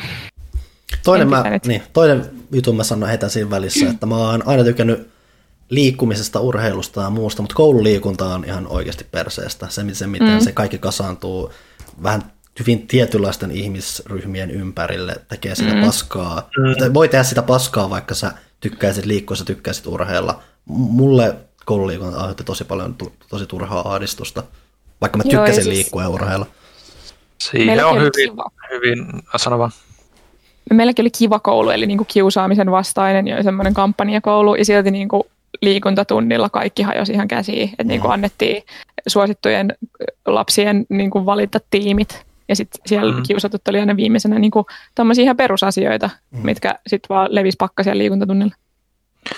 Joo, siis liikuntatunneilla on varmaan niin kuin monilla on semmoinen tietynlainen viharakkaussuhde. Se riippuu aika hyvin pitkälti niin kuin, varmaan niin kuin myös ryhmistäkin, niin kuin, että minkälaiset ne on, mutta mun ehkä isoin ongelma aina oli just ehkä ton, että noi suosituimmat sai valita joukkueet ja, ja, ja itse oli siellä aina viimeisenä, niin tota, sen lisäksi ehkä just se, mikä mua aina ärsytti, että kun sä meet koulun liikuntatunneille, niin sulta oletetaan, että sä osaat sen lajin jo mm. siinä vaiheessa, kun sä meet sinne. Sulle ei opeteta missään vaiheessa, niin kuin, vaikka ei mitään rakettitiedettä ole, mutta on tosi niin kuin, ärsyttävää. Mä vihasin sitä yli kaiket, pitää rupea jotain lentopalloa tai tälleen ryhtyä pelaamaan, ja sä et yhtään niin kuin, tiedä niin kuin, niin kuin, yleisiä niin kuin, perusliikkeitä tai miten niin kuin, saa helpoiten tehtyä niitä, tai tämän, siis mä lajeja kuin laji, ei nyt vaan tähän yhteen. Totta, et, et, mulle tullut toi mieleenkään että, että aina kun tuli joku uusi laji, niin mä olin ihan niin kuin eksyksissä ja mua ärsytti se, että kun mä en tiedä tarkalleen. Ja eihän nyt varmaan mitään eihän jalkapalloakaan pelattu toki millään niin kuin säännöillä, säännöillä ei siellä mitään niin kuin katsottu, että mennäänkö paitsio tai en mä jalkapallosta tiedä mitään, mutta mut, mut, mut, missä viivat menee ja miten, milloin, miten niitä saa ylittää, ei niitä niin kuin, tota, ikinä edes valvottu silleen, mutta sitten ylä, y, yläaste kautta lukiossa ehkä enemmän lukiossa sitten, kun ne liikuntakurssit alkoi olemaan niin kuin semmoisia hyvin spesifisiä. Mm, mm. Että siellä oli niin kuin, sä pystyt menemään semmoista, mitkä kiinnosti sua ja mistä, sä tykkäsit, ja sitten sinne tuli vielä sitä samahenkistä porukkaa. Niin siinä vaiheessa mä niin kuin rupesin tykkäämään siitä koululiikunnasta, että et, et, et, et oli kaiken maailman sitten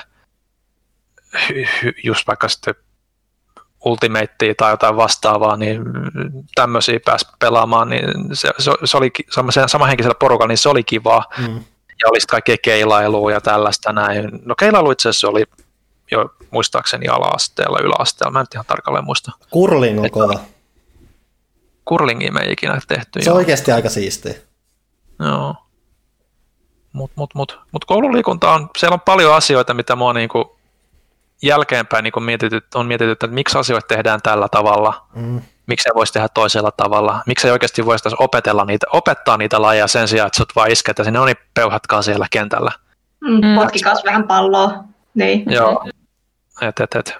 Lukiossa se ja yläasteella se, no mä olin lukio ja yli, yläasteen samassa paikassa, niin tota, menee, menee sekaisin vähän se, mm. mutta mä sanoisin, että lukiossa se tosiaan sit niinku oli semmoista, kun mä toivoin, että se on. Mm. Lähtökästi mulla on lukiossa kaikista silleen aika hyvä muistot.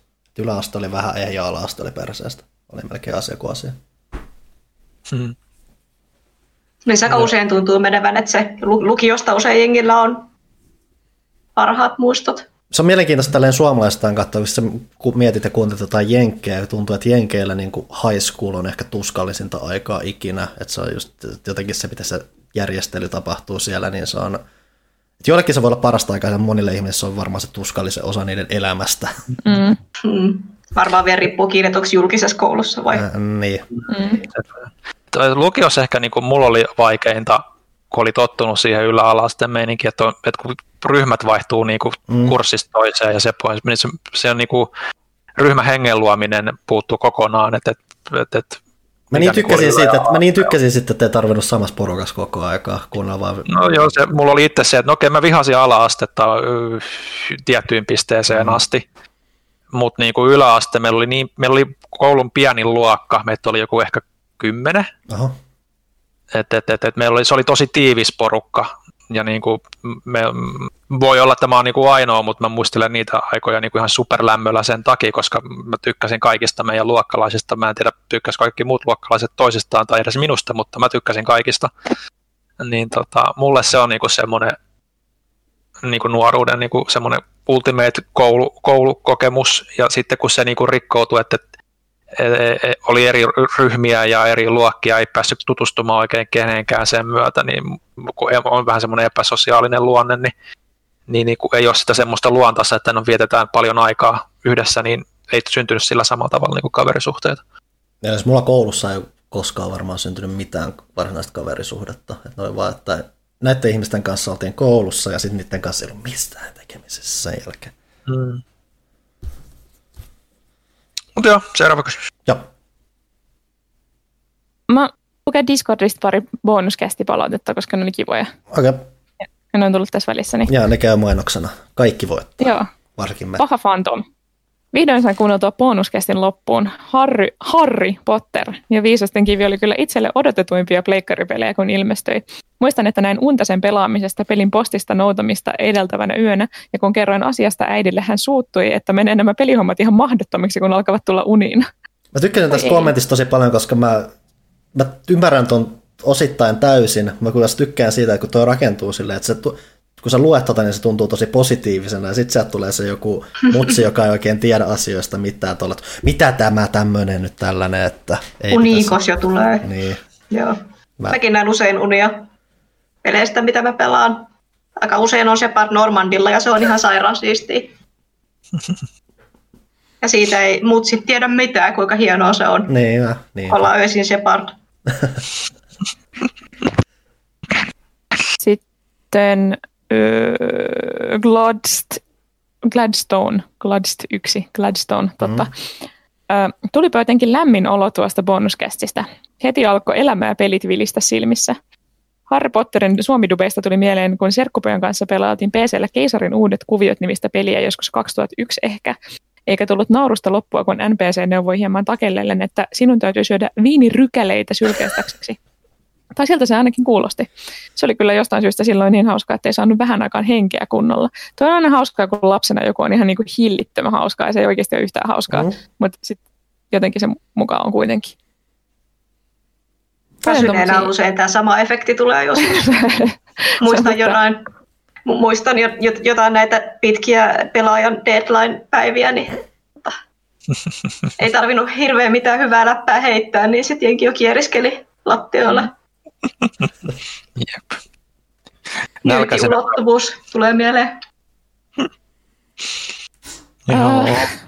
Ilman kontekstia nyytti ulottuvuus. Mä en halua tietää. Miksi tämä ei ole selkätekstinä, Minna? Mä luulen, että se on ollut jo joskus. En ole varma. Okay. Tota, ö, halusin siis lukea noita palautteita, koska on kiva, että toi, toi muillekin ihmisille muistoja mieleen. Nyt ja vaan tulee... ainakin Harry Potter on ollut tuttu ihmisille. Nyt vaan tulee hirveät painet miettiä se seuraava bonuskästi. Mm, totta. Mistä mä löydän, onko sulla pannut pelaajafi auki siinä? Täällä kuule on tällainen tapaus kuin pelaaja.fi, mihin on laitettu kysymyksiä. Ensimmäisten, ensimmäinen niistä on vesinokka elaimelta ja se kuuluu näin. Kuinka mieluiten menettelette, jos pelaatte roolipeliä? Teettekö hahmon ulkonäöstä itsenne näköisen ja dialogivalinnat omien tuntemustenne mukaan, vai luotteko jonkin aivan toisenlaisen hahmon, jolla kirjaimellisesti rooli pelaatte? Tämä on mun kysymys. Mm-hmm. Tota, joo, tota, mä niin kun, se on vähän semmoinen niin kun välimaasto kumpaakin, että mä niin kun luon sen hahmon et se ei ole kyllä niin kuin sinänsä jatke itsestään, tai mä yritän käyttäytyä niin kuin se mun hahmo käyttäytyisi, mm. eikä niin kuin mä itse käyttäytyisin. Mutta silti, koska se hahmo on mun oma luomus, niin silti mä koen, että se on jotenkin osa minua. Tai esimerkiksi sen takia mä tykkään aina pelaa melkein, jos mahdollista, niin naishahmoilla, koska mun on kumminkin helpompi samaistua siihen, siihen jotenkin sen sielun elämään. Että niinku, en muista, olisiko mä kertaakaan niinku vapaaehtoisesti pelannut mieshahmolla, niin kuin, jos siihen on ollut mahdollisuus. Mutta tota, että vaikka se saattaa olla ihan erinäköinen se hahmo, niin silti mulla on tosi tärkeää, että mä oon niin onnistunut luomaan siitä niin sen näköisen, että mä jotenkin tykkään tosi paljon siitä sen ulkonäöstä. Sitten se kumminkin tuntuu, että se on vähän niin kuin minä mm. tai mun lapsi. Mm. Että se, ehkä se, se on, se on niin kuin just jotain niin kuin vähän siltä väliltä. Mulla on aika harvoin sille, että mä asetan itse itseni peliin, vai että se on enemmän, että mä hallitsen jotain muuta hahmoa. Mm. Mun, mun melkein, melkein vakiohahmo, minkä mä nykyään luon, vähän riippuu tilanteesta, mutta on aina joku, joku nainen, punahiuksinen nainen, sitten mä vaan katsoin, että mitä eri asioita mä pystyn sillä tekemään nopeasti ja sitten mennään. Ja sitten se on osa sitä maailmaa, ja riippuen sitä aina, että vähän miten se sopii siihen maailmaan, niin sitten se hahmottuu kanssa, että miten sitä käyttäytyy tai muuta. Mutta lähtökohtaisesti mä mietin sitä niinkään itsenäni niin hirveästi. Vain nyt poikkeus, jolloin mä saatan miettiä itse, itse itseäni tilanteessa, on ehkä tyylisesti joku Pokemon, mutta siinä ei ole kauheasti mitään itse vallintaa, vaan saat se, että okei, mä oon tämä Pokemon kouluttajalla, on nyt nämä Pokemonit tässä. Se on se mun roolipelu siinä, koska siinä ei kauheasti muuta voi tehdä. Mutta se on niitä harvinaisia, harvinaisempia pelejä, joissa mä mietin itse itseni siihen tilanteeseen. Joo, kyllä mäkin tykkään paljon enemmän kuin ajatella niin kuin sen hahmon kautta, tai mm. että kun mä oon kehittänyt sillä sen persoonallisuuden, että onko tämä in character. Mm. Mm.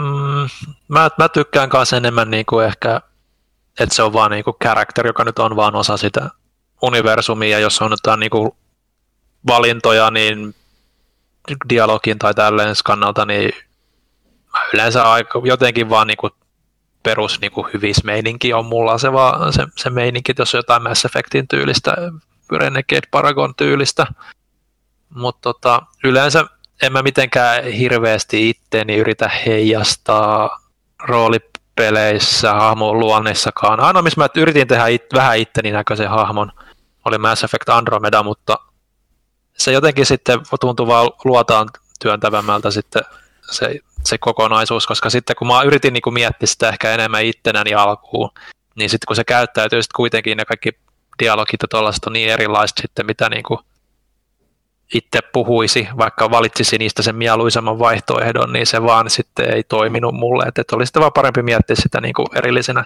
tai ihan niin kuin minä tahansa, tahansa pelihahmona. Että, että mä nyt tykkään valmista hahmoista aina enemmän, että, että, että niillä on oma persoonallisuutensa ylipäätään. Että, että, että siinä myös joku Geraltti toimii mulle aika hyvin, mm. vaikka sen jonkun verran niitä pystyt, mitä päätöksiä hänellä tekemään, niin siellä on tietynlainen kuitenkin luonne, siitä huolimatta tekee se minkä tahansa päätöksen, koska ne päätökset yleensä nyt ei ole välttämättä hyviä tai huonoja, ne on vaan jotain siltä väliltä aina. Että, niin, niin, niin.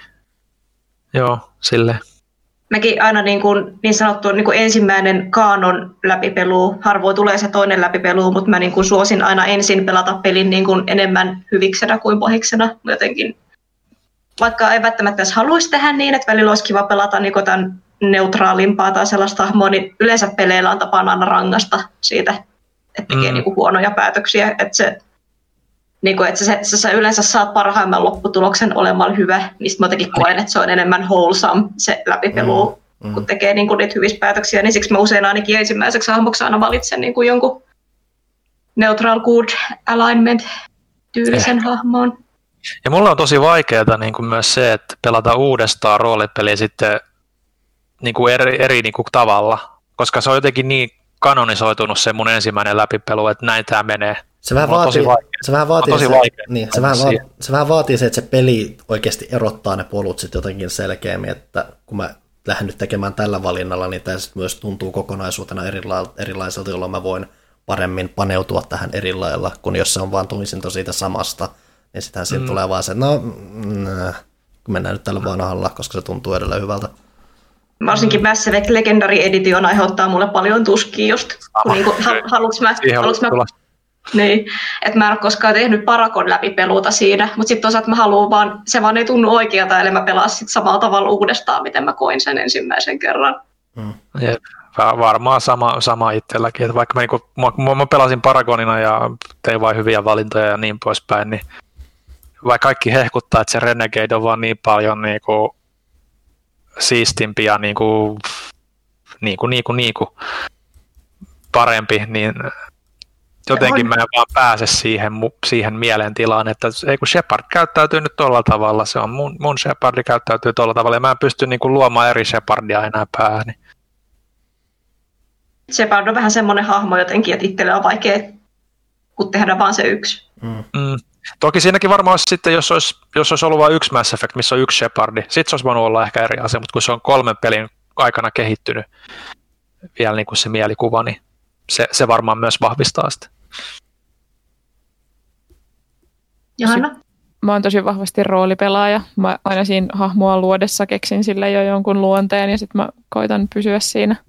Esimerkiksi Kingmakerissa mulla on vaikka mä nyt en ole ihan tuhanteen vuoteen pelannut, mutta mulla on semmoinen keksijä äijä, joka varajäättelee kaikkea ja sitten se on niinku sille periaatteessa chaotic neutral. Mä sanoisin, että se on, tykkää vaan siitä, että on kaaosta ja draamaa. Ja sitten sille vähän viisi veisaa siitä, että onko se hyvä vai huono asia, kunhan se on mielenkiintoista. Niin tota, mulla on tosi paljon tällaisia niin persoonia sitten aina. Ja joskus vaan turhauttaa sitten, jos niin kuin peli ei anna mun toteuttaa sitä. Että just Cyberpunkissa puhuttiinkin siinä bonusjaksossa siitä, että mua ärsytti, kun loppujen lopuksi sulle ei hirveästi niin kuin liikkumavaraa sen veen luonteen suhteen. Sitten kun mä olin kuvitellut, että se on tietynlainen, ja sitten mä en pystynytkään tekemään siitä sellaista niin kuin niiden dialogivalintojen kautta, niin sitten se oli järsyttävää minulle. Joo, voin samaistua tähän, tähän mm. ongelmaan. Saiko sä, ai, munko pitää laittaa jatkaa nyt, kun mm. mä avasin tämän onni. Unlucky Monster, hirviö aiheella. Monster Hunter Stories 2 vahvistettiin maanantaina saapua myös PClle. World oli ensimmäinen MH-peli ja tykkäsin siitä sen vertaa, että voisin ottaa lisää. Miten Stories-pelisarja eroaa MH-sarjan emopeleistä ja onko kyseessä siis oikeasti tarinavetoinen peli, jonka aiemmin osan olisi hyvä YouTubesta walkthrough katsoa, että tietää mistä jatketaan? Johanna oli pelannut tuota Storiesia. Joo, mä arvostelin ton meille. Don't do it. Mm-hmm. Öö, se on siis, se on käytännössä lasten peli. Se on hyvin yksinkertainen, hyvin virtaviivaistettu toimintaroolipeli, missä kaikki taistelut käydään muistaakseni vuoropohjasti. Ehkä ei vuoro, ehkä, kyllä se ehkä oli vuoropohjasti. Kuitenkin niin semmoisella kivipaperisakset-systeemillä. Että se, sinne, sillä ei ole mitään tekemistä oikean Monster Hunterin kanssa, paitsi se maailma. Niin. Ja nämä tekisi nyt enemmän sen kakkosen kanssa. Mä en ykköstä koskaan pelan, koska se ei vaan jotenkin napannut. Että mulla on aina on Monster Hunter enemmän sitä perus mikä nyt jatkuu myöhemmin tässä kuussa sitten sillä Raissilla. Joo, siis Stories on, niin kuin, jos haluat samaa kuin World, niin Stories ei ole se, mitä kaipaat. PS huomasin kirjautuessa jonkun pelaajapisteet laatikon käyttäjätiedoissa, jossa lukee pelaajapisteet sekä pelaajasaldo 498 kautta 498. Mikä tai mitä nämä ovat ja onko melkein 500 hyvä vai huono asia? Tietääkö kukaan meistä varsinaisesti tässä, mikä tämä juttu on? Kunnolla? Niin joku kysyi tätä Discordissa, mä en vastannut siihen mitään, koska kukaan meistä ei oikeasti tiedä. Meidän, siis, siis se on jo... jäänyt jostain vanhasta. Ei ole. Ei ole. Siis, on, siis on, mun tieto on se, että se on tekninen kokeilu tuolla taustalla. Joo, tämä on projekti, mitä meidän toimitusjohtaja ja meidän IT-tuki tekee. Sille on jotkut syyt, syynsä, mutta me emme niistä tiedä. Että ainut on, että mä ymmärrän, että se jollain tavalla kuvastaa aktiivisuutta. Että jos sulla on vaikka 500 mm. aktiivisuus, niin se kuvastaa, että sä oot ehkä ollut semi-aktiivinen. Me, ehkä. me ei tiedetä, mikä se skaala on. niin. Mitä isompi, okay. sen aktiivisempi, sanotaanko näin. Niin. Et, joo. Ei mitään, millä kenenkään kannattaisi vaivata päätänsä niin kuin tässä vaiheessa ainakaan. Ja ei ole mikään tuomitseva juttu, että heti kun mennään, että sillä on 498 pistettä. No ehkä me nyt luetaan tämä viesti. Mm. Tulee se Animal Crossing-efekti, että aletaan heti motkottaa, että sä et ole käynyt tarpeeksi usein. Missä sä oot ollut? Mä oon ollut niin huolissaan. Mm, jatketaan Janneuksella. Ää, onko teillä jotain sarjaa, minkä parin palaatte yhä uudestaan ja uudestaan? Itse todella harvoin katson sarjoja uusiksi, mutta nyt juuri pyörivät True Detective ensimmäisen kauden lopputekstit kolmatta kertaa roudulla. Yksi ja kakkoskausi timanttisen kovaa menoa. Ää, kymmenen jakson pituuskin sellainen, että viitsii uusiksi katsella. Eli tosiaan televisiosarjoista puhutaan, ei pelisarjoista. Mm. Parks and Recreation. Katon nyt neljättä kertaa sitä uudestaan. Enkä ihan niin kuin mitenkään kauhean pitkän ajan sisään. Se on semmoinen, siitä on tullut mulle vähän niin kuin uusi friendit, että se on semmoinen niin kuin niin, komediasarjo on helppo, niin, niin komediasarjo on aika helppo lähteä, että mä oon kattonut How I Met Your Motherin joku kaksi-kolme kertaa. Pääasiallisesti, että siinä on se aika tuskallisen huono vikakausi. Et siitä, sitä ei tarvitse katsoa onneksi muuten kuin ehkä kaksi vikaa jaksoa. Muuten se on semmoista, just semmoista helppoa, että tämän pyörii tuossa taustalla ja mä ehkä muistan kaiken mitä tapahtuu, mutta se on ihan semmoista he, he materiaalia siinä taustalla kivasti. Tosi koskaan uudestaan. Et melkein leffoa tykkään katsoa enemmän mm. uudestaan, mutta niin kuin yksi, minkä pari mä aina palaan niin tasaisin väliajoin on toi Death Note mm. anime. Mm että tota, siinä on niin kuin jotain, mikä saa mut aina takas palaamaan siihen teini-angsti meininkiin. Jotenkin tuntuu, että mä oikeasti niin kuin nuorentuisin, kun mä katson sitä, kun mä koen ne asiat uudestaan. Siinä niin kuin, Ja aina ylipäätään, jos on joku itselläkin joku vähän angstisempi vaihe meneillään, niin mä en tiedä, mutta sen kattomisessa on niin kuin jotain, mikä niin kuin samaan aikaan niin kuin lohduttaa ja, ja ruokkii sitä angstia silleen hyvällä tavalla. Mm. Mm. Joo, mitäköhän noita nyt... Ei sarjoja kyllä ihan hirveästi.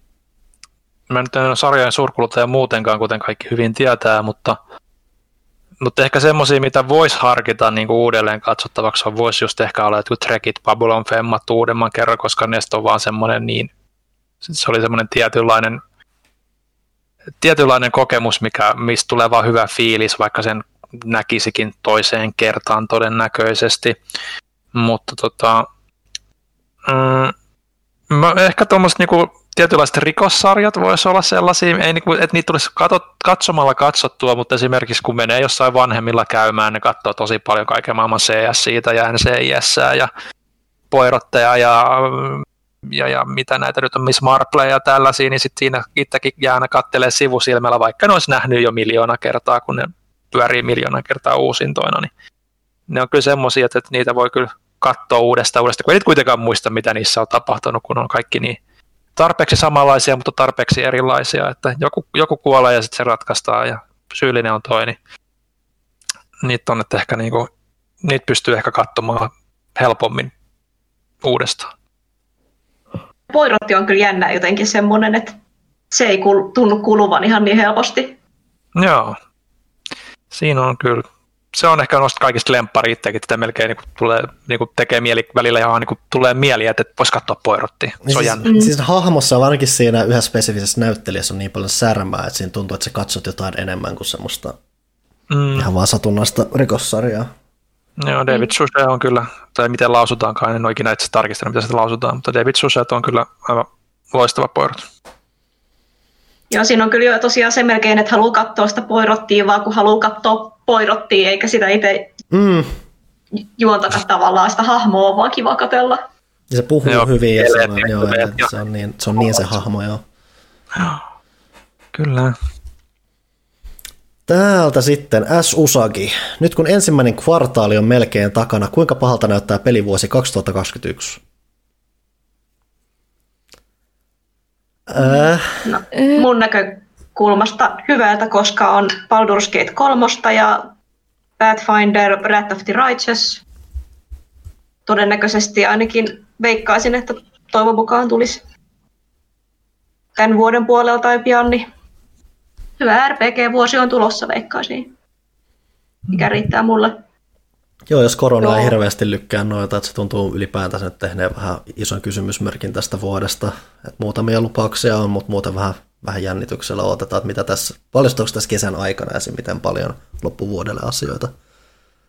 Joo, niin kuin mä sanoin pääkirjoituksessani tovi sitten, niin mä oon ihan täysin uskon, kun näen asenteen liikenteessä, että mä en niin kuin jaksa odottaa mitään, koska mikään ei kuitenkaan tule ajoissa. Et silleen niin kuin näyttää pahalta sen suhteen, että mä olen menettänyt toivon ja elämänhaluni. No ei silloin väliä, tuleeko tänä vuonna, jos ne tulee valmiina. Mä odotan ihan mm. mielellään pidempääkin, kunhan tulisi valmiita pelejä. Minna, sun ei tarvitse täyttää pelilehteä joka kuukausi sisällöllä. Joo, aivan. Mä vaan käsittelen sitä valmista materiaalia. Totta. Me ollaan taas tilanteessa, että me käytiin joku kästi sitten hirveän lista läpi, mitä tänä vuonna tulee, ja mä en meinaa muistaa taas yhtään Joo, mitään. Joo, sama, sama ongelma. Et Deathloop, mitä enemmän sitten nyt näkyy ja mitä lähemmäksi se tulee, sitä enemmän se on alkanut kiinnostaa kyllä, että ehkä se nyt on se seuraava targetti, ja se tulee kahden kuukauden päästä, mikä on, voisi olla ehkä nopeammin, mutta on, mulla, mä jopa yllätyin yhdessä vaiheessa, niin se tulee jo nyt tolloin, että ehkä tässä nyt vielä vähän intoudutaan. Mm. Joo, ehkä, ehkä, ehkä nyt kun toi direct, mä en muista puhuttiinko me Directistä, kyllä me Directista mm. puhuttiin, mutta tota, just sen, sen pohjalta, mitä se niin kun näytti, niin ainakin kun tykkää itse Nintendon peleistä tosi paljon, niin Nintendo osalta näyttää aika heikolta kyllä loppuvuosi, ehkä, ehkä ellei se nyt sitten, kun tulee jotain uutta jotain uutta direktiä, joka sitten paljastaa lisää siitä Breath of the Wildista, se olisikin loppuvuoden peli, no ei todennäköisesti, mutta, mutta, mutta, mutta siltä, siltä kantilta niin kuin itse on vähän, vähän huolissaan tästä vuodesta, mutta backlogissa on paljon kyllä pelejä, että, että ei siltä osilta niin kuin Isoin harmi on melkein se, että ei ole sitä uuden sukupolven pelattavaa oikein. Että jotain niin, nyt, nyt sitten miettii, Ratchetti tulee, no siis se Returnalhan tulee. Returnal, Returnal on mulla niin kuin isoin odotus tällä hetkellä, että se vaan niin kuin näyttää jotenkin niin kiinnostavalta ja tietää mm. se, mikä se hausen, mikä, mikä hausen panostus se niiden aiemmissa peleissä on ollut niin siihen, siihen kaavaan ja miten hiottuja ne on aina ollut ja loppuasti ne on ollut jopa julkaisussa, niin kiinnostaa nähdä, että miten hyvin ne saa nyt vähän tämmöisessä isommassa skaalassa sen oman ekspertiisinsä mm. käyttöön, että, että onnistuuko yhtä hyvin toivo, toivottavasti. S. Usagi jatkaa vielä, että kumman Johanna kutsuisi yökulaan, Robin Hoodin vai Paspartuun?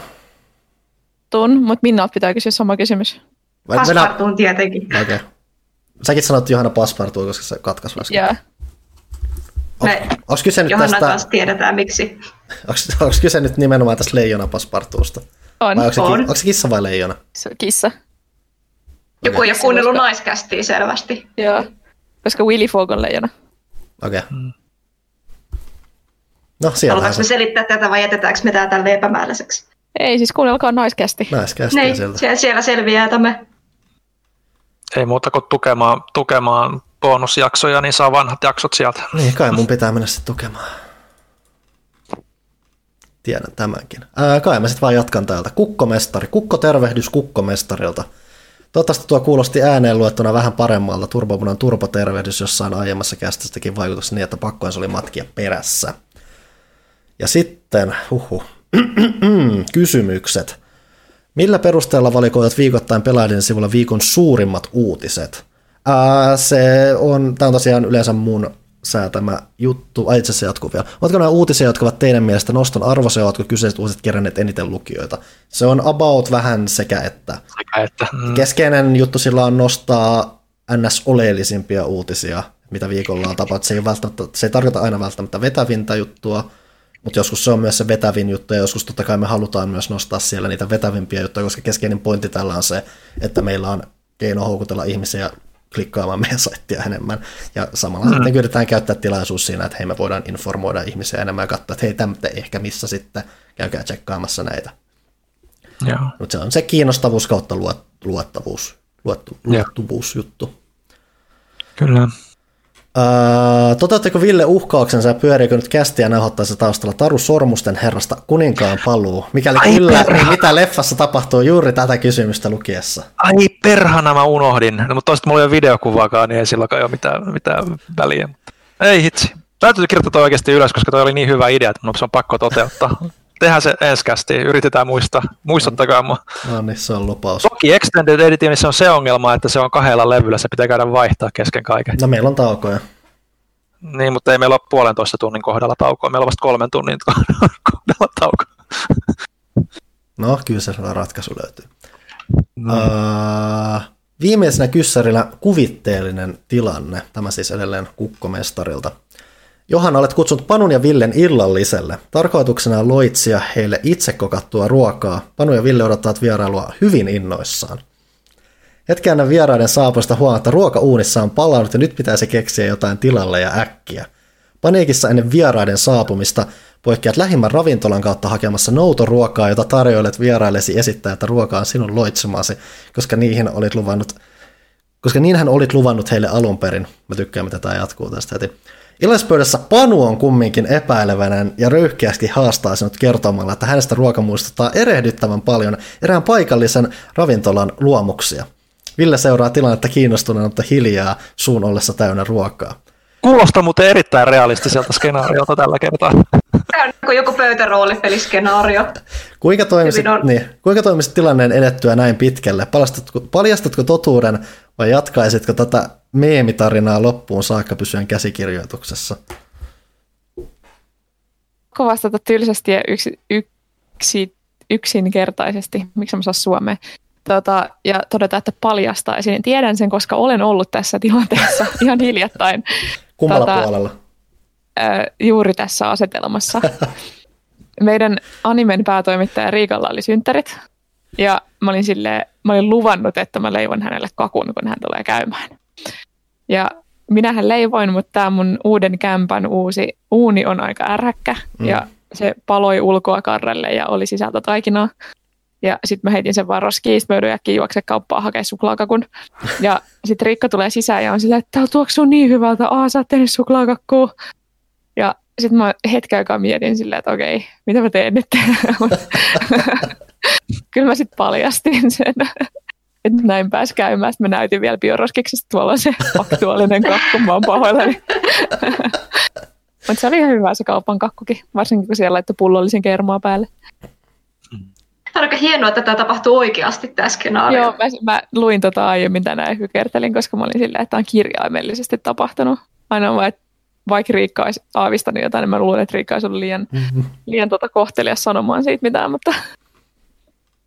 Jos mäkin olisin veikannut, niin mä olisin ollut kyllä veikannut, että sä oot sen tyyppinen, että sä paljastat, eikä sille, että sä vetäisit sen loppuun. Että oma tunto kolkuttaa vähän liian kovaa, jos se toinen ylistää sitä kakkua ja Jep. se tietää sitä, että se ei ollut omaa tekemä. Mm. Olisi kyllä vähän outomäki kuolla.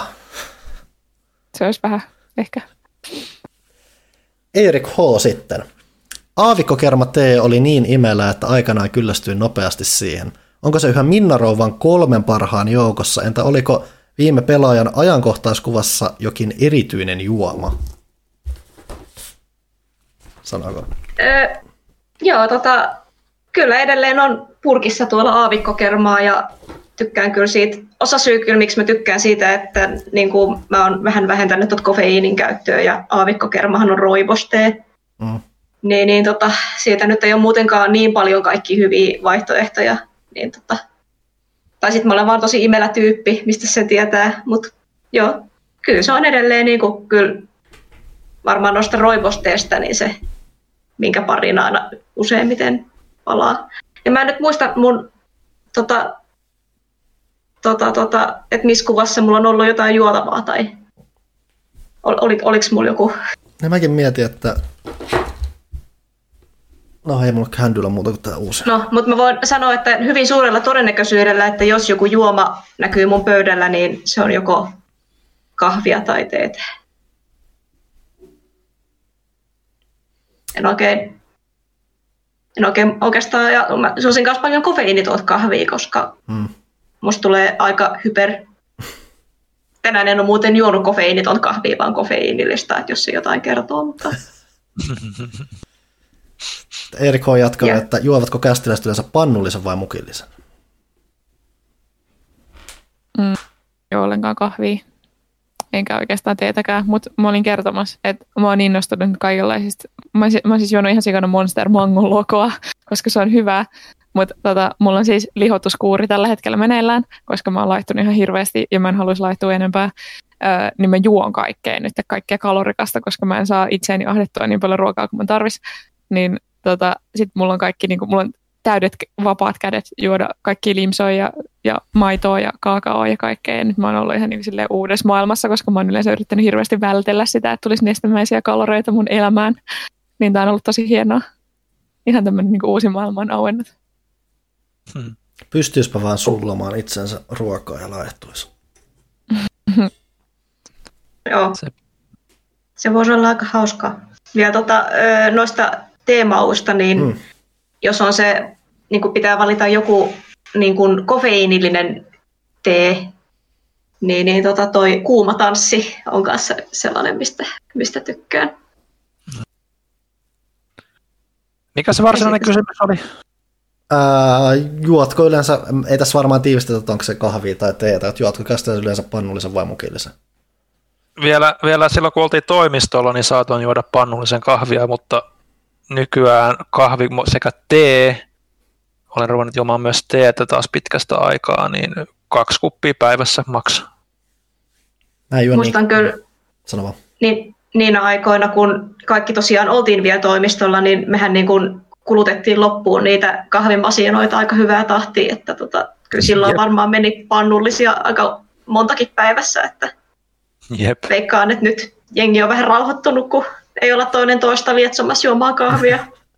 Mutta en tiedä, niin. taas muuttuuko tilanne sitten, kun palataan joskus toimistolle. Niin, no toimistollahan se meni siihen, toki oli porukkaakin enemmän, mutta siis sehän meni siihen, että, että kun jonkun teki mieli kahvia, niin sitten oli pakko syyllistää muita, että otatteko teki, että sitä kehtaisi käydä keittämässä. Mm-hmm. Ja sitten kun muutkin ottaa, niin mm. oi sinne jäi vielä vähän, mä voin ottaa noin loput. Kyllä. Ja mulla on just se, että mä juon kahvia lähinnä seuraksi. Teetä silloin tällöin. Jos mä juon teetä, niin sitä menee yleensä pari kuppia, koska tuohon mun veden keittimeen saa silleen sopivasti pari kupillista. Tykkään myös chai lattesta. Mikä? Chai latte. Miten se eroaa normaalista latesta? Se on semmoinen te- mausteinen teelatte. Teelatte. Oliko se jotain okay. maitoa seassa? Mm. Ja todennäköisesti jotain herkkumakusiirappia. Johanna varmaan voi juoda niin paljon nyt sit chai latteja, mm. kun sä vaan haluat. Mikä, mm. mistä saatan olla hieman kade. Ei mikään laihdutusjuoma. Tulee, tulee olla raskasta sitten, kun tämä loppuu joskus, kun mä oon taas tavoitepainossa. Niin... Gray Fox tulee täältä sitten seuraavana ja toteaa, että lehden viimeiset pari numeroa ovat tulleet muovitettuna kelpaa. Onko kenties jatkuva käytäntö?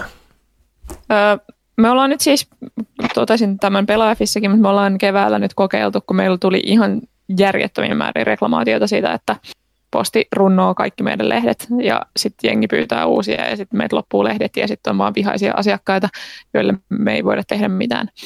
Niin tota, ja se on maksanut meille paljon rahaa, että me ollaan jouduttu niinku kirjallisesti painaa ylimääräisiä lehtiä, jotta me voidaan lähettää tuplakappaleita ihmisille, joiden lehdet posti syö. Öö, niin ollaan kokeiltu tässä al- alkuvuodesta sitä, että onko se kannattavaa. Ja kyselin tuossa just meidän rahakirstun vartijalta, että miltä se näyttää ja kyllä se, niin kuin, se on näkynyt reklamaatioissa, mutta hän ei osannut vielä sanoa, että ollaanko tehty mitään lopullista päätöstä. Että ei se nyt ole niin kuin kaikkea korjannut myöskään, mutta selkeästi palaute on ollut tosi positiivista. Mm. Aina että muovitus on myös hyvin kallista. Siinä on, mm. se, siinä on se riski, että se esimerkiksi nostaa meidän kansihintaa. Et sitä täytyy vielä miettiä, että mikä on se oikea ratkaisu siinä ne on aina hankalia, koska mikään ei ole ilmasta. Sitten ilmeisesti viimeinen kysymys pelaaja.fistä. Tämä siis on pelaaja.fi. Chadu on siellä. Tervehdys. Mitäs mieltä tulevista Pokemon-peleistä? Legendsista me puhuttiin. Itse asiassa mm. uusia veristä mä en niinkään mitään sanonut, mä voin sanoa. Ja mä unohdan, miten mä unohdan nämä koko ajan? Se on... Diamond ja Pearl. Niin, se oli se, oliko se Brilliant Diamond ja Shiny, Shine, joku Shiny Pearl, se oli jotain tämmöistä. Shining Pearl, jotain tämmöistä. Se on jännä, mm. mulla ei koskaan aikaisemmin käynyt Pokemonien kanssa näin, että yhtäkkiä vaan katoin mielestä. Anyway, ne uusia versiot on tulossa, ja kuten mä sanoin, mä oon vähän väsähtänyt tuohon perinteisempään Pokemon-tyyliin, joten ne uusia versiot ei ihan niin natsaa. Mulla on kyllä yksi mm. kaveri, joka on kohtuu innoissaan sitä, että se tykkää nimenomaan sit Sinnohin alueesta ja muuta, että se on ihan, ja jotkut muutkin on nimenomaan sitä kautta ollut fiiliksissä siitä, mutta se mä sanoin myös kuitenkin, että se mun mielestä näyttää ihan kiva, että se on kiva, että ne on tehnyt siitä niinkin uskollisen, aina tuommoista graafista tyyliä myötä, että jotkut on ihan se, että mitä nämä chibi-hahmot täällä, mutta mä tykkään niistä chibi-hahmoista, ne on kivoja. Joo, siinä on vähän sama efekti kuin Link, uh, Link's Awakening tuli, että mikä tämä super chipi söpöilymeininki on, mutta sitten kun sitä pääsee pelaamaan, niin sitten se on silleen, että Yes, että tähän tämä just olisi. Toisaalta olisi ollut kyllä kiva nähdä niin kuin joku vanha Pokemon-peli just noin kuin tuommoisella Sword and Shield-tyylisellä grafiikalla. Mm. Et se, jotenkin, mä tykkään siitä Sword and Shieldin tota, grafiikkatyylistä tosi paljon kyllä, että et, et, et, et, jos mä itse asiassa, niin no, se on itse asiassa yksi peli, mitä mä aloitin, aloitin pelaamaan nyt tota, Pokemon Shieldi, nyt, nyt kun mietin sitä, mutta on niin alussa, että että tota, ei, ei se tule mitään puhuttavaa, mutta mä tykkään siitä graafisesta tyylistä mm. tosi paljon. Se tuo siihen jo niin paljon niin kuin sit sitä niin kuin uuden, uuden tuntua, vaikka se pelimekaniikka onkin sitä samaa, tai siis rakenne on sitä samaa vanhaa. Joo, melkein jos näkisin, jos tekisi uusia version, niin se olisi vähän, että se voisi rakenteeltaan jossain määrin seurata niitä vanhoja pelejä, mutta se vähän koittaa suurentaa sitä skaalaa, tai sillä, että just, että asiat näyttää isommilta, jos tolleen teknisesti mennään just jotain Sword and Shieldin suuntaan, niin se olisi periaatteessa kiva nähdä vaikka kaksi ekaa Pokemon-peliä siinä muodossa. Että siinä mm. sitten nostalgia tekisi jo paljon itsessä ja jak- mä jaksaisinkin jossain määrin pelata ehkä enemmänkin sitä, tai kiinnostaisi pelata enemmän sitä. Chadu jatkaa vielä, että onko Nexomon tuttu? Itse löysin toisen osan pelistä Storen alennuksesta ja oli pakko ostaa, kun huomasin trailerista on Pokemon-klooni. Nexomoneja on tosiaan pari ja ne on aika raskaasti peittelemättä Pokemon-kloone. Jopa siinä väärin, että se, se on periaatteessa tosi eloisa se ulkoasu, mutta jopa siinä määrin, että se jopa vähän jotenkin häiritsee mua, että se tuntuu vähän just semmoiselta, että ei, me ei otettu omaa ideaa, mutta nyt me balanssoidaan sitä, että meillä on tosi reikiä ulkoasu, jotenkin se on, en mä tiedä, jollain hämmentävällä tavalla se tekee sitten mulle halvemman näköisen just, että ne, vaikka se tavallaan näyttää iskevämmältä, niin se on vähän luontaan työtä. Mä en ole kyllä koskaan katsonut, onko nämä miten pidettyjä ollut. Että kyllähän niitä jotkut varmaan ihan ilolla pelaa, mutta hmm. joo, en, en ole tarttenut Pokemon-klooneja, että tähän Temtemhän tuli kanssa ja se on myös niin lähellä perus Pokemonia, että mä en vaan ole sitäkään hirveästi jaksanut pelata. Että mulla on Pokemon nimenomaan on aika hyvin täyttänyt kaikki Pokemon-tarpeet tällä hetkellä ja enemmänkin. Hmm. Hei, oliko se siinä? Chip Banderas sanoo Antoni Banderas. No niin. Ei kai.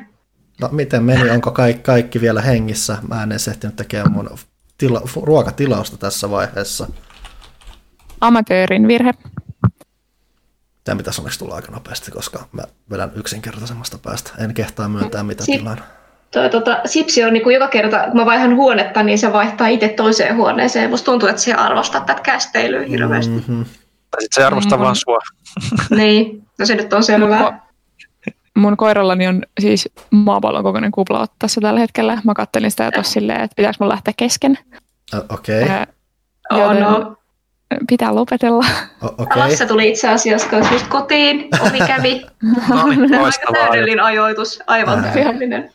No. Moikka Lasse. Siellä, siellä, siellä mies on. No niin. no niin. Chippa kiva jutella. Joo, näihin ja. kuviin mm. tunnelmiin onnea kuhmujen ja pallojen kanssa ja kissojen ja koirien ja Lassen. No niin. Joo, kiitos. sen erityisesti. Jeps. Morjes. Hei. Morjes. Ja kiitos Minnalle vierailusta. Ei mitä, oli hauskaa. Tämä oli tosi kiva.